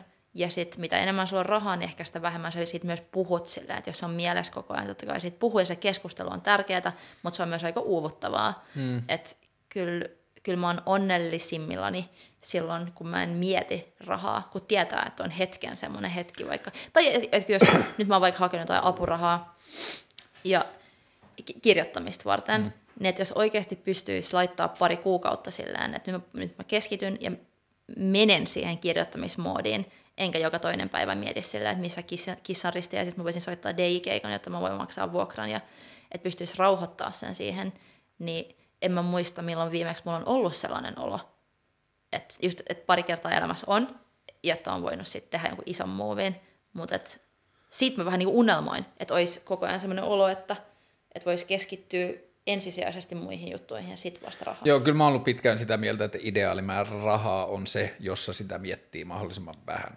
Mm. Että jos sä rikastut, niin sitten siitä, tai mun kokemus tai käsitys on siitä, että jos sä vaurastut – tai jos sulle tulee korkeat tulot, joka ei tarkoita välttämättä vaurastumista, mutta että sulla on siinä arjessa paljon rahaa, niin siitä rahasta tulee uusi o, niin kuin obsessio elämässä, jossa sä pelkäät sen menettämistä. Mm. Et niin kuin, kyllä mul, mä, mun kokemus elämästä toistaiseksi on, että onnellisimpia jaksoja on ne, joissa mä mietin tosi paljon rahaa. Okay. Ja sitten tämä oli tosi hauska, kun mä oon käyttänyt niin kuin tosi paljon aikaa ihan liikaa aikaa rahasta stressaamiseen ja huolehtimiseen, se on ollut mun kehossa ja se on tullut uniin ja kaikkea niin kuin ihan tarpeettomalla tavalla. Sitten kun ne asiat, joita mä oon pelännyt, on tapahtunut, niin sitten ei olekaan tapahtunut mitään. Niin se, se voi jopa ollut... melkein olla ihan kiva sitä. Niin, ja se on niin kuin silmiä avaavaa, mutta sitten kun mulla on ollut vähän tästä tämmöistä niin kuin heartbreak and long, longing ja sad girl feels, niin sitten se on niin kuin ollut hauskaa, koska se yhtäkkiä se raha muuttui ihan merkityksettömäksi. Niin. Että, niin. Aa, että tämä oli mun keksitty niin kuin ongelma numero uno, että sitten kun mä sainkin jotain niin kuin riipaisemampaa ajattelua, niin se raha muutti, menettikin merkityksensä ihan täysin. Niin, toi tavallaan kuulostaa myös tosi romanttiselta, että sit, sit sydänsurut saa sut tuntee niin paljon, että sä mm. unohdat muut. Mun mummi yritti opettaa kanssa aina, että kaikki mistä selviää rahalla, niin se on niinku silleen, you can do it. Että mm. se on mm. vaan rahaa. Että et se on niin silleen, mm. no, it's just money. Um, niin se, se nyt mä koitan muistuttaa itselleni myös niin. Ja kyllähän oikeasti sit joka kerta, kun jotain sattuu silleen, että jollakin läheiselle tapahtuu jotain tai itselleen tapahtuu jotain, mikä muistuttaa siitä, että kaikkea oikeasti ei voi korjata rahalla, mm. niin silloin se on kyllä sellainen herätys, ehkä tonkin takia on sillä ihan kiva velloa jossain sydänsurussa, että mm. sit se on niin helposti kokonaisvaltainen fiilis, että siitä voi tulla se sun koko elämä että kaikki muut on jotenkin pienempi juttuja. Niin, kyllähän rahassa on se perseiden puoli myös, että kun se vaikuttaa siihen koko maailmankuvaan, että silloin kun sä stressaat siitä rahasta tai se raha on sulle huoli, niin sitten se niinku tuo semmoisen oman hunnun tai sumun niinku kaikkiin asioihin, mm. että se vähän kleimaa sun maailmaa. Ja sulkee ovia silleen, niin. että tietyt jutut on vaan mahdottomia, jos ei mm. ole rahaa. Mutta yksi asia, mikä itse asiassa kysyin aikaisemmin, mä kysyin sen nyt, että mä en unohda, mm. niin äh, mulla saattaa tulla jonkun projektien jälkeen ihan hirveä olo. Sillä, että mä crashaan täysin seuraavan päivänä tai vähän sen projektin jälkeen. Mä niin projektin jälkeinen masennus. Mm. Ja sitten mä en ihan vielä tiedä, että mistä se johtuu, koska se saattaa välillä olla se, että se oikeasti se asia meni niin huonosti, että sinne tuli vaikka niin, sille keikalle tuli vaikka niin vähän ihmisiä mm. tai se ei ollut menestys tai että, tai että joku, jonkun ihmisen kanssa kommunikointi meni niin huonosti, että sit siitäkin tuli huono fiilis tai sai jonkun rajun palautteen tai, tai että oli vaan tehnyt liikaa töitä, että mm. väsy. Mutta se on niinku asia, mitä mä joutunut viime aikoina tarkkailemaan tosi paljon, koska itse asiassa Maria Veitola on joskus sanonut, että kannattaa tarkkailla sitä, että missä kukoistaa ja missä kuihtuu. Ja tota, tota mä vieläkin koitan jotenkin miettiä, että, mi, että jos tekee töitä aika abstraktisti ja, ja just on se moniulotteinen fokus, niin sitten... Yleinen avustaja. Niin. Mm. että sitten ei vahingossa rupea tekemään niitä asioita, mistä vaan kuihtuu tai jotenkin tulee surullisemmaksi. Niin tunnistat se siis ollenkaan, tuota, voit sä crashaa jonkun asian jälkeen? Öö, mulla on ollut aina kaikissa, mitenkä mä, silloin kun mulla oli telkkariohjelma, niin eka jakso, mitä mulla oli telkkarissa, niin mä olin sen jälkeen, mun keho oli melkein viikon pois pelistä. Että se niinku vaan tyhjensi musta kaiken. Mä en tiedä, oliko se crash, mutta että se oli semmoinen niinku, ja sitten se meni jakso kerrallaan, se pieneni, pieneni, pieneni. Niin mä olin kokenut se aikaisemmin radio-ohjelmassa, ja ehkä sanotaan vaikka nyt, tämä on jakso numero 12, mutta että silloin kun mä tein joulukuussa ekan, niin kyllä mä senkin jälkeen huomasin, että mun keho oli vähän niin kuin tälleen pois, mutta että se liittyy varmaan jänn, osittain jännittämiseen – ja osittain sellaisen, että mun pitää niin kuin olla niin läsnä ja mä oon vastuussa tästä ohjelmasta ja tämän ilmapiiristä ja tästä, että keskustelu jatkuu ja jos sulla tulee yhtäkkiä jos lopetat puhumisen, mun tehtävä on ratkaista se. Niin. Että siinä on vähän niin kuin semmoista niin kuin tietyllä tavalla kannattelun vastuuta, mutta että mitä enemmän näitä ohjelmia tulee, niin sitä lievempi se sen jälkeinen olo on. Niin kuin, että se alussa, no ehkä tämän ohjelman kohdalla ei enää niin paljon kuin on tehnyt jo jonkun verran, mutta että aikaisemmin on niin kuin kokenut sitä, että imee vaan ihan tyhjiin.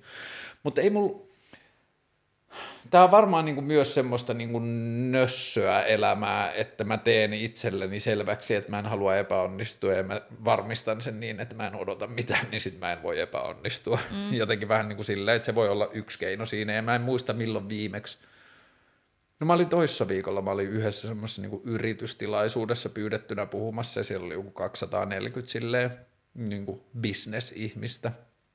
Niin siitä mä jotenkin mulla olisi ollut tosi paljon työkaluja rakentaa itselleni siitä sellainen, että onnistuks mä ja nämä on niitä tilanteita, joissa mä voin varmistaa tai edistää omia tulevaisuuden niin kuin toimeentulon muotoja ja kaikkea muuta, mutta sitten mä vaan tajusin jossain vaiheessa, että hei, toi ihminen on pyytänyt mut tänne siksi, että mulla on outo tai omanlainen meno ja se on digannut siitä, että nyt mun pitää lopettaa miettimästä, että onnistuks mä täyttämään jotain ääneen sanomattomia odotuksia mun tekemiselle. Mm. Et nyt mun pitää vaan miettiä sitä, että saanko mä sanottua sen, mitä mä itse koin tarpeaksi, tärkeäksi, tai saanko mä esitettyä sen, niin kuin, mitä mä koen, mitä mä oon tehnyt aikaisemmin, minkä takia tämä tyyppi pyysi mut sen nyt tänne. Niin no, ehkä se on itse asiassa joku väärin ymmärretty olo. Et jos, jos, jos mä oon tehnyt jotain, minkä jälkeen mulla tulee se crashi, ja mä saatan vaikka itkeä kokonaisen päivän tai jotain, mm. niin se saattaa usein johtua siitä, että mulla tuli sellainen olo, että mä en pystynytkään sanoa niitä, tai mä en onnistunut tekemään sitä asiaa silleen, kun mä olisin halunnut. Että et, et nyt nämä ehkä tajus väärin, tai nyt tämä ei mennyt perille, tai nyt tämä idea tai tämä maailma, mikä oli mun päässä, niin se ei todellakaan toteutunut sen tasoisesti, kun mä odotin. Mutta mulla on ihan hulluja sellaisia niin superdippejä heti jonkun projektin jälkeen saattaa olla sillä, että mä oon ihan silleen, että missään ei ole mitään pointtia. Sitten on vain kokonaisen päivän sille jossain suossa yksi ehkä, millä mä yritän taistella tuota vastaan, on se, että esimerkiksi näissä keskusteluissa, jos toisella on vaikka, en mä tiedä, pitkä vastaus tai mikä tahansa muu työväline, niin mä yritän jossain vaiheessa niin kuin repasta itteni sille irti, hei, mitä mä halusin tältä keskustelulta. Okei, okay, okay. Monta niin kuin, kertaa sä oot tehnyt tässä nyt on. Ei mun ole ehkä tarvinnut. Et mulla on ollut koko ajan semmoinen fiilis, että me liikutaan siellä tas, niin kuin alueilla, missä mä halusinkin sun kanssa liikkua, mutta sitten mä yritän aina vaan niin kuin naksauttaa itteni, että hei, että oliko jotain, niin kuin, mitä mä halusin käsitellä, mitä mä halusin ymmärtää, että enhän mä nyt laiminlyö jotain sellaisia, mistä mä niin kuin toivoin tähän liittyen. Mm. Niin se on ollut semmoinen, ja sitten ehkä tämä just tämä tila ja aika, ja tämä antaa mahdollisuutta, jos mä olisin radio, radio-ohjelmaan tekemässä, jos se olisi lyhyempi, niin ei mulla olisi niin helppoa tehdä sitä. Niin tiukempi formaatti. Niin. Mutta ehkä mä siis vaan haluaisin, että mulla olisi harvemmin toi olo. Mm. Tai että ymmärtäisi enemmänkin, jos ne projektit on ollut tosi pitkiä ja sitten ne loppuu ja sitten tulee joku haikea mm. olo. Mutta sitten välillä se saattaa olla sillä, että se on ollut ihan lyhyt juttu. Mm. Ja sitten sit vaan dippaa totaalisesti. Ja sitten taas välillä usein, jos on te, itse asiassa usein, jos tekee ihan ekaa kertaa jotain. Et jos mä oon ekan kerran saanut vaikka maalata Flow Festivalilla tosi ison biisin, mm. tai tai ekan kerran, kun mulla oli se Rihona näyttely, ja se oli eka kerta, kun sai kosketuksen siihen, että jotkut tulee katsoa niin mun taidetta mm. tällä tasolla, mun takia, mun juttu, no okei myös vähän Rihonnan takia, mm. mutta, mutta silleen, niin silloin niistä on sanonut se crazy kikkejä, että kun se on ollut se eka kerta. Mm. Mutta sitten kun koittaa monistaa vähän sitä niin osaamistaan tai sitä kokemusta, niin sitten se aina melkein epäonnistuu. Että et sitä ekan kerran hai mm. euforiaa niin sitä ei pysty monistaa. Joo, mutta ehkä toi onkin semmoinen, mitä mä, mä teen ehkä aika vähän niin kuin taiteen tai taiteellisen työn kanssa tekemisissä että mä inspiroidun hirveästi muiden taiteellisen, vaikka muusikkojen kanssa siitä, että ne, jos niistä näkee, että ne on päässyt yli siitä, että niiden pitää onnistua jossain samassa uudelleen. Mm. Koska se on mun mielestä niin vaan äärettömän tärkeää ja olennaista ja niin kuin mulle itselle henkilökohtaisesti äärettömän inspiroivaa ja siistiä on se, että jos aina ihmiset jo onnistuu tekemään jotain uutta tai kokeilemaan, ihan sama onnistuuko se vai ei, mutta että ne kokeilee jotain, mitä ne ei ole itse tehnyt aikaisemmin tai ne ei ole nähnyt muiden tekevän, niin mm. niin sitten ei sillä on Suomessa esimerkiksi artisteja, joita mä dikkaan ja symppaan, vaikka ne tekee vähän niin kuin samaa juttua vuodesta toiseen, mutta silti mun sydän sykkii eniten niille tyypeille, jotka koko ajan uskaltaa kyseenalaistaa sitä, että ne ei niin kuin jää kiinni siihen ensimmäiseen onnistumisen tunteeseen. Ne se on tavallaan mun mielestä taiteen, te- taiteen tehtävä koko mm. ajan, koko ajan jotenkin kyseenalaistaa ja edistää ja muuttua. Ja se on monella tavalla mun mielestä myös taiteilijoiden tehtävä. Mutta sitten taiteilijuus on myös työ, niin on se tosi paljon vaadittua siltä, siltä työltä, että sä koko ajan uudistut siinä. Että sit jos on oppinut tekemään jonkun asian ja tietää, että tämän, tällä mä nyt mm. Niinku pystyn tekemään tätä, ja sit sun pitää, ja sit se ei toimikaan. Tai että et se on tosi raastavaa, että koko ajan pitäisi uudistaa. Että samalla mä oon sitä mieltä, että pitää, mm. mutta sitten se on tosi raskasta kanssa koko ajan uudistua ja koko ajan keksiä se pyörä uudestaan. Niin, kunhan se ei ole ulkopuolinen vaatimus. Tai siis mä ajattelen sen niin, että kun, toi, kun sä sanoit, että taide on työ, niin sit tämä taas muistuttaa mua siitä, että meidän käsitys työstä on harhautunut, että meidän pitäisi niin kuin, kun me tiedetään tai me voidaan nähdä uusien asioiden arvo, niin meidän pitäisi turvata ihmisille se mahdollisuus tuottaa niitä uusia asioita. Niin. sitten jos taiteesta tulee työ, niin siihen muuttuu se, että okei, tämä on mun toimeentulo, tämä on se, millä mä perustelen oma paikkani maailmassa, turvallisinta tai helpointa tai ainakin niin kuin silleen houkuttelevinta on mennä sitä kautta, mikä on toiminut aikaisemmin. Niin, no ehkä siis kun puhutaan jostain kärsivän taiteilijan myytistä mm. ja sitä kritisoidaan sillä, että taiteilijan pitää pystyä myös voimaan hyvin, jotta se voi luoda taidetta. Että se odotus ei voi olla se romantisoitu ajatus siitä, että pitää kärsiä, jotta sulla on niinku niitä tunteita, josta sä voit sit luoda sitä mm. sun omasta verestä sitä taidetta. Niin mä kamppailen ton, ton asian kanssa koko ajan, koska samalla mua välillä ärsyttää se kritiikki ja mun tulee sellainen lapsellinen reaktio, mutta mä haluan kärsiä. Mm-hmm. Että jotenkin mä haluan tuntea nämä asiat niinku tosi jotenkin kovaa ja sitten tehdä niistä, koska silloin mulla on joku varmuus, että ne on hyviä, koska silloin ne tuntuu aidoilta. Mutta sitten samalla, jos tämä on mun ammatti, niin en mä nyt koko ajan haluaisi kärsiä tai koko ajan haluaisi ehkä sitten kuitenkaan olla siinä sydänsurutilassa. Mm. Että mä en osaa tossa ehkä ihan vielä ol, navigoida tai mä en osaa sanoa ehkä ihan sitä, mitä mieltä mä oon, koska tai, tai että et mä haluaisin, haluaisin vähän saada olla sellainen kärsivä nero, että se olisi sille, se olisi upeat, jos voisi vaan olla sellainen. Mutta sitten mä en tiedä, onko se todellinen asia vai Mua, onko se idea.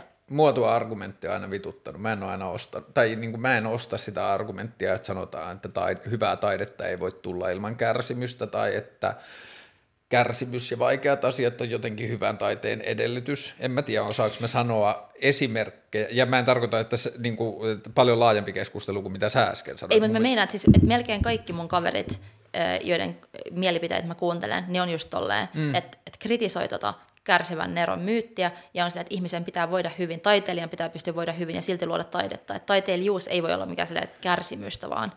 Joo, ja mun mielestä mä pitäisi päästä irti siitä ajatuksesta, että jotenkin, tai että joo, Tietynlaista si- taidetta ei varmaan voi tulla muualta kuin kärsimyksestä tai mm. vaikeasta tai pimeästä paikasta, mitä tahansa, mutta et se, että taidetta tai hyvää musiikkia tai hyvää kirjallisuutta tai mitä tahansa ei voisi tulla muualta kuin kärsimyksen kautta, niin that should be fucking bullshit. Mä en vaan jaksa uskoa siihen. Niin, ja mm, en mäkään, mutta sitten samalla mä huomaan, että mä haluaisin, koko ajan haluaisin heittäytyä vaan tuohon. Että mä haluaisin vaan antaa vähän periksi olla ja nyt mä vaan kärsin, koska tästä Mutta onko se se, että silloin sä saat olla reppana? Onko se niinku itsesääli asia? en mä välttämättä reppana, mutta silloin mä saan, silloin mun ei tarvitse tsemppaa ollakseni hyvä ihminen. mä, voin, mä voin olla vähän silleen monsteri. Ai, et sä voit sanoa, että mun ei tarvi olla hyvä ihminen nyt, koska mä oon niin paskana. Koska mä teen taidetta. Aa, niin mä, mä saan nyt olla tällainen paskiainen tämän taiteen takia. Mä voin niinku, äh, hylätä mun läheiset ja, ja heittäytyä johonkin päihdekoukkuun ja vaan sekoilla ja sikailla, koska sitten tästä tulee taidetta. niin kuin, että mä haluaisin vähän tehdä noin. Mutta sitten sit en ole tehnyt, tai että et kans naisena jos tekee noin, niin kohtaa helpommin kanssa vähän erilaisia kommentteja tai paheksuimpia asenteita. Mm. Tai mä just nyt luen sellaista kirjaa, mä en tiedä mikä se englanniksi on, mutta Till Nyktring. S, s, uh, et, uh, jos sä oot ollut kännissä, niin sit kun sä sel, su, su, sus tulee sel, Selviytyminen? Selvä. Joo. Selviytyminen. No ei, ei, selviäminen. Se, mikä se oli, että jos drunk, mikä on... Sober up. Sober up, niin, Joo. sobering tai joku on tämmöinen. Se on ihan englanninkielinen kyllä se kirjoittaja. Mutta se on kirjoittanut tuon kirjan silleen, että miten se itse sen kirjan avulla kirjoittaa itsensä riippuvuudesta ulos ja alkoholism, alkoholismista. Että se on mm. koko sen elämän ollut alkoholisti ja sitten tuon kirjan avulla kirjoittaa itsensä ulos siitä.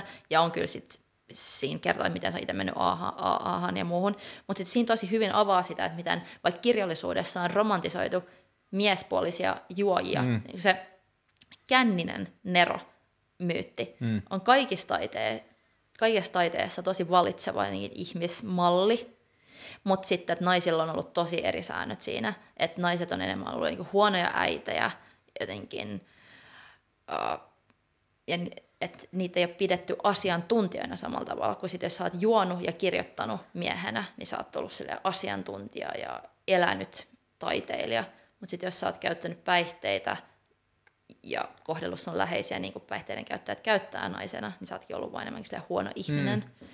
Niin ehkä siinkin on sitten jotain, että senkin takia haluaisi heittäytyä tuohon monsterimalliin ja olla silleen, mä teen tämän saman, mitä nämä jävät on tehnyt.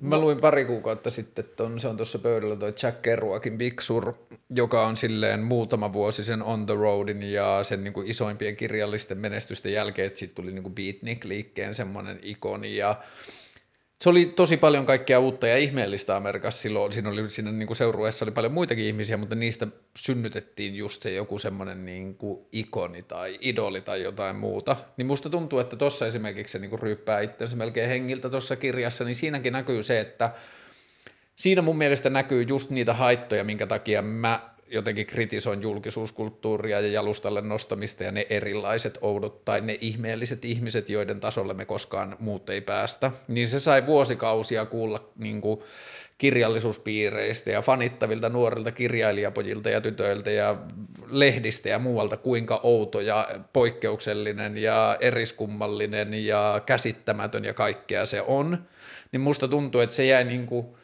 sen oman poikkeuksellisuutensa kanssa vähän semmoisen niin yksinäisyyden linnaan, että mä oon niin ihmeellinen. Tai mm. niin kuin siis silleen, että kun nämä kaikki on tehnyt mulle selväksi, että mä oon poikkeuksellinen, että mä oon joku sukupolveni ääni ja jotain muuta, mm. niin tää on niin outoa olla täällä niin kuin mulle varatussa ihmeellisessä paikassa. Tai no, mitä me selviin on dokaaminen. Plus, että dokaaminen on se tapa, jolla mun kaltaiset ihmiset on luoneet niin kuin itselleen turvallista ympäristöä tai luoneet sitä taidettaan. Mm. Ja siinä on niinku just nämä tällaiset niinku itseään toteuttavat myytit ja itseään toteuttavat ajatukset siitä niinku luovuudesta ja sitten niinku luovuuden ihmeellisyydestä ja poikkeuksellisuudesta ja muuta, että se niin kuin just se, että se jotenkin ajatus siitä, että kirjoittavat poikkeukselliset taiteilijat ryyppäävät paljon, saavat kirjoittavat poikkeukselliset taiteilijat ryyppäämään paljon. Niin, tai sitten sun pitää ryypätä niin paljon, että sä et pysty enää, että sä lopetat totaalisesti ja sit siitä tulee osa sun narratiivia, mm. että nyt sä et enää juo. Tai just mä kuuntelin Keisterin keskustelun mm. teidän kanssa, sunkaan, ja sitten Eileen Miles ei juo enää, ja niin monet, jotka on et se, ja niin, nytkin tämä just tämä sobering up tai tillnyktring, mm. että siinkin se kuitenkin on se, että jotta se jotta tämä Leslie Nelson, vai mikä se nimi on, että jotta hän pystyy luomaan kirjailijana oikeasti sit uraa ja kirjoittamaan, niin sen piti eka lopettaa mm. juominen.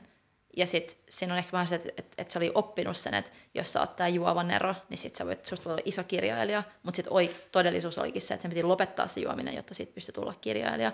Ja jopa sen kirjailijuus nousi seuraavalle tasolle, kun se kirjoitti tuosta aiheesta mm. sen kirjan.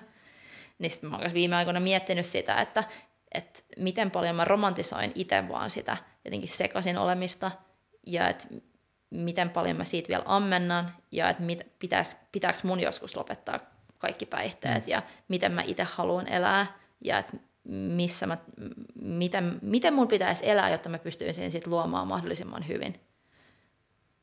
Nyt kun on ollut hirveästi näitä tarinoita ihmisistä, jotka, tai niin kuin, musta tuntuu, että viime vuosina on kasvanut se narratiivi, että ihmiset on lopettanut juomisen – tai niitä aina välillä tulee ja näin, ja musta hyvä näin, mutta ihmisenä, joka ei juo, tai mä en ole koskaan juonut, niin mä toivoisin, että se narratiivi menisi niin, että ihmiset kyseenalaistaisi sitä, että hei mä voin pitää isoja reikkejä juomisesta, tai todellisuus mm. ilman juomista voi olla hauskaa, mutta mä en haluaisi, että se narratiivi menisi siihen, että on kaksi vaihtoehtoa, että joko sä dokaat tai sä et dokaa vaan niin. että se koko juttu menisi siihen, että et sitä dokaamista voi kyseenalaistaa, että se on meille tosi opetettu tai vaan vierestä katsottu malli, että kukaan ei itse päätä alkaa dokaa, vaan kaikki alkaa dokaa yhtä aikaa ja se koko dokaamisen kulttuuri on niin kuin yhdessä rivien välistä luotu.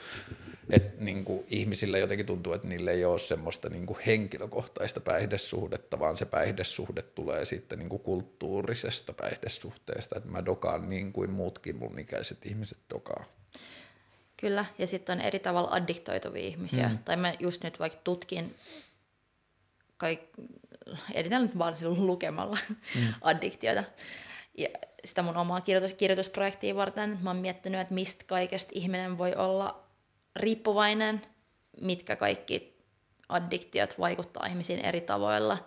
Ja, ja just sen takia mulla tuli hymähdin, kun tosiaan huomasin, että Lykkeli oli vaihtanut sen Instabion sen Love Addict. Mm. Että että jotenkin se, se, miten, se, miten turruttaa ja itseään ja miten jotenkin jää koukkuun asioihin ja ehkä jotain, että ruotsiksi voi sanoa, että tai ruotsiksi voi sanoa sanalla knarkka, että knarkka chääle, knarkka jeans, kerran yhden muotilehden on se, että, että se niinku käyttää mm. farkku, se, no.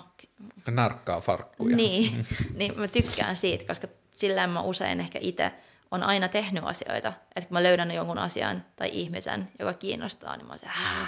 ja sitten just se obsessio lähtee päälle. Ja sitten siitä, siitä, se kiinnostaa mua, siitä että mä haluan luoda, mutta että pitääkö mun sitten heittäytyä itse siihen, jotta mä pystyn jotenkin kertoa siitä todenmukaisesti, vai pystyykö mä jotenkin turvallisesti katsoa sitä kauempaa ja kertoa siitä silti. Ja sitten mä tiedän, romantisoiko mä kanssa sitä, että mä haluan kokea tämän kaiken oikeasti, mm. ja sitten vasta kertoa siitä. Onko se sitten sellainen ajatus siitä, että ihmiselämä tuntuu todella vasta niin kuin äärielementeissä, että sitten kun riutuu tai narkkaa sitä jotain tyyppiä tai mitä tahansa narkkaa, että se on niin kuin vaan, että se kokee itsensä ihmisenä jossain niin semmoisessa niin ylikierroksille tai ääriasennossa. Eh, no ehkä mua kiinnostaisi löytää jotain totuuksia jostain, että yhtäkkiä joidenkin ideoiden ja, ja sanojen ja ajatusten kautta sä tajuutkin, että kirjoittamalla just jonkun taiteen kautta, että hei, että Kela josta onkin näin. Onko sulla jotain kysymyksiä, joihin sä etsit totuuksia? No, aika paljon just sitä, että miten ihmiset vaikuttaa toisiinsa ja että miten, miten voi ihastua johonkin ideoihin vaikka ihmisistä ja miten se voi vaikuttaa suhun ja mitä se oikeasti kertoo vaan susta. Että miten paljon sä voit tehdä itsellesi silleen sun oman pään sisällä. Hmm. Että sähän kuitenkin ajattelet ne asiat. Mm. Sä voit keksiä ihmisiä sun päässä, voit ihastua keksittyihin ajatusmalleihin ja tyyppeihin ja elää sellaista täysin de- deluusio lifea. Niin se on musta todella kiinnostavaa, että miten sekaisin ihminen voi itse mennä vaan. Ja, ja sitten, että et, et, et mit, mit, millaisia, tarinoita voi, millaisia tarinoita voi kertoa siitä, että kun on, on jotenkin vaan se oman maailman sisällä – tai että et kaikki ne projektit, mitä mä oon tähän mennessä tehnyt, mm. taideprojektit, niin ne on kuitenkin ollut silleen visuaalisesti tai auditiivisesti kuunneltavissa, niin sitten, että yhtäkkiä nyt kerto, tai sanoilla maalaa jonkun uuden maailman, joka on jossain mun syöväreissä, mm. ja sitten se lukija joutuu itse oikeasti sieltä miettimään, että mikä on todellista, mikä on unta, mikä on muistoa, tai että että on tosi, niin kuin sanoin, tosi haastavaa tämä kirjoittaminen, ja tästä tulee menee vielä kyllä silleen pitkään, mutta mä oon jo pitkään tiennyt, että mä haluan, että se tuntuu sieltä, kun että miltä tuntuu, jos sä näet kuumeunen, sä oot kuumeessa ja sä mm. niin hirveän painajaisen, että siinä on usein tietty tempo, tietty rytmi, tietty semmoinen ihan hirveä paniikkifiilis, niin siltä mä haluan, että kaikki mitä mä kirjoitan tuntuu, ja sitten, että se on tavallaan super paljon vaan addiktioa ja ihastumista ja muuta. And that's what I'm doing. Toi pitäisi sanoa tuosta, että ihminen ke- kirjoittaa tarinoita, joihin ihastua tai keksii ihmisiä tai muuttaa jonkun ihmisen jonkun niin kuin idean tai tekee sitten jonkun idean, johon ihastuu, niin sitten, kun mä en muista missä se oli, mutta se oli ihan pari päivää sitten jossain jutussa mä törmäsin lauseeseen, joka kuuluu suomeksi suunnilleen niin, että suurin osa peloista, mitä meillä on, on pelon pelkoa. Mm. Että me pelätään jotain asiaa, joka saattaisi tapahtua meidän elämässä, ja jos se tapahtuisi, niin siihen sisältyisi paljon pelkoa ja hämmennystä siihen sen asian tapahtumisen jälkeiseen maailmaan. Niin me pelätään jo sitä, vaikka mitään pelkäämistä ei vielä ole tai se, että toi liittyy mulle ainakin ajatuksena tosi paljon niihin rajoituksiin ja kieltoihin ja käsityksiin itsestä ja omista kyvyistä tai mahdollisuuksista siitä, mitä mä saan tehdä tai mitä mä en saa tai mitä mä voin kokeilla tai mitä kohti mä voin mennä tai mitä kysymyksiä mä yleensäkään voin esittää.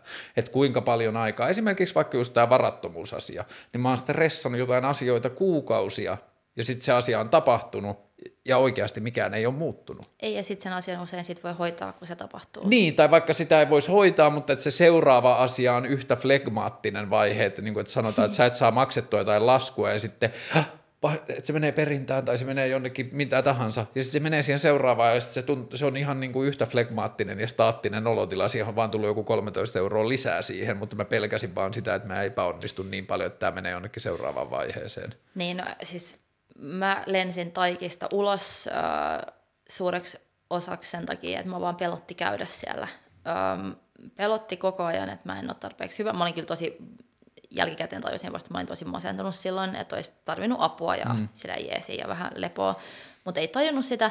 Niin sitten vaan pelkäs koko ajan sitä, että miksi mulla on niin paska olo, kun mä menen tonne, että mä oon koko ajan vaan huono. Mä, mä feidasin kaikki portfoliokatselmukset, jotka oli, että piti tasaisin välein kaikkien näyttää, että mitä on tehnyt, ja mm. sitten siellä oli ulkopuolisia kriitikkoja, jotka antoi palautetta. Mä en mennyt yhteenkään. Oho. Mä mennyt yhteenkään, koska mua pelotti niin paljon se, että mitä ihmiset sanois mulle, että mä en handlaa tätä, että mä saan kritiikkiä näistä jutuista, mitä mä en muutenkaan ollut tehnyt loppuun, koska mä pelotti minkään asian loppuun vieminen.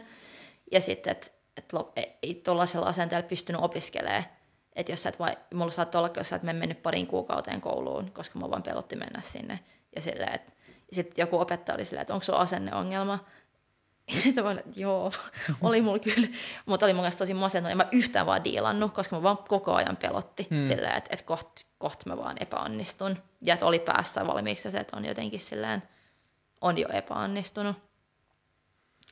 Mutta se, mitä mä oon pelannut, pelännyt kanssa suuremmaksi osan mun elämästä, on se, että mä oon hullu. en mä pelännyt tosi paljon sitä, että kokonaan ollut borderline silleen, että apua, entä jos mä oon ihan hullu ja sitten yksi mun kaveri kerran sanoi mulle, kun me puhuttiin tästä, että se oli että no, että et, niin, et silloin toi sama, mutta niin kauan kun se miettii tota, niin sitten se on se, että I'm fine. Että niin kauan kun sä mietit sitä, niin sitten sä oot jotenkin silleen vielä ihan okei. Okay. Ja, ja toi on, toi on niin kuin, tai, no Tracy Emin, yksi mun lempitaiteilijoista, on sanonut joskus, että, että se koittaa sen taiteessa olla niin hullu, että mm. sitten se ei olisi niin hullu sen elämässä. Niin ehkä tuosta on tullut munkin semmoinen tapa miettiä asioita, ja nyt varsinkin tuossa kirjoittamisessa, että et miten, miten voi tutkia jotain omia keloja ja antaa mennä ja olla jotenkin niin hullu, kun sit sieltä tulee, ja sitten oikeassa elämässä kuitenkin koittaa elää nyt tässä todellisuudessa jollain tavalla, missä ollaan, ilman, että vaikka satuttaa muita tai, tai Joo. joutuu jonnekin vankilaan. Mulle hulluus on ollut ehkä nyt lähiaikoina eniten läsnä sitä kautta, että kun toi työ maailma, mitä on tarjolla, tuntuu niin kreisiltä, niin sitten on koko ajan vahvistunut se ajatus, että joko mä oon hullu tai kaikki muut on. Mm. Että se, että, niin kuin, että vaikka mä olin siellä mainostoimistossa töissä, niin jos mä katson sitä koko aikaa, niin mä sain sitten hyvää palkkaa, mun työnantaja laskutti mun tekemästä työstä asiakkailta paljon rahaa ja musta tuntuu, että kaikki siinä ketjussa oli suunnilleen tyytyväisiä kaikkien panokseen siinä ketjussa, mutta siitä ei ollut yhtään mitään hyötyä maailmalle. Siitä ei ollut mitään hyötyä ja niin kuin isolta osin siitä saattoi olla haittaa. Se edisti kulutuskulttuuria tai se jätti kyseenalaistamatta haitallisia malleja tai jotain muuta. Ja kun mä katson sitä elämänjaksoa, että mä olin yhdeksän kuukautta jollekin muille töissä, niin mä näen sen täysin niin kuin silleen – että ainoa positiivinen signaali, mitä voi liittää siihen, on se, että mulla oli tasainen toimeentulo. Ja kaikki muu näyttää täysin järjettömältä. Mm. Ja sitten kun mä katsoin sitä kauempaa, niin sit se niinku, mulla on tosi vaikeita päiviä välillä sen kanssa, että mulla on vaan semmoinen fiilis tosi vahvasti, että joko mä oon niinku ihan täysin jotenkin hullu, tai sit vaan kaikki on, mutta kukaan ei uskalla sanoa sitä ääneen. Niin. No itse asiassa silloin, kun sanoin siitä, että mulla saattaa joku projektin jälkeen tulla tosi huono fiilis, mm. niin usein se on myös ehkä liittyy siihen, jos tuntuu, että se ei ollut muille niin tärkeää, että se ei, totta kai siinä on se muiden arvostus mm. ja kaikki, mutta että jos siitä ei tullut, että, että miksi mä tein tämän, että oliko tämä hyödyllistä, että jotenkin siitä tulee semmoinen fyysinen krapula, jos koki, tekikin jotain, joka oli vähän... Hmm. Ja siis taidehan, miten taiteen hyödyllisyyden mittaa, miten jonkun näyttelyn tai jonkun installaation hyödyn hmm. voi konkreettisesti mittaa, hmm. mutta ainakin se tuntuu merkitykselliseltä tai merkityksettömältä.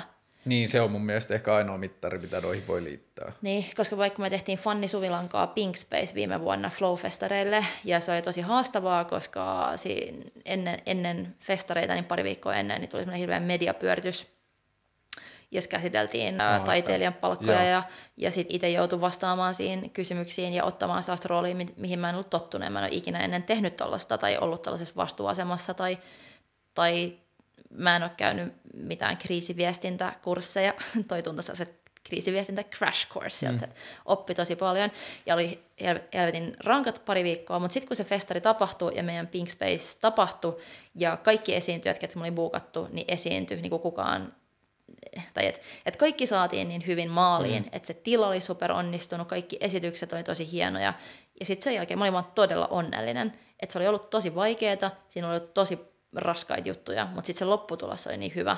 Ja sitten kans kun konkreettisesti näki, mitä monille muille ihmisille oli mahdollistanut jonkun platformin tehdä asioita, mm. että joo, siinä olisi voinut tehdä paljon asioita paremmin ja just tajuta, että, että mit, mitä asioita maksaa joillekin ja palkkoja ja dadada, mutta et opinpa siitä ja teen paremmin ensi kerralle, mutta sitten se itse viikonlopun kokemus oli silleen vaan niin antoisa, niin sitten mä hetken olin kyllä että ah, että nyt mä haluan muistaa tämän tunteen, mm. koska mä en tule voimaan monistaa tätä taas.